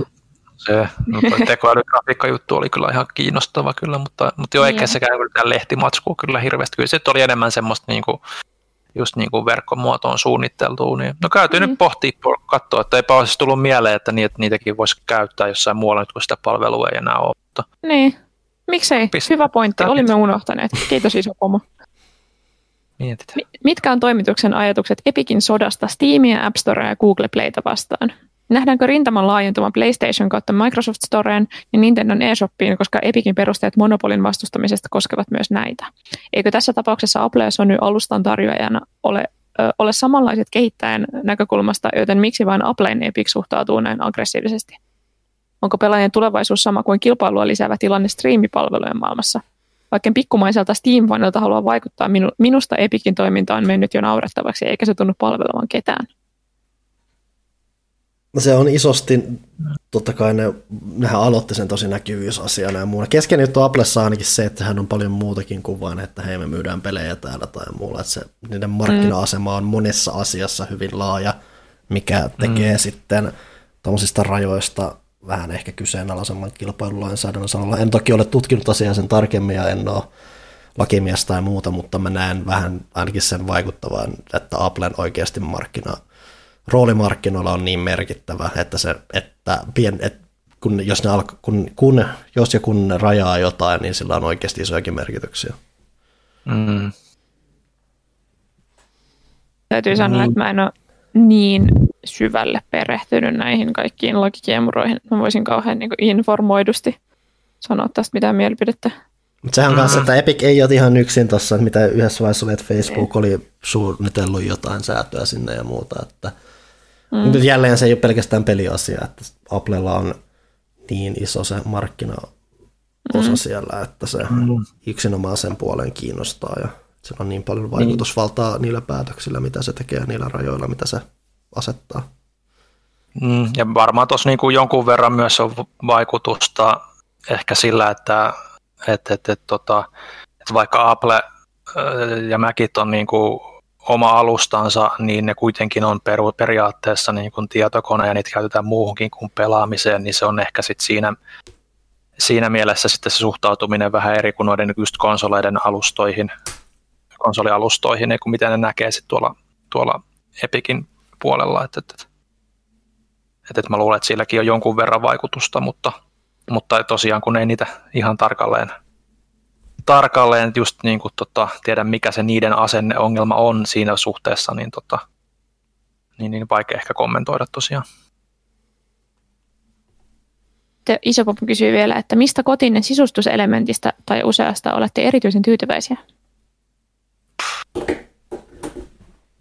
No mä oon ylipäätään ihan tyytyväinen, että mä oon saanut sisustettua täällä parin vuoden aikana uusia huonekaluja jonkun verran, että päässyt niin kuin ylipäätään niin kuin nuoruusvuosien hyllyistä ja niin kuin vanhempien kämpällä omassa huoneessa olleista tota, kalusteista pikkuhiljaa eroon, niin kuin, että niitä on aika kauan tullut katsottua. Niin niihin on niin kuin askel askeleelta vuosien varrella niin pystynyt jonkunlaisia muutoksia tekemään, mutta en tiedä, onko me mistä niin sille sisustuselementtinä varsinaisesti mistään tyytyväinen, niin kuin Panu on tuosta tontusta.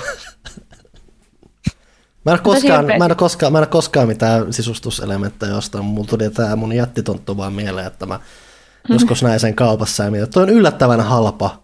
Mitäs mä vaan ostaisin mm. istumaan johonkin nurkkaan. Ja täällä se on. Mä oon tosi ylpeä siitä, miten nopeasti ja, tai nopealla aikataululla ja pienellä rahalla mä sain laitettua tämän kämpän tosi kivaksi ja tilavaksi, vaikka se on vain yksi. Ja, ja ei mulla ole mitään yksittäistä elementtiä täällä, mistä mä tykkään. Ei, ei, mä valehtelen.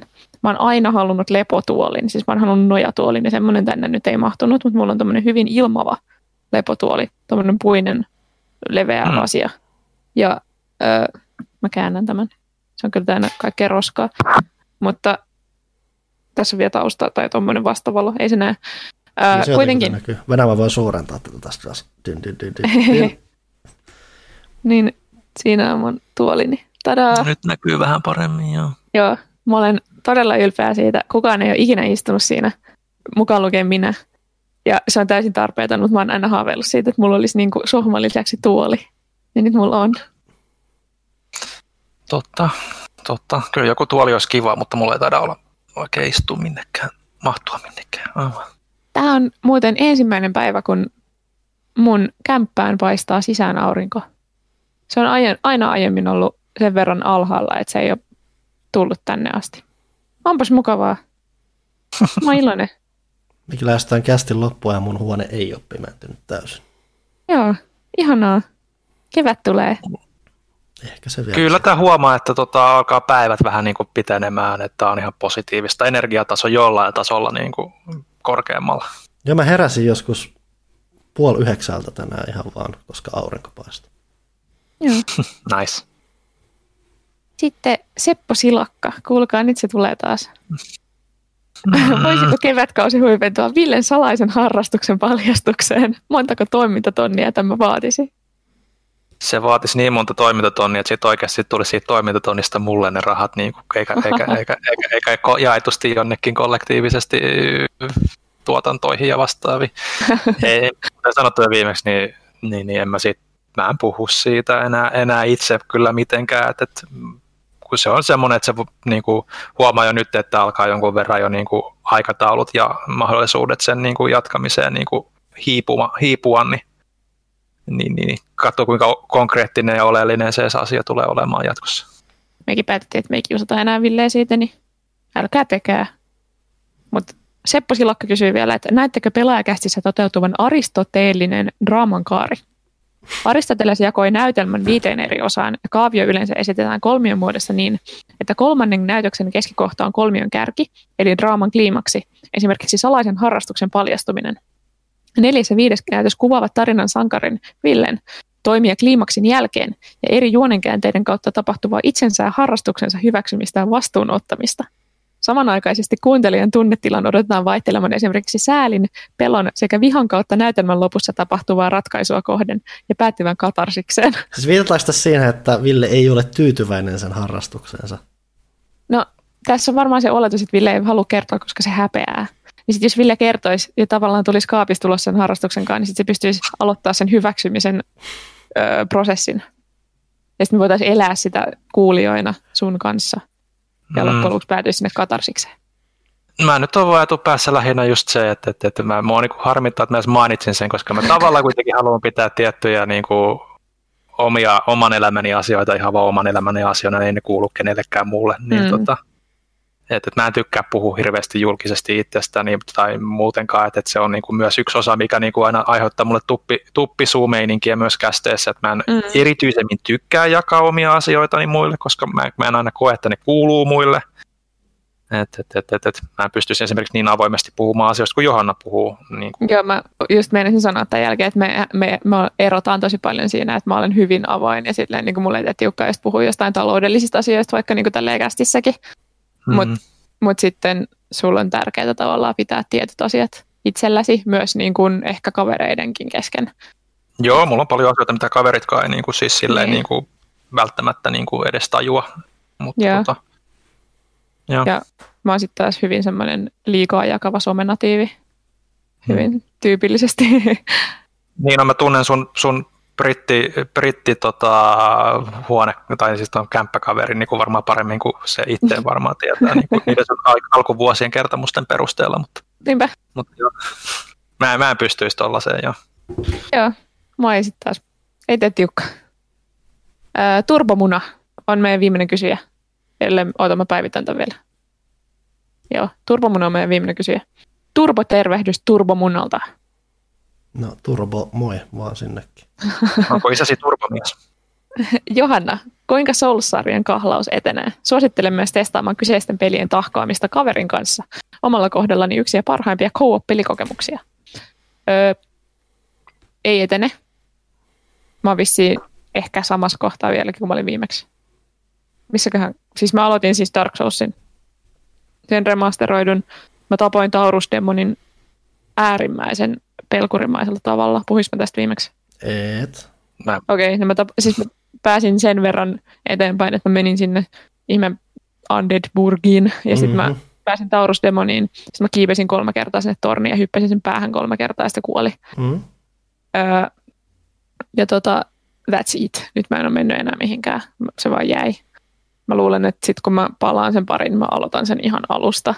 Ja sitten niin paneudun siihen oikeasti kunnolla, kun nyt tuli vähän semmoinen just, niin kuin puhuin viimeksi, Bloodbornen öö, rytmi on niin eri kuin Dark Soulsin, että mun oli vaikea mennä siihen. Musta tuntuu, että jos mä pidän nyt pitkän tauon, otan paljon etäisyyttä, niin mun on helpompi mennä siihen sitten tavallaan kylmiltä. Tai Jos se ei niin nappaa, niin hyppää suosilla vaan sinne kolmoseen. Ei se. Niin. Mutta tota, ihan, ihan aion edelleen, mutta ei nyt just tällä hetkellä. Voi ei, Ville, täältä tulee taas harrastuskysymys. hyppää, hyppää, hyppää yli jo puitu jo niin monta kertaa. Okei. Okay. Öö, Panu, kuinka asiat naisrintamalla etenevät? Onko tullut pelautua hassuja pelejä yhdessä jonkun kivan Sirbulan kanssa? Sirvulla on kyllä uusi termi, mitä mä en ikinä kuullut tuollaista On mä, eläkää. jo, on mä jonkun joskus varmaan kuullut. Mä en oikein tiedä, mitä tähän vastaisi. Sarjassamme liian henkilökohtaiset kysymykset. Onneksi Thomas ei ole täällä, koska se niin grindaisi näistä kysymyksistä niin kuin ihan omastakin mielenkiinnosta.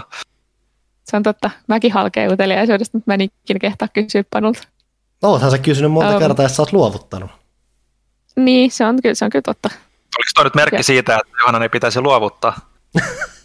Niin, totta. Lähtökohtaisesti, lähtökohtaisesti mulla, mä en ole sanonut mitään, koska mulla ei ole mitään kerrottua. Okei, okay. no nyt me tiedetään. Sitten kysytään Huttusen PS5 hankinnasta. Ei vissiin meidän tie- tiedon mukaan ainakaan onnistunut siinä. Kyllä mun mielestä Huttusella on PS5. Ville sanoi tätä viimeksi. Hmm. Viimeksi puhuttiin. Mun mielestä se jostain, jo, jo, sai sen hommattua jotenkin. Ah, okei. Okay. Nyt tähän on siis kaikki eri tullut sisään. Mun tietääkseni, no Gigantti ainakin arpoo sitä osto-oikeutta, mikä on Joo. siis todella hämmentävää. Mm. Ja sitten jollekin muullekin oli tullut just. Mä näin Twitterissä. Kukakohan Joo. se oli? No kuitenkin. Jolle, eriä on tullut Suomeen nyt, että ehkä se tästä helpottaa. Tai mulla on niin ainakin vahva mielikuva, että Huttunen olisi hehkuttanut PS5 Destiny 2 mulle jossain. Eh, Okei. Okay. Eh. eh, eh. Voi olla, että se on vaan un- unta tai jotain ollut, mutta Huttunen varmaan oikoo sitten, jos Joo. kuuntelee meidän edelleen. terkkuja te- Joo, Turbomuna toivottaa meille kaikille onnea yllä mainittuihin koitoksiin. Eli sirbuloihin, mysteeriharrastukseen Soulsiin. No, kiitos, kiitos samoin sinne omien mysteerielämän tapoihin. Näin. Siinä oli meidän Oli. kysymykset. Hei, me, me, siis meidän energiatasot on edelleen ihan ok. No joo, ehkä pikkasen alkaa nyt laskemaan. Mä niinku se, että, että jos olisi yksi kysymys vielä ollut, niin sen jälkeen olisi ehkä alkanut la- laskemaan. Mutta toisaalta, mitäs me ollaan nyt tehty? Kohta tulee kolme tuntia vai täyteen? No, neljä tuntia me ollaan kohta nauhoiteltu tässä. En tiedä, että Oh. paljon meillä on nauhalla. Ei siis kolmisen tuntia. Mm. No, kyllä se nyt ihan, ihan, ihan niinku hyvä, hyvä määrä on niinku ohjelmalla, on, joka, on, on. joka, Mm. joka, joka, kuitenkin on, en mä tiedä mihin mä oon menossa tämän, tämänkin ajatuksen kanssa, mutta Ei se on ihan hyvä määrä ohjelmalle, jota, jota julkaistaan ilmaiseksi kaksi kertaa viikossa, sanotaan näin. Mm. Mm. Eikä me ei kerran kahdessa viikossa. Kaksi kertaa viikossa. Jeesus. Oh no. Eikä Ville, sitten, kaikki kun ei ole mitään muuta. Ville, tajutko, että kaikki mitä pelaajakästi sanotaan toteutuu?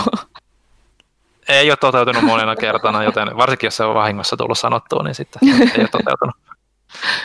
Mä oon niin iloinen, että täällä on aurinkoa. Mä, mulla on hyvä fiilis. Lopetetaan Mm. tähän. Lopetetaan. Lopetetaan siihen pääsi tulos kirmaamaan ja me palataan ääniaaloille sitten kahden viikon kuluttua taas jälleen kerran. Heippa! Näin on näreet.